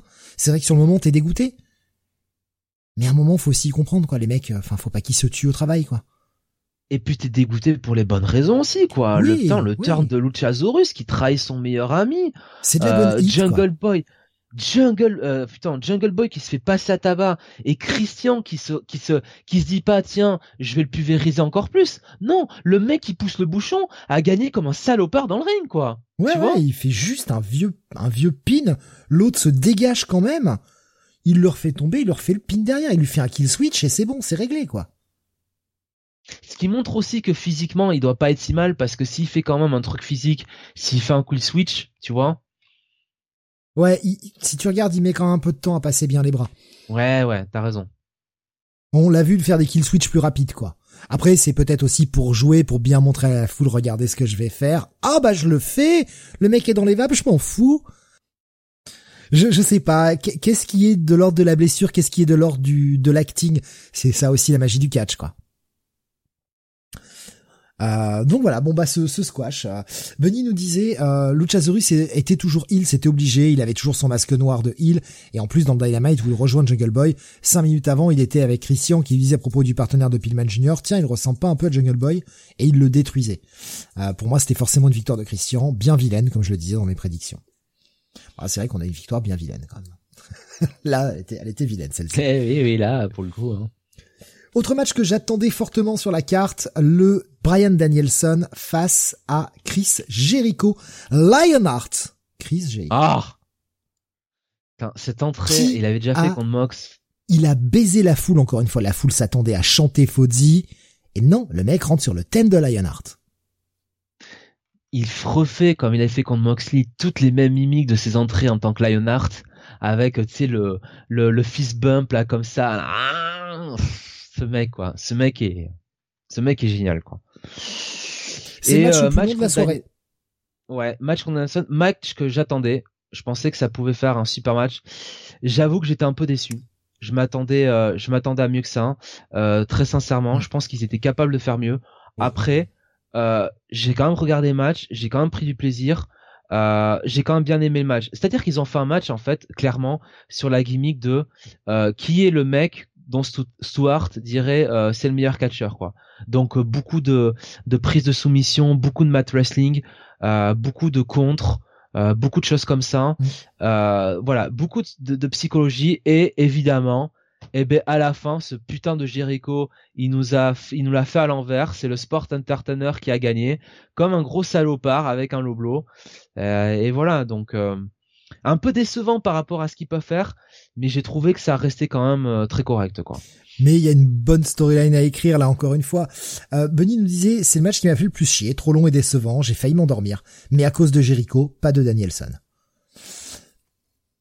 Moi, j'ai bien aimé encore les forme, euh, Jericho, hein, franchement. Euh. Ouais, ouais. À, à, 50 ans, quand même, 50 ans passés, j'ai bien aimé encore les interactions avec Aubrey Edwards. Oui. Et là, ce qui est génial, c'est qu'à la fin, c'est Aubrey Edwards qui défend Jericho, avec un Jericho qui finalement catch presque comme un face, et, euh, et Danielson qui est trop, trop virulent, trop brutal. Et justement, qui... là, en termes d'histoire, il y a plein de choses à écrire. Parce que Danielson, il commence à perdre salement, quoi. Il s'est fait euh, latter une première fois par Daniel Garcia. Bon, il a gagné le deuxième affrontement, d'accord. Le Two of Threefold, mais il perd une chute hein, quand même. Hein. Ouais. Et là, il perd contre Jericho. Euh, alors, on, on, reviendra sur le BCC parce qu'il y a le match de John Moxley euh, après à traiter, mais est-ce que on serait pas dans un dans un Danielson qui commence à beaucoup perdre là vis-à-vis du BCC, qui en plus commence à être un peu plus virulent, tu vois, presque de temps en temps, tu le dis, il va, il va tourner il. Est-ce qu'on serait pas sur une storyline où le mec va peut-être se faire éjecter du BCC parce qu'il perd de trop, quoi? Alors franchement, euh, le BCC ça a commencé depuis Révolution, donc euh, fin mars. Euh, fin mars 2022. Franchement, si on ah mais le BCC reste, mais Danielson en dégage, tu vois Écoute Steve, euh, il y a des événements à la fin qui me font dire qu'il y a quand même moyen d'intégrer le BCC dans quelque chose qui pourrait être énorme pour Elite Wrestling. Euh, donc c'est pas le moment de déconner. Euh, moi je pense que et d'ailleurs ils ont un peu teasé euh, Jericho dans sa conférence de presse à la fin. Moi je pense que c'est surtout un finish pour montrer que a priori à Grand Slam il y aura un match entre les deux et cette fois-ci euh, euh, il y aura Danielson qui euh, se restera plus à voir par Jericho quoi. Je pense que c'est plus pour ça. C'est un match un peu pour builder Grand Slam. Ils ont besoin de vendre Grand Slam aussi. Ils ont besoin de mettre des matchs sur l'affiche. Hein. Benny qui nous disent que Danielson ne va pas les rejoindre Judgment Day. Mais de toute façon, Danielson, faut bien comprendre le personnage. Il s'en fout de, il s'en fout de perdre ou gagner, hein, Danielson, hein, dans l'idée. Hein. Oui, oui, ouais. S'il y a la storyline qui marche derrière, le mec, ah ouais, c'est mon match faire des matchs de catch en fait. C'est mon match de retour euh, contre Daniel Garcia? Ah ben euh, ça me dérange pas de perdre. Hein. Il est comme ça, hein, Danielson. Hein. Ouais, lui tout ce qu'il veut c'est faire du vrai catch. Il en a marre de faire du, du, sports entertainment, il a envie de faire du wrestling. Ouais, et, et c'était tout le propre du match contre Jericho, c'était la storyline, c'était la promesse qu'avait fait Jericho. Jericho lui avait dit, bah t'as vu euh, contre Mox, c'était Lionheart Chris Jericho, et c'est vrai, c'était Lionheart Jericho d'ailleurs excellent match hein, entre les deux sur euh, sur un Dynamite. Mm. Euh, et puis là, il avait promis. Voilà, il avait promis qu'il ferait pareil avec euh, Brian Danielson. Et au final, bah, quand il a senti que Danielson avait l'avantage dans la storyline du match, qu'il était vraiment dessus, qu'il était en train de pulvériser à la fin, bah, il a joué un petit peu avec Aubrey Edwards et, et il a gagné salement comme un sport entertainer. Voilà, comme le Wizard, sans la boule de feu. Et pour continuer dans ce que je disais, trop de sang, euh, Benny nous dit, eh ben là, pas assez de sang, peut-être que ça m'aurait réveillé. justement, ce Alors, match... Ça va, il y a trop de sang, il y a pas assez de sang. Moi, justement, j'ai pas, j'ai bien aimé que dans ce match-là, il y ait pas de sang, quoi. Exactement. Moi aussi. C'est, c'est le match qui, à la rigueur, aurait pu justifier qu'on, que ça pisse un peu. Et non. Ils sont restés clean jusqu'au bout, sans pisser le sang. Il y a qu'avec l'autre match, avec l'autre con, là, où forcément fallait que ça saigne.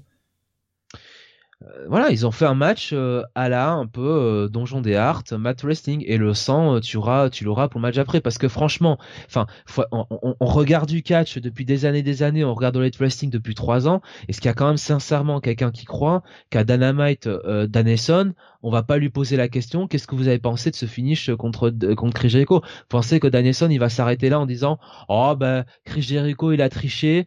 Euh, tant pis pour moi, euh, voilà, euh, je vais essayer de gagner un autre match. Enfin, tu vois quoi. Non, le mec il va vouloir prendre sa revanche. Surtout que rappelons-le dans la storyline, enfin, et plus que dans la storyline, Jericho était celui qui l'avait mis hors des rings pendant un mois et demi après Double or Nothing. Hein. voilà, après le, le Anarchy match. Donc voilà, il faut que Danielson prenne enfin sa chance. Et puis rappelons qu'à la fin du show, il y a quand même Daniel Garcia qui dit à Jericho, tu m'avais promis de pas tricher. Parce que rappelons que dans le Dynamite, Jericho avait fait la promesse à, à Daniel Garcia que pour le prouver euh, qu'il fallait qu'il reste avec lui, que c'était un, que c'était avec lui qu'il devait rester, il lui avait dit je ne tricherai pas, je gagnerai de manière clean contre euh, contre Brian Danielson et il a menti au final à, Daniel Garcia et Daniel Garcia lui a dit à la fin. Donc euh, c'est pas fini ce truc là. Et, et Chris Jericho qui en retour lui dit écoute Voilà, j'ai battu, euh, j'ai battu Danielson, j'ai tenu ma promesse. Maintenant, à toi de la tenir. Tu le bats mercredi à Dynamite et la Jazz ne sera pas là pour t'aider. Et Daniel Garcia qui... Non, c'est euh, c'est Wheeler Utah. Wheeler Utah pour le titre euh, le titre ROH. Ah oui oui Wheeler Utah pardon oui oui pardon oui, oui c'est pour le, le titre pur ouais. Qui il lui dit tu, tu vas le battre et et on sera pas là pour t'aider quoi. Et, et Daniel Garcia qui lui répond bah ouais mais enfin putain au moment où j'ai le plus besoin de toi, j'ai le plus besoin de toi à mes côtés, tu m'abandonnes. Je te répète ce que je viens de te dire, tu le battras seul. C'est super l'écriture et justement tu vois je, je, me dis un Daniel Garcia qui rejoindrait le BCC au moment où un où un Brian Danielson se ferait éjecter? Euh, moi je pense que le BCC perdrait beaucoup hein, sans Danielson quoi tu vois dans la force du, clan parce que mais c'est, je te dirais pourquoi c'est lié à ce qui arrive à ce qui arrive à la fin. Mais bon après faut faut que ça tombe du bon côté quoi. Mais j'ai une idée euh, j'ai une idée de ce que pourrait faire Tony Khan qui serait très bien et il y a quand même besoin de Danielson dans la storyline. Avant-dernier match pour cette soirée, euh, le Darby Allin, euh, Sting et Miro face à la House of Black. Déception. Déception de ce match. Et eh oui, victoire de euh, Darby, Sting euh, et Miro. Euh, donc voilà, un match de fin de carte. bon. Le, problème, c'est que ça commence tout de suite avec un Miro qui qui bah, attaque à mort les notamment Alistair Black hein, pour par rapport à la storyline etc qui refuse de prendre les relais etc qui va finir par aller faire dodo euh, loin du ring, etc. Et ce qui m'a le plus énervé, c'est qu'on a le Sting invincible. Et ça, moi, j'en peux plus. Enfin, le mec a 62 balais, le mec est invincible, résiste à tous les finishes. Merde, en fait. Ça m'a, ça m'a gonflé. J'ai trouvé que c'était du mauvais booking. Là, on est sur du booking fan service. Tony Khan qui s'est payé Sting et qui essaie de le mettre en avant. Est-ce qu'on a besoin de mettre Sting en avant? Face quand quand t'as des mecs dans l'équipe qui sont Miro, qui sont euh, Darby Allin dans sa propre équipe, ou que de l'autre côté on a un Alistair Black, enfin Malakai Black pardon. Euh, bon Brody King, je suis un peu moins fan, mais putain quoi, Buddy Matthews, qu'est-ce qui branle depuis qu'il est à la EW Le mec n'a aucune victoire vraiment décisive. Le mec est pourtant vachement bon. Qu'est-ce qu'ils font de ce gars-là? Moi, je suis, euh, je suis vraiment, vraiment, mais pas à l'aise du tout avec la façon dont les, choses sont bouquées de ce côté-là. Ça fait partie de ces quelques storylines à la EW qui prennent, je trouve, beaucoup de place et dans lesquelles je ne me retrouve absolument pas. Pour moi, la House of Black, ça fait quand même maintenant du surplace depuis pas mal de mois. On s'est dit, enfin, je m'étais dit, je vais pas inclure tout le monde, je m'étais dit, euh, ok, l'arrivée de, de Julia Hart dans le dans le clan, voilà, on a joué avec le fait de sa corruption peu à peu, euh, et finalement elle se révèle enfin membre du euh, de la House of Black. Ok, ça va injecter un peu de sang neuf, ça va peut-être faire, euh, redorer un petit peu l'intérêt que j'avais pour ce clan, quoi. Qu'il se passe quelque chose. Mais en fait non, il se passe jamais rien avec ce foutu clan de merde. Rien du tout. House of Black, c'est c'est vraiment c'est un tank mais comme pas possible quoi. C'est un hein. programme nul à chier. Ah, nul à chier, euh, t'exagères un peu, mais c'est vrai que euh, a laissé un peu de pognon sur la table. S'est passé depuis six mois? Il s'est rien passé depuis six mois avec la House of Black. De toute façon, honnêtement, qu'est-ce qui s'est passé depuis l'arrivée de Malakai? Bah la feud avec Cody, quand même. Euh, il a feud avec Death Triangle. Enfin, il y a eu plein de choses. Mais en fait, le problème, c'est que euh, bon, j'ai l'impression que les, les, plans ont changé. C'est-à-dire que clairement, on allait sur euh, sur Malakai contre contre Miro. C'était c'était le programme, mais bah, malheureusement, j'ai l'impression que Malakai, bon, bah, il a pas l'air bien parce qu'apparemment, il aurait alors c'est des rumeurs, hein, encore une fois, mais qu'il aurait démenti derrière, mais bon. Non, mais il semblerait que ça va pas. Euh, enfin, moralement, euh, enfin, il est plutôt euh, là en ce moment, il est plutôt dépressif. Il a pas la tête au catch. donc, donc voilà, il, il, aurait demandé que que Tony Khan libère.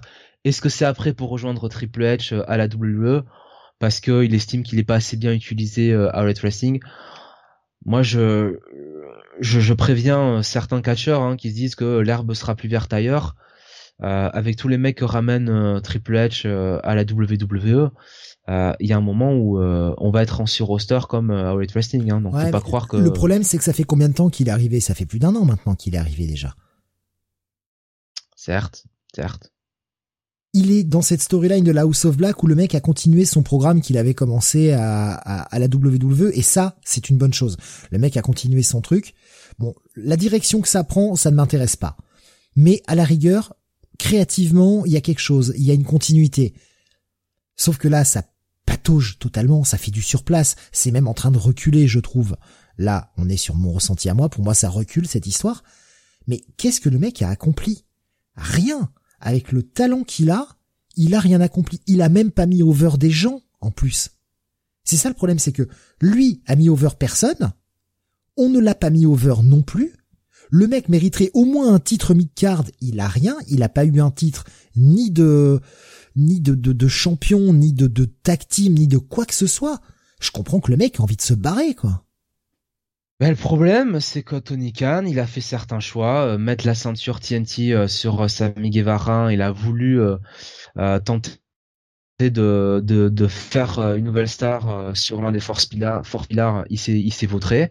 Voilà, il y a eu des trucs comme ça. Après Steve, faut pas oublier le discours qu'on a beaucoup entendu aussi, c'est que Malakai, tous ces ex WWE, c'est des gens qui ont pris le spot d'original de Light Wrestling. Et encore une fois, Tony Khan, bah, il a essayé de manœuvrer euh, le chèvre et le chou et, euh, et il s'est un peu euh, vautré sur sur House of Black. Mais encore une fois, Malakai Black, j'ai l'impression qu'il y a aussi quand même.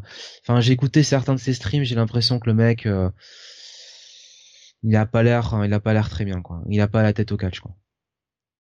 Mais ouais, puis enfin, la manière, enfin, si vraiment, si vraiment, si tu veux, il était si furibar que ça par rapport à Tony Khan, est-ce qu'il fait le job à la fin quoi, tu vois?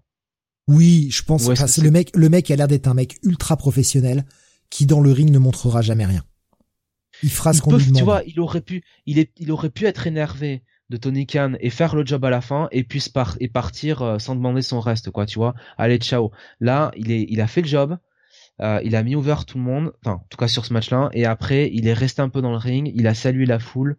Euh, il est pas par, il est pas parti, c'est comme euh, tu vois un mec énervé, tu vois ce que je veux dire quoi comme un mec amer. Voilà. Euh, Moi, j'espère me tromper encore une fois. Hein. J'espère que c'est pas. Euh, oui, au euh, nous rappelait Bunny, ouais. Oui, c'est sûr. J'espère que c'est pas une histoire de dépression. J'espère que voilà, bon, c'est plus une histoire que il estime ne pas être utilisé à sa juste valeur. Et ah, il du métal en même temps, c'est pas un mec joyeux. Hein. Puis t'as vu le style de métal folk qu'il écoute quand même, mais il a pas l'air joyeux comme gars. ah, il a, il a, des, il a quand même des bons goûts musicaux.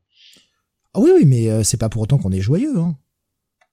Quand t'écoutes ça euh, seul en sortant ton chien dans la nuit noire, euh, sans un lampadaire à 3 heures du matin, ça va pas dire que tu respires la joie, quoi. Toute ressemblance avec des personnes existantes où il y en a déjà existé, hein, n'est-ce pas? Toute personne existante, enfin toute ressemblance avec des personnes parlant sur ce stream serait purement fortuite. Sachant que je n'ai pas de chien. Oh non, tu as révélé le truc je, je, prends, je prends quelques réactions euh, sur, sur le chat avant qu'on passe au dernier match, parce que malheureusement, il n'y a pas grand-chose à dire. Et encore une fois, hein, moi, je déteste le booking de Sting. Hein. Là, faut, faut arrêter avec ces conneries. Maintenant, ça commence à bien faire, quoi. Foutez-le à la retraite un peu là. Ou fait, non, pas la retraite, parce qu'il est encore capable de faire des trucs. Mais mettez-lui, mettez-le un peu en retrait, quoi. Il n'a pas besoin d'être booké de cette façon. Il enterre tout le monde. Et merde, Sting à 62 ans qui enterre les gens, moi, ça m'énerve. Euh, Benny nous faisait cinquième match de Darby et Sting en équipe en pay-per-view. Euh, je voulais, euh, moi je voulais pas voir encore Pac versus Orange, mais plutôt une feud Pac contre Buddy Matthews. Mais oui, Pac Buddy Matthews, faites ça. Buddy Matthews a besoin d'exister dans ce putain de roster. On est d'accord. Euh, Pac avait déjà battu Buddy Matthews dans le tournoi euh, pour la ceinture. Euh, ouais, l'Atlantique. On peut, on peut le refaire. Hein. Franchement, on peut le refaire. Un match de cette qualité. On peut le refaire. Voilà.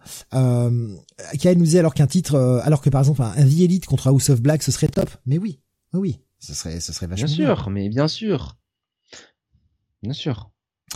Euh, allez, le main event de cette soirée. Ouais. Conarman Punk contre Con Moxley. Ah, bah, oh là là, finesse. Bon. Ah oui, oui, bah oui, je suis salé là. Je suis salé. Alors là, franchement, sur ce match, bon, tu peux être salé, mais on va pas être d'accord. Hein. Euh, CM Punk qui a battu donc euh, John Moxley euh, pour le titre euh, Dollar Racing en 19 minutes 55 avec quand même une énorme sur ce match-là. globalement, j'ai trouvé que c'était que c'était un très bon match. que ça avait fait ce que ça devait faire sur du main event. Euh, avec évidemment bah, pas les deux meilleurs catcheurs de la promotion, mais euh, deux catcheurs qui se sont bien donnés, euh, CM Punk et, et, et John Moxley. donc donc c'était c'était très bien. Après, bon moi c'est ce que je mettais sur sur le Discord, c'est que l'inquiétude c'était que la storyline avait un peu bon ça sentait un petit peu CM Punk qui avait son moment de doute et qui finissait par être triomphant et triomphé euh, de John Moxley euh, à Chicago euh, devant son public, le Tom Hero. Et bon, ça faisait très moi, c'est pas ce que je voulais en voir. Moi, franchement, je vous le dis tout de suite, mais je crois que je l'avais mis hein, sur Discord. J'avais envie de voir un deuxième squash de John Moxley par CM Punk. En fait, j'aurais trouvé ça tellement génial et tellement et tellement fou dans l'idée de la part de, de Tony Khan. malheureusement, ça n'a pas été le cas ça me paraît compliqué d'enlever le titre de John des titres enfin des des, des des des anges de John Moxley avec l'année qu'il faisait. Parce que je trouve que quand même en 2022 mais, ça c'est mon avis encore. CM Punk est le premier à avoir piné John Moxley clean en solo. Depuis. En solo. Depuis, toujours. voilà. Voilà. C'est le premier à le piner clean. Moi je pense que voilà euh, vu ce qu'avait fait Moxley cette année euh, qui a quand même fait des gros gros matchs dans le ring qui est toujours fort en promo. Enfin pour moi encore une fois mon ressenti. Euh, je pense que c'est plus lui qui aurait dû euh, qui aurait dû gagner le titre. Et puis voilà. Il y a eu la révélation de la fin. Enfin que j'avais compris encore une fois avec ce qui s'est passé au début. Et je me suis dit ok il y a Grand Slam qui arrive. Je comprends ce qu'on veut faire. Bon allez ok très bien Autant je n'aime pas euh, Con Moxley et c'est euh, enfin voilà je veux dire c'est connu de tous maintenant hein, qui écoutent le podcast. Je n'aime pas le mec je, je, ne supporte plus le mec. Vraiment il me sort par les yeux. Euh, là... là... vraiment ce match pour moi je, suis désolé hein, tu vas peut-être dire que je troll tu vas et tu vas sûrement pas être d'accord d'ailleurs vu ce que tu dis du match mais ah, bah j'ai trouvé ce main event aussi chiant que celui de Clash at the Castle je me suis ah autant emmerdé. Ah non, Alors mais, là, oui, ouais, vraiment. que je suis pas d'accord. Hein. Déjà. de toute façon, déjà. Mais j'aime pas John Moxley, donc. pas donc, euh... Euh, excuse-moi, pardon, j'ai pas entendu comme j'ai parlé en même temps, je t'ai pas entendu. Sur le match de le main event de Clash of Castle, moi j'étais pas aussi euh, salé entre guillemets que toi ou les autres sur le chat, hein, donc. Euh, j'ai détesté ce main event. Déjà, bah forcément, c'est le match de John Moxley, donc forcément, faut que ça saigne, hein, parce que ce connard est pas capable de faire un match sans pisser le sang ou sans qu'il y ait quelqu'un qui se blade. Putain, ce sont les seuls, les seuls de la soirée à qui se sont bladés. Fallait que ce Écoute, soit. c'est là, c'est un Punk, c'est un Punk qui s'est blédé cette fois. Pour une fois, c'est pas John Moxley, alors il en veut pas, quoi. Là, ouais, mais c'est euh, toujours dans ses matchs. C'est toujours ah, dans ses ah, matchs, putain. un Punk qui se blade à chaque fois, dans tous ses matchs, quoi. Pareil, quoi. Alors euh, là, moi, je veux bien qu'on mette tous sur John Moxley, mais là, pour le coup, c'est pas lui, quoi. Là, euh, pour le coup, là.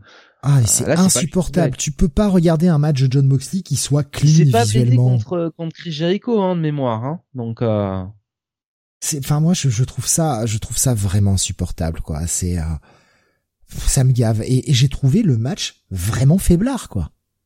J'ai trouvé ça vraiment faiblard mou je me suis emmerdé quoi. Vraiment je regardais la montre putain quand c'est-ce que ça s'arrête?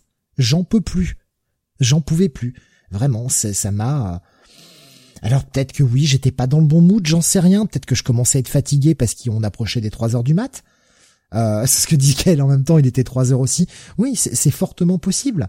Ah, Moi, je l'ai vu le lendemain. Encore une fois, moi, ah, mais nous aussi, les conditions dans nous, nous aussi, on, l'a vu le lendemain, mais euh, on l'a vu le lendemain en différé, mais on a fini à 3 heures du mat euh, le pay-per-view. Ben voilà, moi je moi je l'ai radé, je l'ai radé donc c'était dans fin d'après-midi, début de soirée donc. Et, et vraiment, enfin, ça m'a, ça ne m'a pas plu ça m'a pas plu. Le choix, bon, de CM Punk, bon bah voilà, on met le titre sur lui. Est-ce que c'est normal qu'on donne le pin? Alors, alors déjà j'étais pas, j'étais pas joyeuse avec cette idée, mais euh, d'autant plus avec ce qui s'est passé après, et on y vient là dans quelques instants, vraiment. Est-ce que c'est franchement normal qu'on donne le titre à CM Punk et qu'on donne le pin sur un Moxley qui était invaincu en solo à CM Punk? Sérieusement CM Punk. Steve, Steve, euh, ils se sont mis dans un corner parce que il y a eu la blessure de CM Punk et il a fallu tout de suite trouver euh, un champion de remplaçant. De remplacement, ça a été, euh, ça a été, ça a été John Moxley. Et, et voilà. Et, et, encore une fois, avec ce qui arrive derrière, tu peux pas non plus faire gagner euh, salement CM Punk. T'es obligé de lui faire donner une belle victoire pour ce qui arrive derrière et un hmm. peu de sens, quoi. Tu vois ce que je veux dire? Parce qu'effectivement, Benny nous dit il y a l'angle de fin. effectivement, faut qu'on faut qu'on l'adresse. Et voilà. Je te laisse y aller. Hein, Vas-y, hein, je t'en et ben l'angle de fin, c'est que on a euh, en gros euh, les lumières qui s'éteignent et non, c'est pas Wyatt qui qui arrive, fort heureusement. on entend alors bon ouais un petit euh, un petit euh, euh, une petite une je sais pas comment dire un petit une petite converse une conversation téléphonique entre entre Tony Khan et quelqu'un avec voilà Tony bah, Khan moi j'ai eu plus l'impression que c'était un message sur un répondeur. Ah ouais un message sur un répondeur, t'as raison, euh, de Tony Khan qui dit voilà, euh, euh, tiens, je te propose tant et tant d'argent pour pour pour revenir, tu vois, je compte sur toi, il faut que tu viennes, avec en plus derrière un clip qui revient sur toute la, période un peu de, de CM Punk à la ROH et surtout euh, le fameux heel turn qu'il avait fait euh, pour le Summer of Punk avec euh, bah, quand il disait bah, que en fait voilà il avait un peu trahi le public et qu'en fait ils avaient le diable sous leurs yeux mais ils avaient juste pas ouvert les yeux. Et, et bon voilà très clairement on a donc ce ce focus en backstage. Ouais, Joker ce Joker qui arrive. Et moi, j'avais déjà compris, si tu veux, je, savais déjà un peu où on allait là. Le Joker enlève. Moi, c'est le message, c'est le message sur le répondeur qui m'a mis sur la. Voilà. Le Joker euh, enlève, euh, enlève euh, le, son masque un petit peu, met l'écharpe. Et là, t'as quand même la grosse pop de la foule quand elle voit cette écharpe dégueulasse. Et évidemment, c'est c'est NGF qui arrive sur la foule et on inverse un petit peu le départ de MGF sur le fameux Dynamite où il fait cette euh, promo où euh, il insulte Tony Khan, il insulte CM Punk, il insulte tout le roster. Ou souvenez-vous, euh, CM Punk, enfin arrive sur le stage, hein. enfin en tout cas demande à MGF qu'est-ce qui se passe. Là, on inverse le truc avec clairement MGF qui qui arrive et et challenge CM Punk et a priori ça va être le main event de Grand Slam à New York, donc New York assez proche pour ne pas dire à côté de Long Island, hein, pour ne pas dire que Long Island c'est New York. Euh, je rappelle quand même que qui vient de Long Island, un certain MJF. Donc, un cocktail euh, aussi, mais euh, c'est peut-être, ce sera peut-être ça la chute de Connorman Punk. Donc ça sent la victoire de, de MJF pour le titre à Grand Slam et, et ça fait ça fait beaucoup de sens. Par contre, alors attention quand même à Tony Khan parce que la foule a, a quand même la foule de Chicago a popé MJF à chanter euh, MJF au, nu, au nu. Donc, faudrait quand même répéter que bon, euh, faudrait pas se tromper que MJF a quand même décroché euh, le chip comme un gros dégueulasse, que son clan c'est un gros de, clan de heal et qu'MJF est toujours un heal. Alors, je fais confiance à MJF, il saura faire en sorte de montrer qu'il est heal. Attention de pas croire que c'est le, le anti-autorité, anti-héros, tout ça, quoi. Hein. Après, il faudra voir comment ils vont écrire ça, parce que la question qui reste, est-ce que MJF fait partie du clan de Stokely Hathaway? Est-ce que c'est peut-être lui qui tire les ficelles euh, derrière euh, ce clan-là? Ou est-ce qu'il aurait simplement, parce que le mec est friqué, réussi à se payer les services, les aurait engagés un peu en tant que mercenaires juste pour aller décrocher le truc, mais n'est pas affilié à eux derrière? Tu vois? Moi, j'ai quand même vraiment l'impression que c'est son gang, c'est lui le boss et euh, Stockley Athley, euh, te trompe pas, euh, il bosse pour lui quoi. Là, les possibilités restent ouvertes et ça c'est quelque chose d'intéressant. Il doit s'exprimer de toute façon euh, demain soir à Dynamite. Donc bon, hein, ce sera à ne pas rater, j'imagine la promo. si j'étais ah, je, le, ben je le foutrais au début de la deuxième heure. Je le, j'ouvrirai pas avec ça. Ouf moi j'ouvrirais tellement le choix avec ça, putain. Mais non, pour retenir les gens, parce que les gens s'attendent à le voir. Ah oui, ah oui, oui, t'as raison, raison, En taux de rétention, je le mettrais au début de la deuxième heure, moi. en annonçant dès le début qu'il y aura ça, de toute façon, il, il communique là-dessus en disant NGF va s'exprimer. t'ouvres t'ouvres ton show euh, avec euh, quelqu'un d'autre qui vient faire une promo, ça peut être peut-être les Bucks et Omega, peut être Hangman, peu importe, on s'en fout. Euh, et puis ne pas hésiter à rappeler que MJF va venir s'exprimer et tu le mets à la deuxième heure comme ça, tout au moins tu gardes les gens jusqu'au début de la deuxième heure. C'est comme ça que moi je le bouquerai, mais après ils vont peut-être ouvrir avec ça, hein, ça reste quand même un gros morceau. Hein. ben voilà, on a fait on a fait le tour sur All Out. All Out. Et maintenant, il va falloir parler de ah. l'après All Out. Euh, je vais cacher euh, ce diapo et garder que le logo. Eh ben.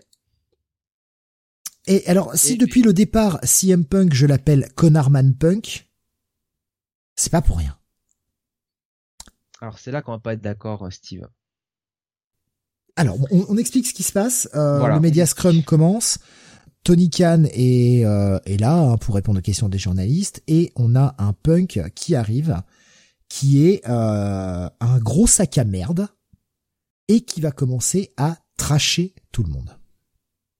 Oh, pas tout le monde. En commençant d'abord par Colt Cabana. Ouais. Pas, pas ce qui m'a le plus choqué dans sa, sa conférence de presse. Hein, la façon, la façon dont il en a parlé, avec ses insultes, avec ce ton hautain, c'est en plus, le mec était détestable dans sa dans sa pose, dans sa présence. C'est-à-dire que le mec, bon, boit un coup, ça c'est normal. Il est en train de picoler dans une canette euh, de, jus de fruits, de je ne sais ce que c'est, peu importe.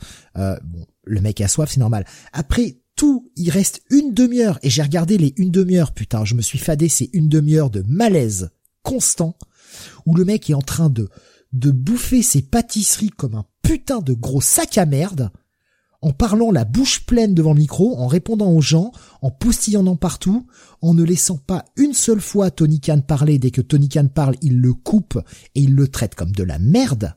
Et tu vois un Tony Khan qui est gêné tout au long, qui ne sait pas comment réagir, qui essaye de temporiser, et ça a été un moment de malaise pendant une demi-heure. Moi, c'est comme ça que je l'ai vécu. C'est, j'ai hyper mal vécu le truc. Mais mais on va on va parler de des réactions mais euh, euh, bah dit tout ce qu'il a dit. Enfin pas tout ce qu'il a hmm. dit mais enfin tu vois le, le, truc du truc ouais, je, je, te je te laissais je te laissais enchaîner un peu de ces histoires de partager que ce soit pas tunnel ah, non mais je vais simplement dire en fait voilà. Euh, de toute façon ce qui importe c'est pas vraiment ce qu'il dit c'est ce, que, ce qui découle derrière quoi. Et comme tu dis la gêne avec Tony Khan à côté quoi. Euh, alors ce qu'il dit c'est grosso modo effectivement euh, il met une cartouche à, à Colton donc euh, Colt Cabana euh, où il réaffirme bien sa version des faits que euh, il s'est pas comporté comme un salopard, mais que il a eu des preuves que Colcabana, en réalité, euh, il a quand même autant euh, euh, de merde dans son jardin que que CM Punk hein, sur le bif qu'ils ont eu, qui sont plus amis depuis pratiquement une décennie. Il réaffirme que c'est lui, que c'est pas lui justement qui a fait en sorte que Colcabana soit envoyé à la ROH qu'il a rien à voir là-dedans. D'ailleurs, euh, Tony Khan euh, l'a confirmé et ça a été confirmé par Eder Cheat, hein, que c'est pas lui, hein, que c'est une décision de, Tony Khan. Hein. Tony Khan l'a dit euh, encore ce week-end dans une interview que vous pouvez voir sur YouTube, je crois, à, à et Brian Alvarez. donc voilà, il s'est défendu là-dessus. Après, et c'est surtout là le gros du truc, c'est qu'il est allé foutre une cartouche à l'élite et Youngman Page parce que en gros il a repris la chronologie des faits, il a euh, il a donné sa version des faits, c'est-à-dire que grosso modo je pense que le mec il a pas apprécié que euh, les dirt cheats, euh, les gens pensent que c'est lui qui avait dégagé Colcabana, que apparemment c'était lui qui faisait la loi dans les vestiaires. il a pas apprécié ça, donc il a voulu donner sa version des faits. il a rappelé que Hangman est allé en business pour lui-même dans cette fameuse promo de Dynamite du mois de mai et que donc c'est pour ça qu'il lui a donné le match, enfin le match retour, on va dire sur le Dynamite. Euh, il a parlé de l'élite qui euh, aurait, donc en l'occurrence les Young Bucks, leaké à certains dirt cheats que c'était lui qui avait voulu dégager Col Cabana. alors que lui il avait rien fait que voilà c'était pas son truc que il faisait pas il faisait pas ce genre de coup là et, et ouais c'était un langage très vulgaire c'était un langage très gênant euh, euh, Hangman Page, il le traite comme de empty-headed fucking dumb fuck. je suis désolé. Je suis désolé. Ce n'est pas une façon de parler, surtout quand tu as le PDG de ta compagnie, quand tu réponds à des médias, à des journalistes. Ce n'est pas une façon de parler de tes collègues de travail. Bon, de toute façon, je pense que les gens ont bien compris. Les gens ont compris que c'est le bif. On va pas faire toute la conf. Les gens ont compris que c'est le bif entre euh, entre euh, CM Punk euh, et et l'élite. et moi, si tu veux, mon problème dans cette histoire, moi, moi, il y a deux trucs. Première chose, moi, j'étais mal pour Tony Khan. Parce que j'ai entendu des gens qui ont dit ah regardez Tony Khan ce crétin, ce putain de milliardaire qui arrive pas à contrôler ses gens, qui a aucun caractère et tout ça. Mais mettez-vous à sa place sans déconner. Mettez-vous à sa place cinq minutes. Le mec il essaye hein dans la conférence de lui couper le micro, de lui couper la chic. Il, il met la main sur le micro.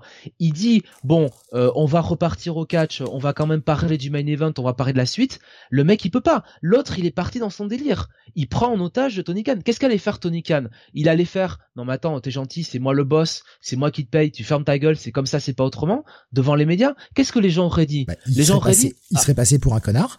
Regardez ce milliardaire qui traite ses employés comme des moins que rien. Voilà ce qu'on aurait dit.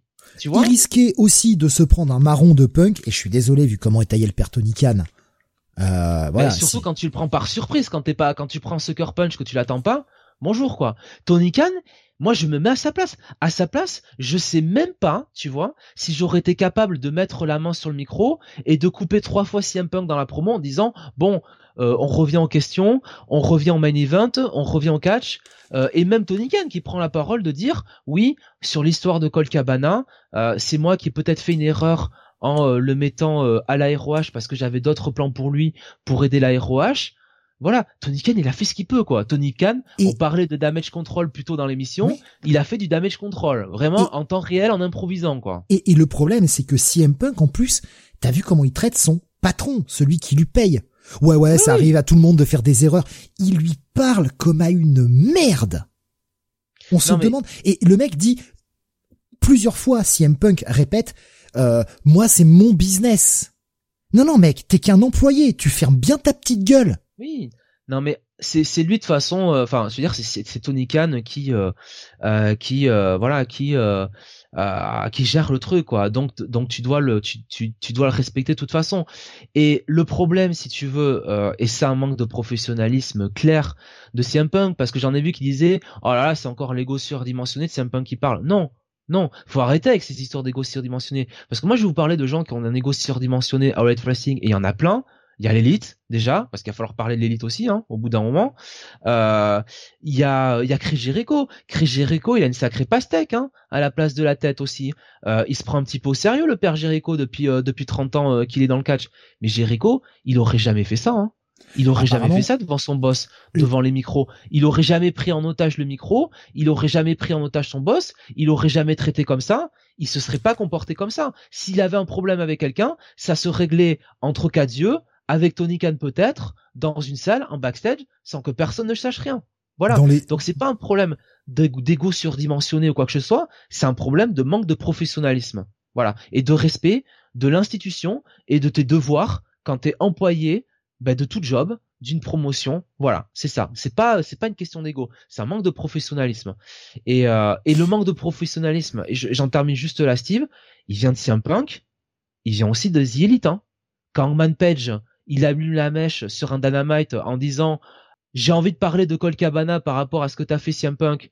Euh, j'ai envie de parler de Cole Cabana, mais je vais pas en parler parce que les gens savent de quoi je vais parler. Il sait ce qu'il fait, hein. Tu vois, hein il allume la mèche à ce moment-là. Hein. forcément, forcément que il sait que euh, ça a mal se passer avec CM Punk. Et entre les trois mois, euh, quand il y a eu cette promo-là et la fameuse promo de CM Punk quand il call out Hangman Page sur le début de Dynamite en disant tiens Man Page tu veux un rematch euh, je te le donne maintenant ah ben tu viens pas t'es euh, coward shit tout ça euh, il y a trois mois qui se passent hein. moi je crois que CM Punk il a essayé de parler avec Hangman Page dans les vestiaires de lui dire bon qu'est-ce qui se passe? Hangman Page il a pas voulu discuter avec lui même Hangman Page a dit dans une déclaration moi de toute façon j'ai pas de conseils à recevoir de certaines personnes voilà, visant clairement CM Punk. CM Punk, il a dû se dire, toi mon coco, dès que je reviens en, télévision, je, je, me je me le fais, quoi. Et derrière l'élite, les Young Bucks, ils ont pas été malins d'ouvrir leur gueule euh, à aller raconter que c'est CM qui a fait virer Cole Cabana de Dorate, hein. Parce que là aussi, hein, faut arrêter euh, là les Sean Rossap, Sap, Sean Rossap qui arrive pour dire non non non non, mais moi euh, j'ai pas appris euh, que c'est moi qui sorti l'info en premier, j'ai pas eu l'info des Young Bucks, hein. Bien sûr, t'as pas eu l'info des Young Bucks, bien sûr, mais t'as eu l'info des intermédiaires, de certains intermédiaires qui sont euh, passés par les Young Bucks. Faut arrêter de prendre les gens pour des cons. Donc l'élite, ils ont, ils ont aussi fait un manque de professionnalisme là-dessus. Ils ont fait un manque de professionnalisme après la conférence de presse parce que ce qu'a fait Punk, c'est intolérable. Mais putain, prenez de la hauteur, les gars. Là, vous avez l'avantage. Ah. vous allez voir Tony Khan. Là, je suis pas d'accord. Ah, mais si, vous Ah allez non. dire à Tony Khan, Je suis pas d'accord. vous allez dire, CM putain, Punk dit vont dans son clairement. vestiaire. Non mais Ils vont dans son vestiaire. Les mecs, ils vont chauffer cet abruti, quoi. Ils sont cons aussi. Ah non non mais attends, désolé. le mec le mec dans sa promo a, a répété plusieurs fois quand on a un problème, on vient me voir directement. Les mecs se font insulter en direct, bah ils vont le voir. On a un problème avec toi, on vient le voir. Il le mec dit "Vous avez un problème avec moi, vous venez m'en parler." Bah ils viennent lui en parler. Mais, Mais, mais le apparemment problème, le mec est complètement con et commence à balancer des points dans la gueule des gens. Enfin, à un moment, euh, il s'est senti agressé, pauvre petit chéri, parce qu'ils sont arrivés euh, en disant mec, tu nous as traché devant tout le monde. Enfin, pour qui tu te prends Et le mec s'est senti agressé. Eh, qui est l'agresseur là? Faut arrêter les conneries. Non mais attends, euh, au bout d'un moment, c'est des EVP aussi. Ils ont droit un peu de prendre de la hauteur. Ils ont prendre, droit aussi d'aller voir d'abord Tony Khan pour lui dire qu'est-ce qui se passe, mon gars? Qu'est-ce qui se passe? Pourquoi tu, pourquoi t'as pas arrêté ça? Pourquoi, pourquoi, pour- pourquoi les mecs ils vont à tous là-bas? Dans le vestiaire de CM Punk Ils savent très bien ce qui va se passer. Ils le savent très bien. Voilà. Pourquoi ils vont raconter des conneries comme CM Punk qui aurait dégagé Cole Cabana Ils savent très bien ce qu'ils font. C'est des EVP au bout d'un moment, les Young Bucks. Ok? Alors, je veux bien que les mecs, ils aient pas digéré que CM Punk, avant All Out 2019, il aurait dit Ah, écoutez les gars, moi ça m'intéresse pas de revenir dans le catch, donc euh, j'ai pas envie d'aller au All Out. Je veux bien qu'ils aient pas digéré ça, mais putain, entre Hangman qui, a la- qui, fait, qui va en business pour lui-même à Dynamite, euh, qui déjà manque de professionnalisme là-dessus, eux qui vont liquer des trucs en backstage, qui montent le vestiaire un peu contre CM Punk, ils savent très bien qui c'est CM Punk. Ils savent très bien que le mec c'est faites ce que je dis, ne faites pas ce que je fais. Ils savent très bien que c'est un con. Ils savent très bien que c'est pas Chris Jericho, que le mec il va pas prendre de la hauteur, il va pas discuter en backstage. Voilà. Putain, au bout d'un moment, montrez l'exemple, quoi. Putain, soyez des adultes, quoi. Sans déconner, allez voir Tony Khan. Attends, Chris Jericho, c'est Chris Jericho qui dans sa conférence dit à Tony Khan, oh mec, euh, va peut-être falloir appeler la police. Hmm. T'as sans déconner, quoi. Les mecs, ils ont quel âge aussi? Putain, on vient à trois euh, dans le vestiaire de CM Punk, quoi. Sans déconner, quoi. Et l'autre, bien sûr Ouais, que l'autre, mais- il est con. Je te dis pas que CM Punk... Mais moi, ce que je veux te dire, c'est- ce que je veux te dire, Steve, c'est qu'il n'y a pas de... euh, tu peux me dire que CM Punk est plus coupable que les autres. À la limite, ça, je suis prêt à l'entendre. Mais tout le monde est responsable. Tout le monde est un sac à merde là-dedans. Il y a personne à défendre, quoi. Il y a personne là-dedans, dans ce psychodrame. Il y a personne, si tu veux, à dire... euh, ok, ah ben non, ah ils ont eu raison de défendre leur bon droit quoi. Qu'est-ce qu'ils sont ouverts, allez ouvert leur gueule. Ah bah, attends, le mec, le mec les call out en public en leur disant vous avez un problème, vous venez le régler avec moi en personne. C'est ce qu'ils font. Ils le prennent au mot. Le mec, il les met au défi, ils le prennent au mot. Et après, le mec commence à jouer des points. Je suis désolé, c'est une attitude de connard. Pour Mais moi, c'est une ouais. attitude de connard. Et avec son petit roquet là qui commence à balancer des chaises dans la gueule des gens. Mais on est où, putain? On est où? Mais ce psychodrame aurait pu être évité depuis le début si au départ t'as pas Hangman qui allume la mèche encore une fois à Dynamite et qui part en business pour lui-même. Putain, fucking MJF l'a jamais fait quoi. Même Eddie Kingston l'a jamais fait quoi. Et pourtant Eddie Kingston il aurait du truc à dire à CM Punk. C'est Hangman qui allume la mèche, hein. Je le répète, hein. Et il y avait trois mois dans lequel euh, Hangman il avait tout le loisir de parler avec CM Punk, qui voulait pas lui parler. Personne obligeait les Bucks après l'histoire de CM Punk à Dynamite, où je rappelle que derrière ils ont quand même fait cette réunion de crise où t'as Jericho qui a pris la parole, t'as les Bucks qui ont pris la parole, t'as Kenny Omega qui a pris la parole, et ils étaient tous là en train de dire il faut prendre de la hauteur, il faut se comporter comme adulte en business. Qu'est-ce qu'ils sont allés foutre Aller raconter que c'est CM Punk qui avait dégagé Cole Cabana à la ROH. Ils savaient très bien ce qui allait se passer avec un mec comme CM Punk. C'est encore une fois, c'est ce que je veux te dire, c'est pas Chris Jericho CM Punk, c'est pas Brian Allison, c'est pas un mec qui va prendre de la hauteur quoi. Tu vois? Il savait ce qu'il faisait quoi. Voilà. Ça prouve que le mec moi, est y un a gros pas- con. voilà. Si tu me dis, euh, si tu me dis, au bout d'un moment, Tony Khan, il doit prendre une décision, il doit choisir entre certains et, et l'autre. Pour moi, c'est clair. Tu vires CM Punk, tu vires euh, S-Style. Voilà. S'il faut virer des gens, Ah bah, de toute façon, ce sont eux qui ont porté les premiers coups. Donc déjà, voilà. non mais même parce que l'élite, ça, ça- la, la compagnie s'appelle All Elite Wrestling. Elle s'appelle pas All Punk Wrestling. Voilà. Oui, non mais de, Et de toute et façon, Omega quand bien même au et niveau de la Bucks loi, et Hangman, ils ont plus de valeur que CM Punk. Donc pour moi, tu gardes bon déjà comme t'as dit, c'est pas eux qui ont porté les coups. Déjà, tu gardes l'élite, tu gardes, tu gardes, tu gardes Kenny Omega. Mais au bout d'un moment, moi je suis désolé, Tony Khan, il faut pas qu'il me fasse le côté bon les gars, c'est pas de votre faute, le pauvre c'est un peu un maniaque, il vous a mis des coups, il aurait pas pu. Non non, au bout d'un moment, vous aussi, vous allez devoir présenter vos excuses à vos boss quoi. Parce que dans le dos de votre boss, qui se retrouve quand même obligé d'aller faire la tournée des médias pour dire non non c'est pas CM Punk qui a viré euh, euh, Scott Colton du côté de ROH c'est moi qui est obligé de le rappeler dans le scrum euh, ça c'est parce que les Young Bucks c'est parce que l'élite ont bien ouvert leur gueule parce que Alvarez et Melzer ils ont beau dos aussi nous dire ah ouais non ils nous l'ont pas dit ils n'ont pas dit on sait très bien depuis les débuts de Light Wrestling qui leur file les scuds hein voilà qui leur file les infos en backstage hein on sait très bien Brian Alvarez de qui il est proche. Hein. Voilà. Donc, euh, au bout d'un moment, il faut que tout le monde assume ses responsabilités. Voilà. Il y a que comme ça que ça marchera. Je suis désolé. Moi, c'est ça mon truc, quoi. Je, je reprends quelques réactions que j'ai que j'ai vu passer là sur euh, Discord. Euh, Benizé, c'est surtout pas le moment de faire ça après un événement aussi important pour la EW. Mais bien sûr, tout gâcher avec ça. Et c'est vrai que en plus, honnêtement, là où ça gâche quelque chose, c'est que ça gâche totalement le retour de MJF. C'est totalement éclipsé. Et t'as même Tony Khan qui essaye de rembarrer en disant ah il y a le retour de, de, MJF et euh, CM Punk qui repart dans son délire. Mais je suis totalement d'accord. Qui, qui, repart euh, clairement, il met des scuds à MJF en même temps en disant ouais ouais euh, combattre avec ça j'ai pas trop envie quoi. Et y a, moi il y a une phrase qui m'a vraiment mais c'est pas un mot vous le savez enfin vous en tout cas toi Jonathan tu me connais un peu plus en dehors. Euh, mais tu sais que ça, c'est un mot que j'utilise très peu parce que je n'aime pas ce mot. Mais il y a véritablement une phrase qui m'a choqué dans ce que CM Punk a dit.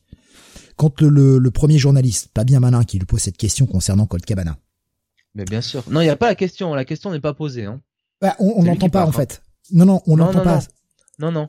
si on en croit, euh, alors après, hein, c'est les dires de Brian Alvarez et d'Elmezer. Hein. La question n'est pas posée. Hein.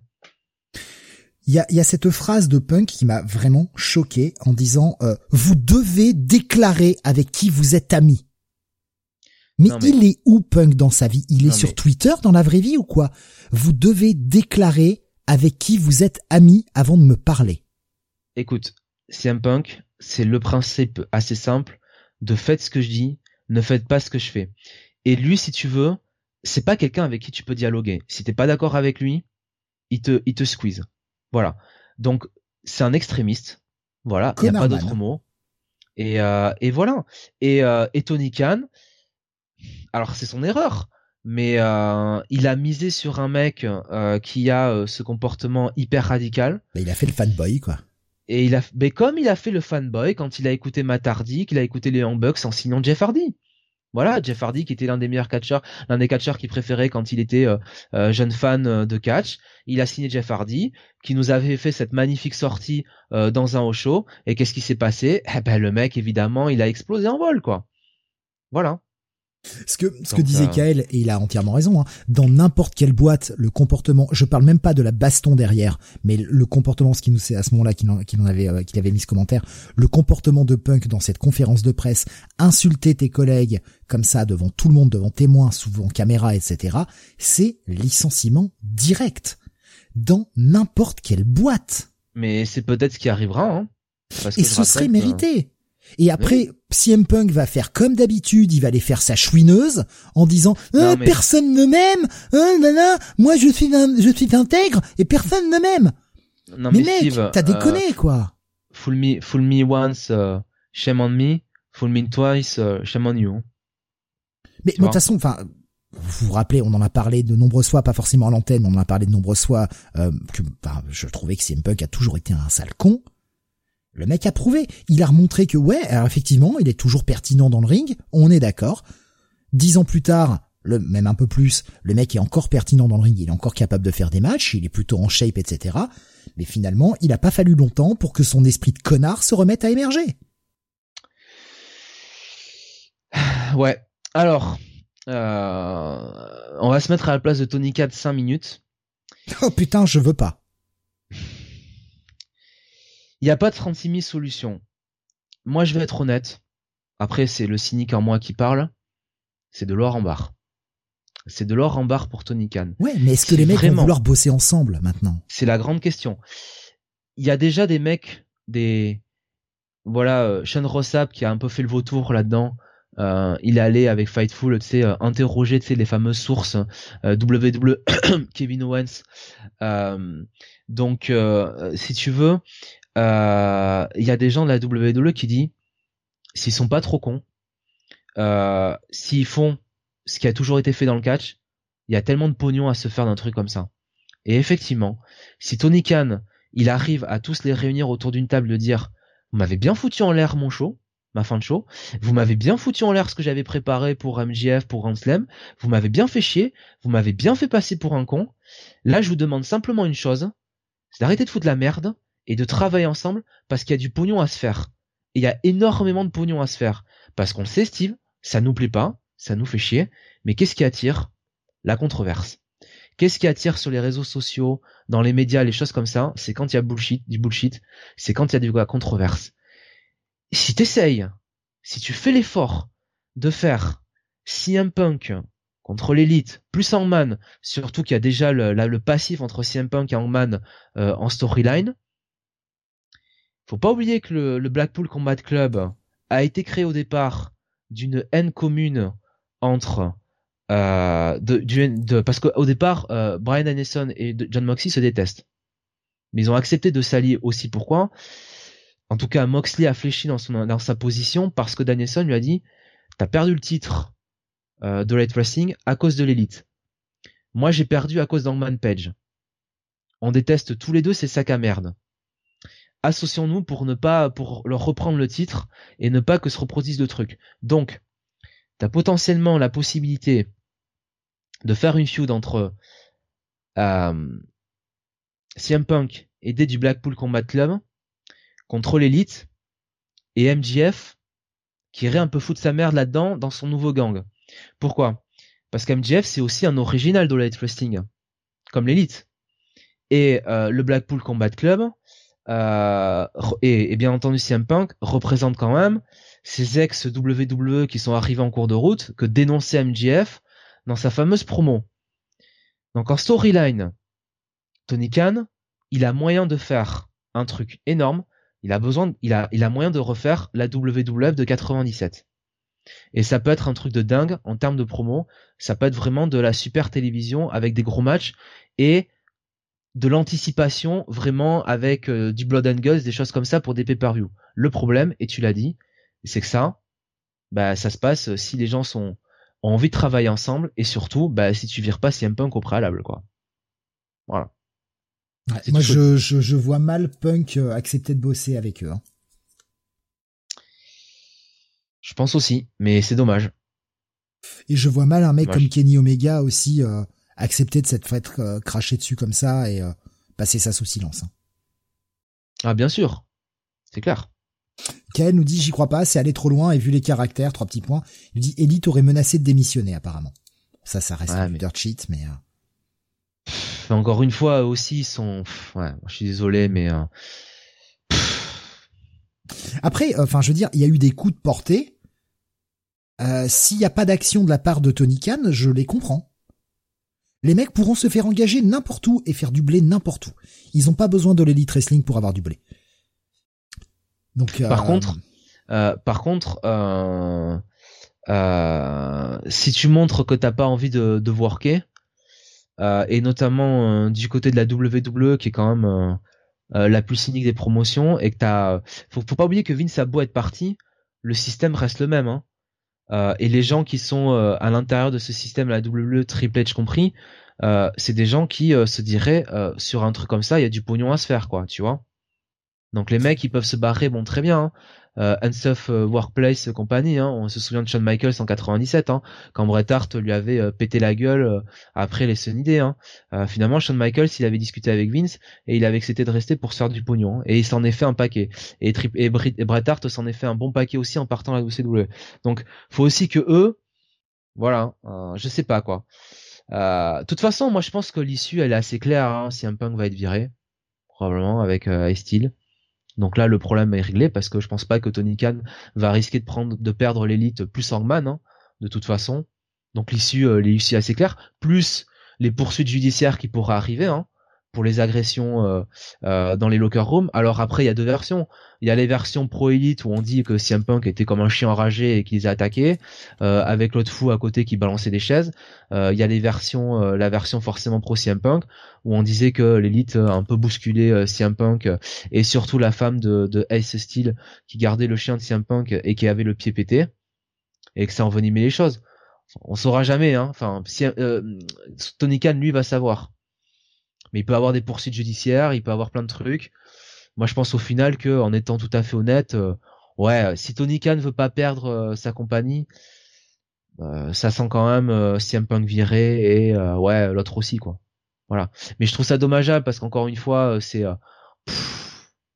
c'est vraiment des gamineries, c'est vraiment des des chamaillages de bac à sable entre des mecs qui ont plus de 30 ans. Euh, qui aboutissent à un truc comme ça quoi. Alors que c'est tellement simple de, de, de régler le problème mais de se dire ok on se déteste, on s'aime pas, euh, mais euh, voilà on bosse pour une compagnie, euh, on respecte un peu nos fans, notre boss et allons faire du pognon ensemble quoi. Au moins c'est ça quoi. Et ça euh, ouais c'est ça qui est un peu c'est ça qui est un peu attristant quoi, qui est triste en fait. Tu vois. Je vois un petit peu ce que ce qui passait sur le chat, euh, notamment euh, euh, bah, Benny qui rappelait euh, la, la feud de Bret Hart hein, dont tu as parlé, HBK en 97. il nous disait mais avec les réseaux sociaux ça évente tout maintenant. Comme je disais moi je suis pas trop d'accord avec ça parce que le, le, retour de MJF et tout ce qui s'est passé depuis qu'il est parti ça a été hyper protégé quoi. Aucun de Cheat n'a parlé d'un retour de MJF. Les gens se doutaient, on avait tous émis nos théories, c'était le bon moment pour le faire revenir. Il n'y a pas eu de Cheat. Ils ont protégé tout. Non mais parlons de manque de professionnalisme aussi avec MJF parce que MJF euh, quand il fait son gros shoot, qui veut pas aller faire le job pour voir l'eau euh, all out, euh, qui fait pas le meet and greet, euh, qui il est injoignable sur le week-end out et puis finalement au dernier moment il vient juste pour faire un squash, on lui aussi quoi. voilà, tu vois. bon, finalement Tony Khan il a rattrapé le truc, ils ont transformé ça en work, ils ont très bien agi. Mais bon, voilà quoi. Au bout Je sais pas si ça c'est rattrapable. Hein. Bon, de bah, toute façon, Ace Steel, Ace Steel, c'est clair, il est viré. Là, ça va être clair. En fait, ah ben, il va prendre, euh, il va prendre pour les autres de toute façon. Mais non, je pense que c'est pas rattrapable vu la, la mentalité de CM Punk. Il faudrait en fait, enfin, euh, il faudrait si tu veux que Tony Khan euh, mette les points sur la table et dise putain vous vous rendez compte ce que vous m'avez fait quoi vous vous rendez compte que au départ c'est moi qui c'est ma vie quoi que je joue quoi là-dedans. C'est mon prix c'est mon blé quoi que je mets sur la table. C'est mon fric c'est ma réputation. Euh, c'est moi qui me fais chier euh, sur Twitter pour euh, remercier les fans d'avoir regardé les shows. C'est moi qui me fais chier d'aller discuter avec les exécutifs de Warner d'aller discuter avec les annonceurs. C'est moi qui me fais chier au booking euh, c'est moi qui me fais chier d'essayer de mettre tout le monde sur la carte pour contenter tout le monde, et vous m'avez foutu en l'air mon show, quoi. Alors je comprends bien que vous vous détestez, que ça va pas entre vous, mais putain, ayez un petit peu ce petit respect pour moi, quoi. J'espère que Tony Khan, il va jouer un petit peu sur cette corde-là, et, euh, et que voilà, quoi, les mecs, au bout d'un moment, ils vont un peu avoir la reconnaissance du ventre. Parce que je veux bien que tu me dises que l'élite et Kenny Omega, ils peuvent se faire dubler partout, mais euh, All Elite Wrestling, ça n'existe pas sans le pognon de Tony Khan, hein. Voilà. Ah mais bien sûr, mais et, euh, sans, sans, le pognon de Tony Khan et ses relais dans Warner Media pour obtenir tout de suite le contrat sur TNT. Hein. Alors que Warner Media ne voulait plus entendre du catch depuis la fin de, de la WCW et la fusion à euh, All Time Warner. Hein. Ah mais bien sûr, ce sont ces connexions qui ont permis ça. Mais je pense que là, honnêtement, il y en a un qui doit se frotter les mains. C'est celui de la compagnie d'en face qui se dit putain moi je vais récupérer les miettes quoi. Mais quelles miettes? CM Punk non parce que si, parce que je vois pas Tony Khan choisir CM, s'il doit choisir, franchement, s'il doit choisir entre l'élite et CM Punk, euh, il peut pas choisir CM Punk. Entre les coups, les poursuites judiciaires potentielles, bon, apparemment il n'y en aura pas, mais entre ça, euh, entre le public, qui forcément sera quand même le gros du public de l'élite wrestling, qui sera pro élite, entre le vestiaire, qui sera quand même plus pour l'élite, entre le fait quand même que, euh, bon, les Young Bucks, il y a peut-être des gens, tu vois, dans le vestiaire qui justement vont pas forcément apprécier la façon dont les choses se sont passées et vont euh, ah, tenter d'aller voir si l'herbe est plus verte ailleurs. Mais moi, je vais te dire tout de suite, je suis sûr que dans le vestiaire, il y en a qui sont pro CM Punk parce qu'ils ont pas aimé un petit peu les euh, les intrigues, non pas à Venise, mais intrigues en backstage euh, de l'élite. Hein. Ouais. On est bien loin du départ, hein, la grande famille du catch. Hein. Mais Steve, ce n'est que jamais que le euh, que All Elite Wrestling qui euh, qui apprend ce que c'est le catch. Il y a des inimités partout. Faut pas croire qu'à la WWE ça passe bien. Moi je veux bien qu'on me raconte que Drew McIntyre il est très content de mettre over Roman Reigns à Cardiff. Euh, non, mon œil quoi. Euh, Drew McIntyre c'est un compétiteur, il se dit j'ai rien envie à, à, Roman Reigns. Pourquoi je fais encore le job et en plus devant mon public quoi? Tu vois? Surtout pour un mec qui est pas là la moitié du temps quoi. Exactement, pour un part-timer. Euh, moi, j'ai pas eu mon titre de champion, je l'ai, euh, j'ai pas pu faire mon règne de champion devant du public, hein. D'accord? Donc, euh, il y a des inimitiés partout. De toute façon, c'est un business où euh, quand t'as quelqu'un en haut, forcément, il y a forcément des mecs qui sont déçus. Il y a des histoires à dormir debout. Bon, je vais pas remettre sur le tapis Hiroshi Tanashi qui a quand même été poignardé par son ex. voilà, il y a eu plein de saloperies aussi à la New Japan Pro Wrestling, de, de harcèlement et tout ça. Voilà, on, se rappelle, on se rappelle euh, bah, du dernier en date, hein, euh, s'il y a pas si longtemps que ça, s'il y a six mois. Euh...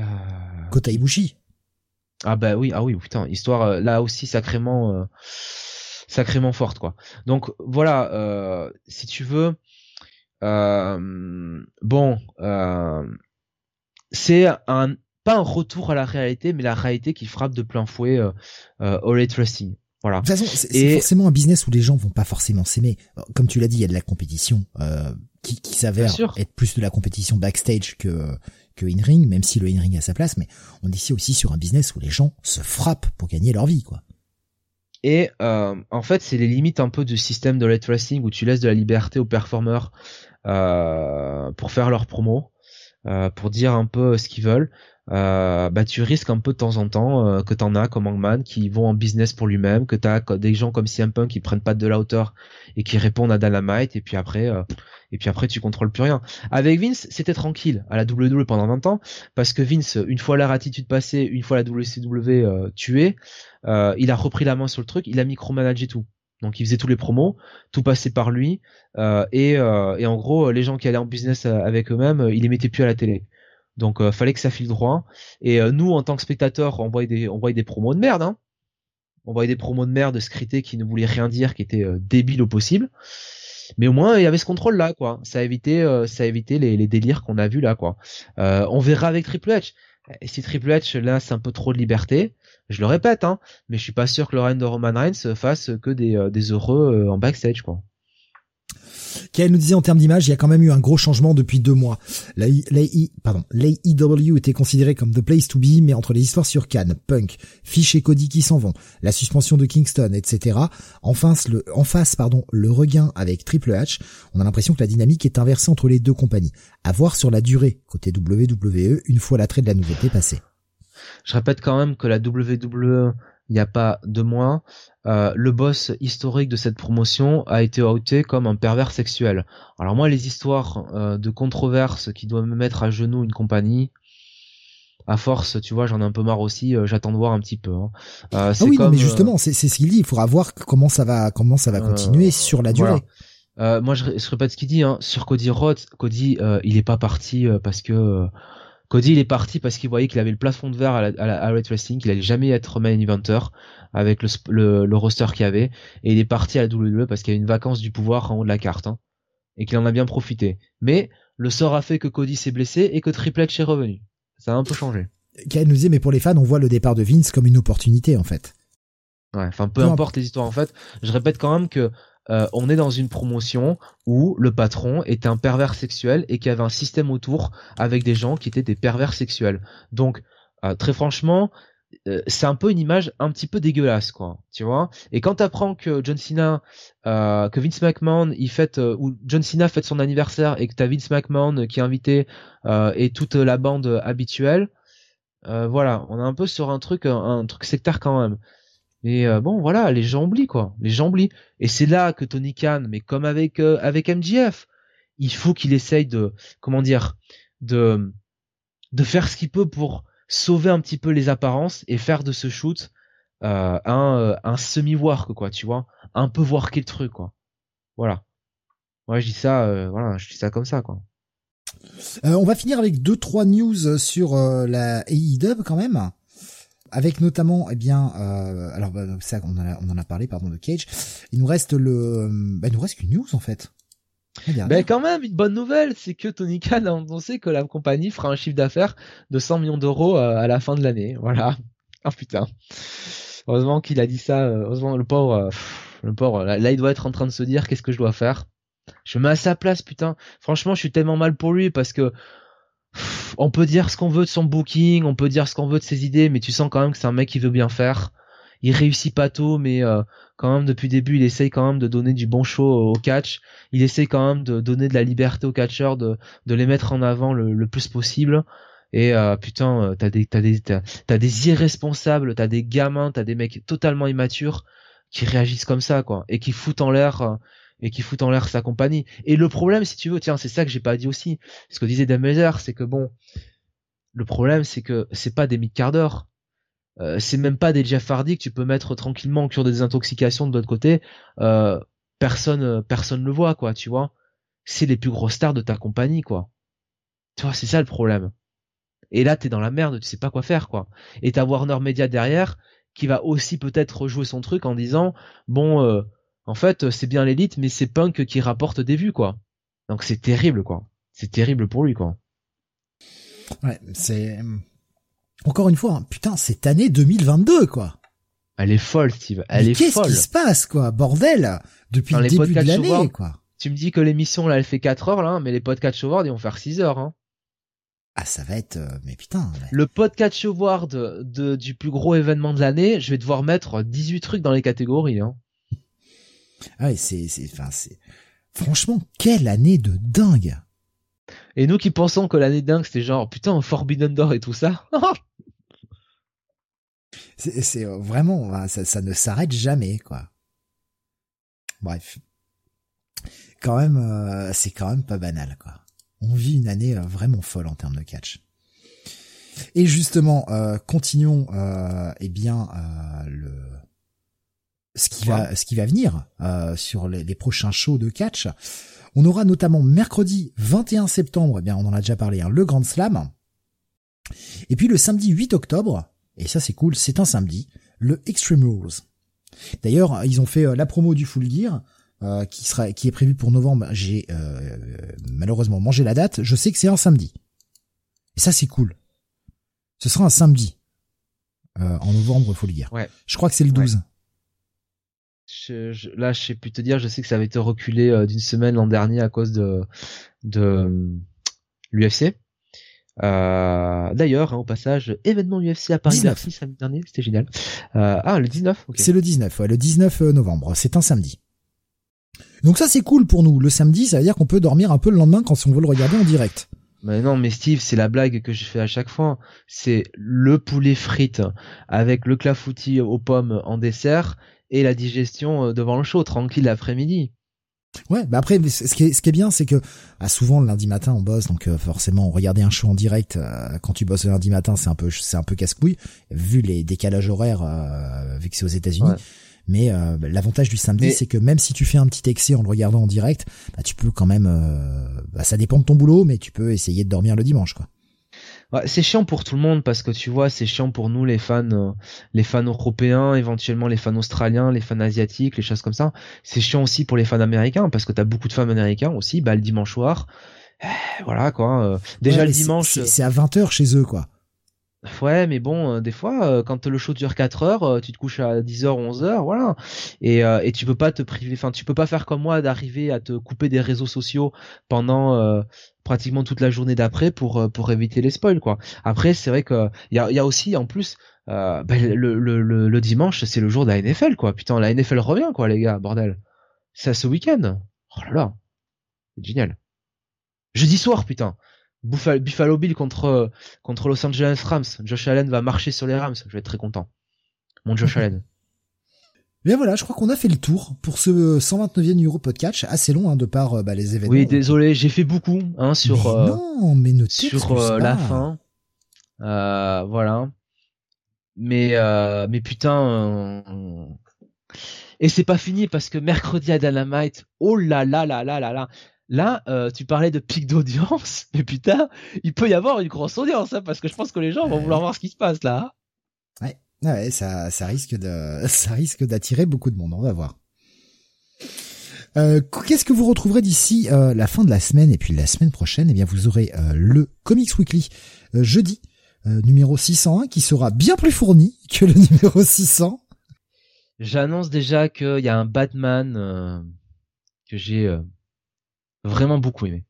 Ah, Bunny aussi, je l'ai pas encore lu, euh, pas eu le temps euh, pour le moment, euh, mais ça ne saurait tarder. Et c'est vrai qu'on nous a suggéré éventuellement de pourquoi pas le traiter en dernier pour pouvoir faire une spoiler zone. Je, je, lirai le numéro, mais pourquoi pas Après on tout. On verra. Pourquoi pas Si c'est le cas, tu sais ce qu'on peut faire? On peut démarrer l'émission sur le Batman et finir en spoiler zone dessus. Ouais, c'est que ça fait redite quoi. Hmm, je sais pas, on va voir. On, on, on, en, bah. on en, reparle de façon, voilà. On ce fait sera. un peu peur WWE, Steve. Euh, l'opener super fort, le main event super fort. Ce sera donc jeudi soir à 21h et la semaine prochaine, qu'est-ce que vous aurez? Eh bien, mardi, le Comic City of the Future Past, euh, qui reviendra sur le mois de septembre 2002. Euh, vous aurez mercredi, eh bien, le Freak City. Euh, de reporter donc celui qui avait dû sauter malheureusement la semaine dernière la suite à la à la petite appendicite enfin petite la grosse même la sale appendicite qui a eu ma, ma pauvre petite Laure et aïe, puis aïe, aïe. Ouais, ouais, c'était. Euh... Je discutais un petit peu, elle m'a raconté, ouf, c'était euh, c'était Tandax. Hein. Et puis jeudi prochain, euh, le euh, Comics Weekly également le 602. Euh, voilà pour les émissions de la semaine prochaine. On vous remercie de nous avoir suivis. Donc 4 heures 4 heures de show. On a fait aussi long que la All Elite, mais nous on a fait trois shows parce qu'on est bien meilleurs. En, vrai, t'es sympa parce qu'on a quand même fait euh, deux shows un quart parce que c'est toi qui as porté le show NXT quand même. Oui, oh. non, c'est nous, c'est nous. Voilà, que veux-tu? À deux, vous voyez, à deux. Bon, on a on a quand même eu des assists, hein, clairement. On a eu on a eu de petites interventions euh, de la eh part de, de, de Kael et de Benny, mais quand même à deux sur un ring, on a tenu quatre heures. Hein? Faites-en pareil là, les Kenny Omega. petite bite. Ah, putain, le pauvre, euh, en parlant de bite, putain, le mec, euh, le mec, il est mordu. Euh, bon, bref. Voilà, ah. c'était, c'était gratos, hein. On vous remercie en tout cas de nous avoir suivis. Non, On mais, se retrouve. Eh, Pardon. je, juste, je finis sur ça. Mais vraiment, un punk, il aura fait son Bret Hart jusqu'au bout, hein parce que S of Steel qui arrache les cheveux de des, cheveux de, de Kenny Omega comme Bret Hart avait arraché une touffe entière de de, de, Shawn Michaels il avait posé sur le bureau de, de Vince McMahon. C'est euh, c'est incroyable quoi. C'est vraiment le mimétisme jusqu'au bout quoi. Et le coup de poing de, de CM Punk comme le coup de poing de de Bret Hart. C'est euh, c'est dingue quoi. 25 ans après. Pratiquement à la même époque. C'est fou quoi. Du bis repetita assez bizarre quand même donc bah voilà, rendez-vous euh, jeudi pour le weekly. Merci de nous avoir suivis. On se retrouvera bientôt pour un prochain podcast. On vous annoncera la date. On l'a pas encore fixé nous. Euh, on sait pas exactement quand on le fera. On vous tient informé de toute façon euh, de, de, la suite bah, du, pour le prochain numéro avec bon, de toute façon peut-être post Extreme Rules. On va voir et on débriefera Grand Slam et Extreme Rules. J'en sais rien. On va voir. On en parle. Des gros bisous. Merci encore et eh bien à jeudi pour le Comics Weekly. Salut à tous. We're going out tonight to kick out every line, take anything we want.